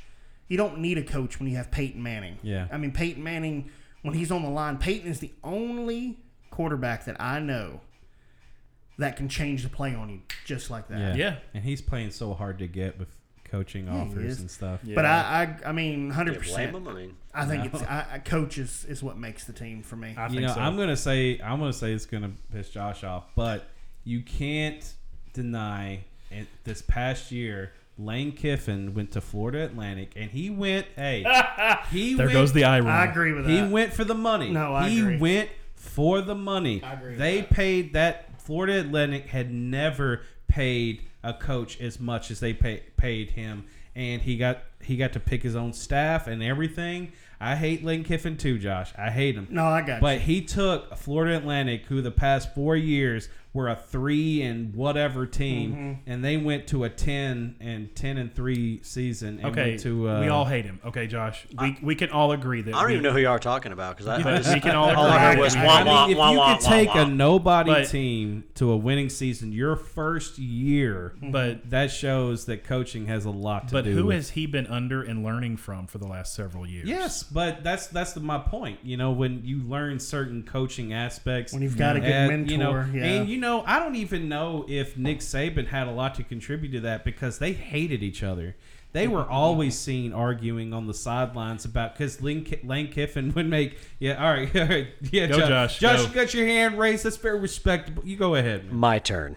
You may have to edit that later. Uh, he failed with my Raiders. He failed with my Vols. He failed at USC. He got decent under Saban because, let's face it, it's Saban. And then he finally got to Atlantic and did something. Ooh. I am so. Here's my one clap. guys. No, I can't even do it. Josh, I'm I'm not saying that he needs to be in the Hall of Fame or anything. right. okay? No, All but- right. But it's but it does say He shouldn't be something. named in my presence. It, it does say something. I mean, I think I think the years under Saban really helped him. Yeah. I really do. I know they were at each other's throats. organized- I know there was animosity there, but I do believe that he learned a lot from him, and I do believe that those years really helped him for the Florida Atlantic. and I think it's going to help us as well with Like, Jeremy. let's Pruitt. talk about right now. Well, like that's what Saban. Matt- I'm sorry. I got nothing but respect for that man. Oh, I'm a good. die- Oh, I bleed orange, and there's a lot of obnoxious Bama fans I know. But let's face it, Saban is a He's proved wonderful himself. coach. Oh, yeah. he is Proved just. He's a collegiate genius. I Football mean, he he's a collegiate genius, and there's no denying that. And if you're a UT fan out there that just wants to badmouth Saban for the sake of badmouthing, then do get your priorities straight because Saban's- w- yeah. he's a he is a great coach. Let's put what Matt said. He's right. Okay, so one and 11, three and nine, three and nine, three and nine, three and nine, 11 and three. 11 and 3.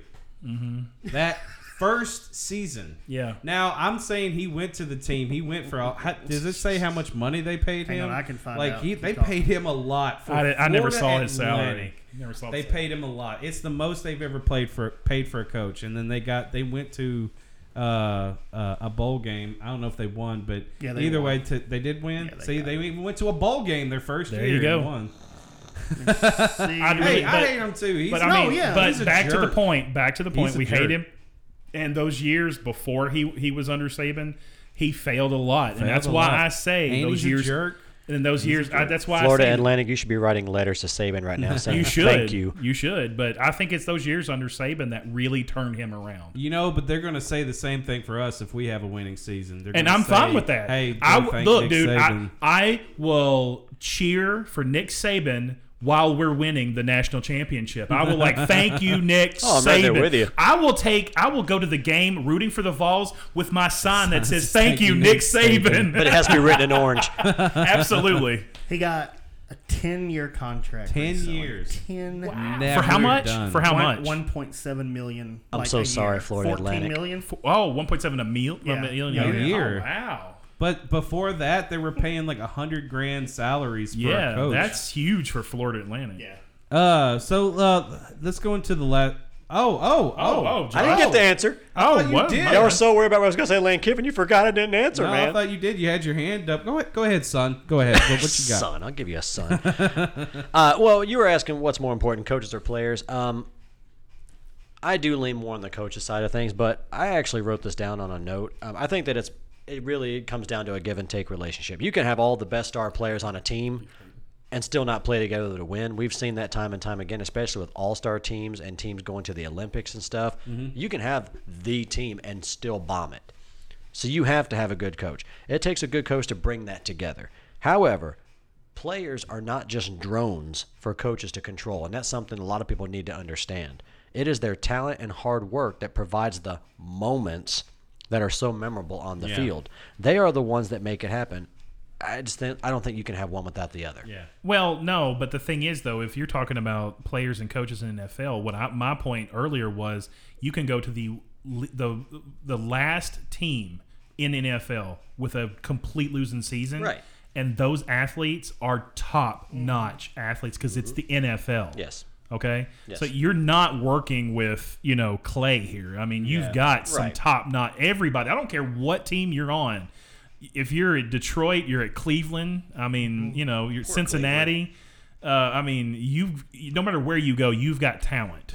Can I, can I? I'm sorry. Can I just say, No. Does anybody else feel bad for Cleveland? I mean, I feel bad for Cleveland every year. I mean, Every year. they get the No, brunt of jokes don't in baseball. Bad. I don't feel bad at all because they don't invest in their team. Well, not yet. Till this year. No, I'm not. I'm, I'm talking about sports in general. Oh, in general. Okay, I, mean, thought we were talking they- about football. Well, I mean, they don't. They don't No, I invest. don't in, feel they bad got the worst.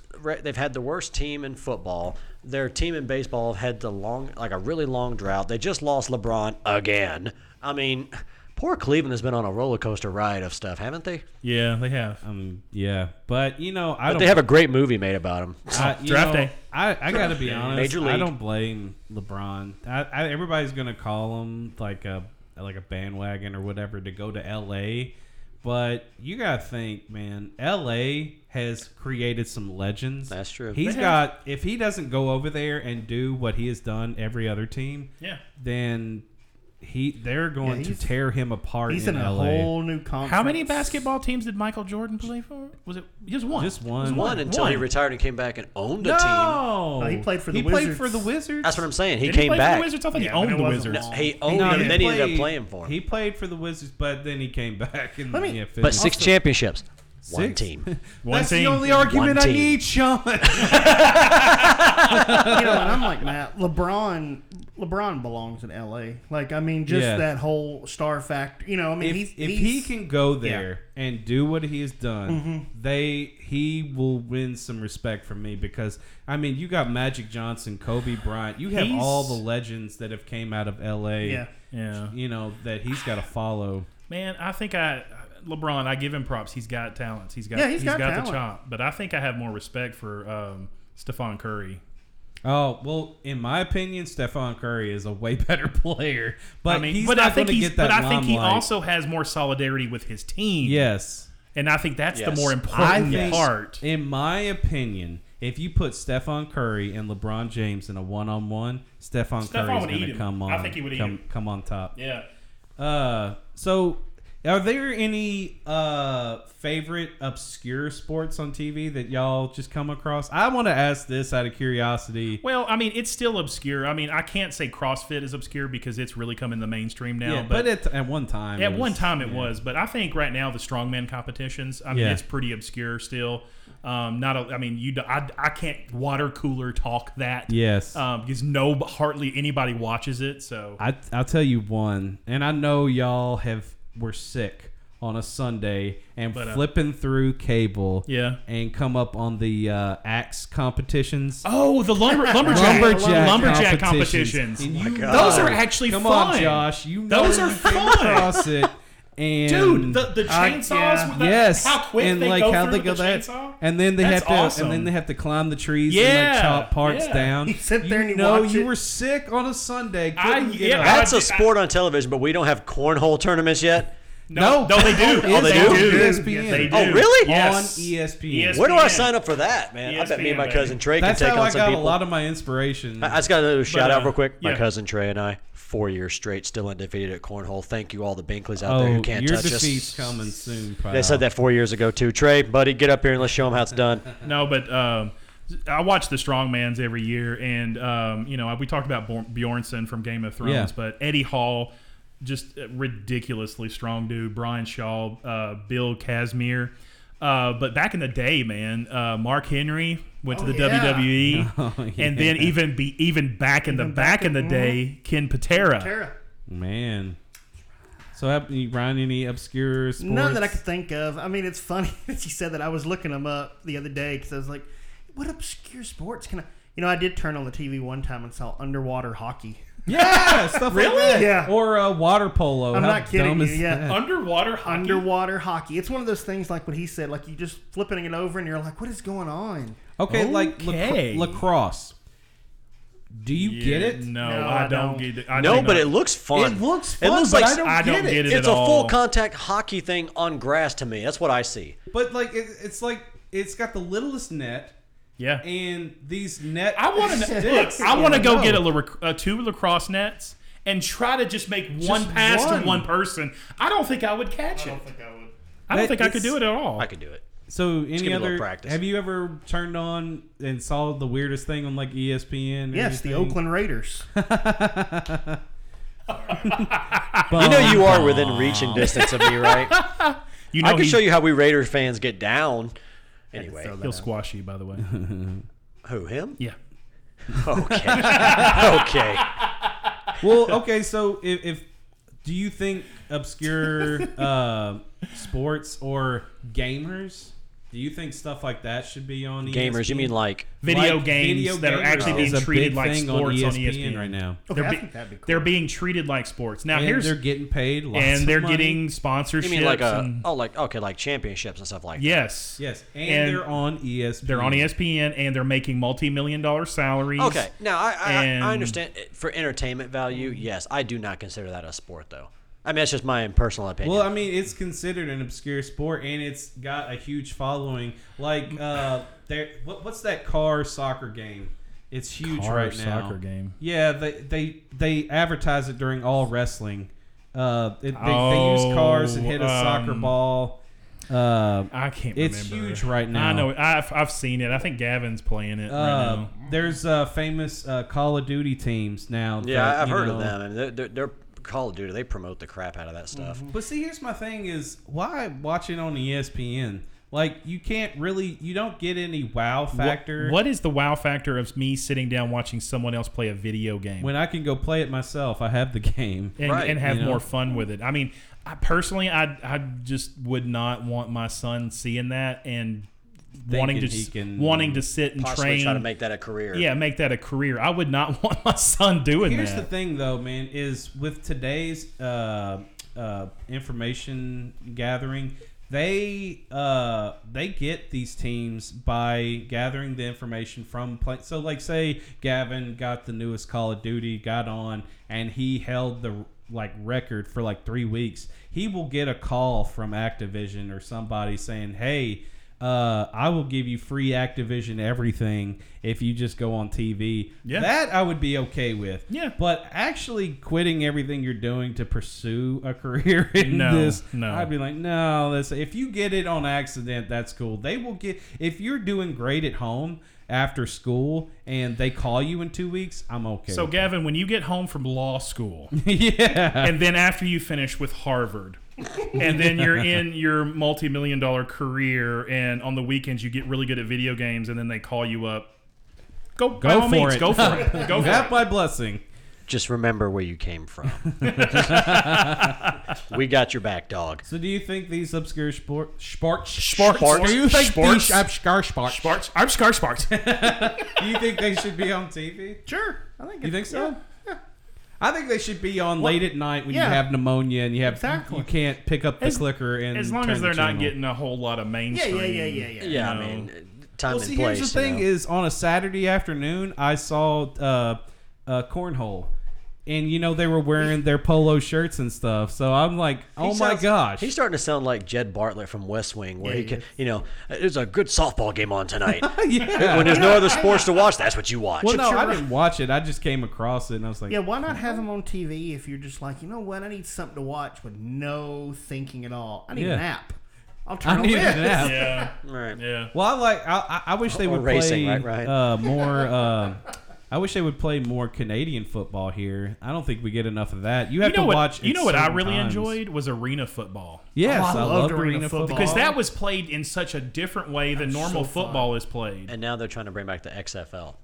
They are bringing it back. That's what I'm saying. He just he just uh Yeah, that's he just a whole- sold a bunch of shares. I think he's putting 500 million into it. I'm not gonna lie, I do miss my XFL football that I used will, to have. it will fail. It probably will. It will. will fail. But if they come out with another one of those black footballs with a If giant he- red X on, it, I'm totally getting it. if he got if man he took the entertainment approach to it last time, just like he does in Right. wrestling. He's trying to make it more serious this time. This time, if he makes it serious and makes it a summertime league where he's not competing with the NFL, it could possibly be something. But there are uh, team owners that just created a spring football league that is going to rival the XFL, and they have more teams. The NFL is going to do what they can to keep XFL away from Away the players. from 'em, That- yeah. that- that- that's they're not going to do. They're not going to allow that to happen. But the thing is, man, is okay. because it's going to dip into their uh, gonna- practice yeah. teams, Their practice talent squads, pool, talent pool. everything. Yeah. I'm just gonna say this.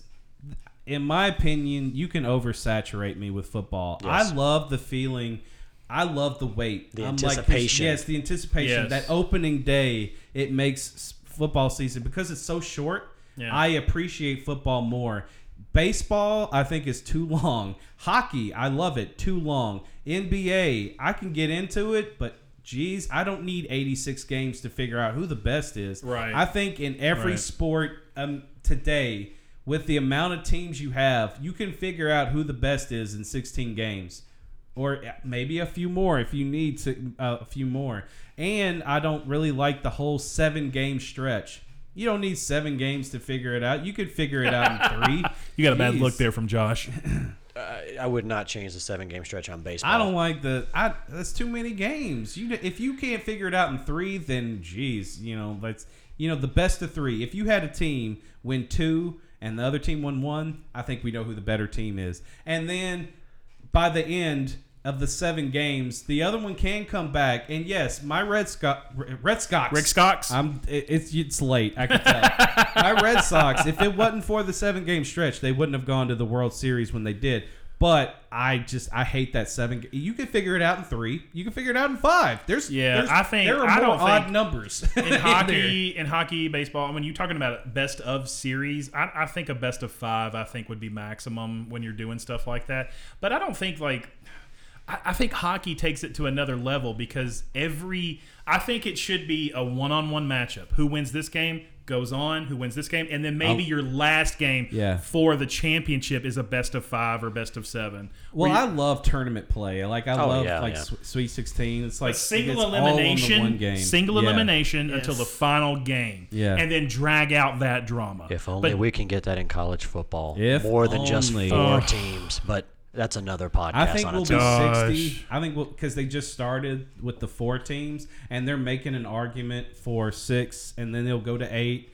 I think eventually we'll hit 16 teams, but I think we'll be in our 60s. And we're like, man, I remember back in the day when When we didn't even have playoffs. teams." yeah, We had this thing called the Bowl Championship Series, and computers did everything. and it sucked. It It was never sucked. right. You kids have it great these but what's days. what's ironic about that is we're all saying that being national championship winners during the BCS era. Hey, but you know, we have to work with what we got, I guess. Yeah, Uh, so, any closing thoughts? I have one, and I want to thank.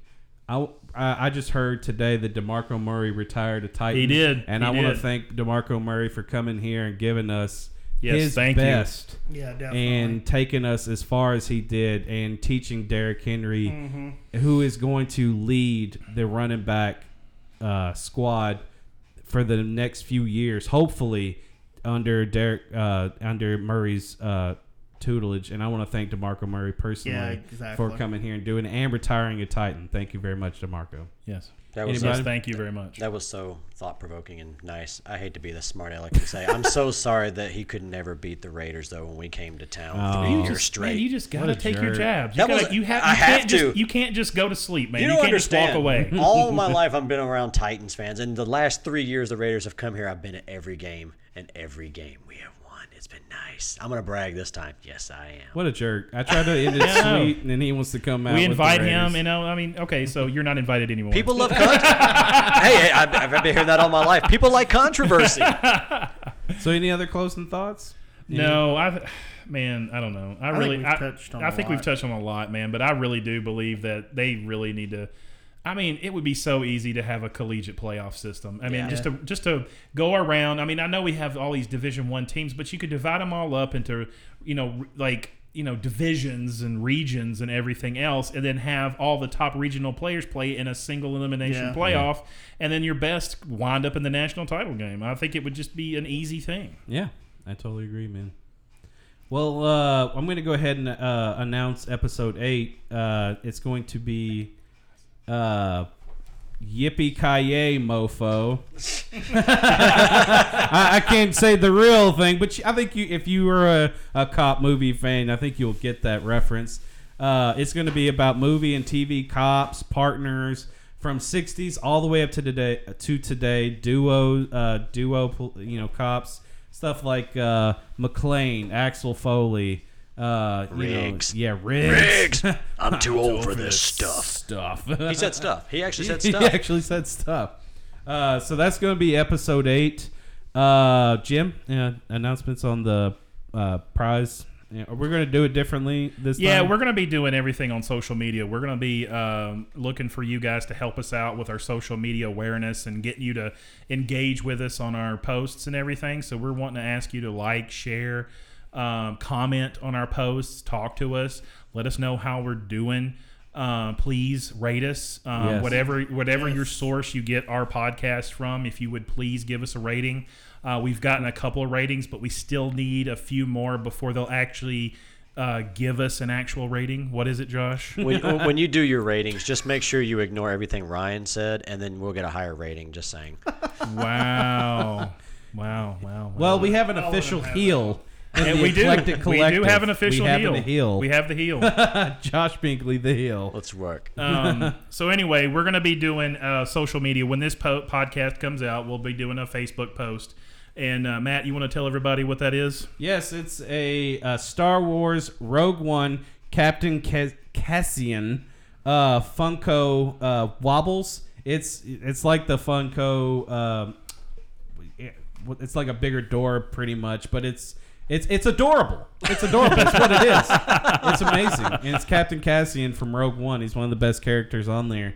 Um, and, and it's Star Wars. I know we have a lot of Star Wars fans that are looking to fill their collections with everything Star Wars. Absolutely. So this is another piece you want to add to it. So be Uh, so be looking for the post and yeah. uh, just everybody who will like, share, and comment. We're gonna pick somebody at random from the comments.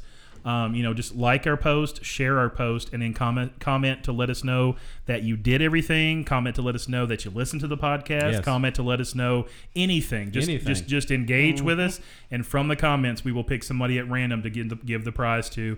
Um, and we've already had one lucky winner. We're still waiting for some engagement from the last contest. yes. Um, so, uh, so I, my- you, should I go ahead and ask the question again for the last prize? Since no, one? no, we'll do it on we social. We'll do it on on social media. We'll put that on social media. All so. right. But that's all I got. That's it.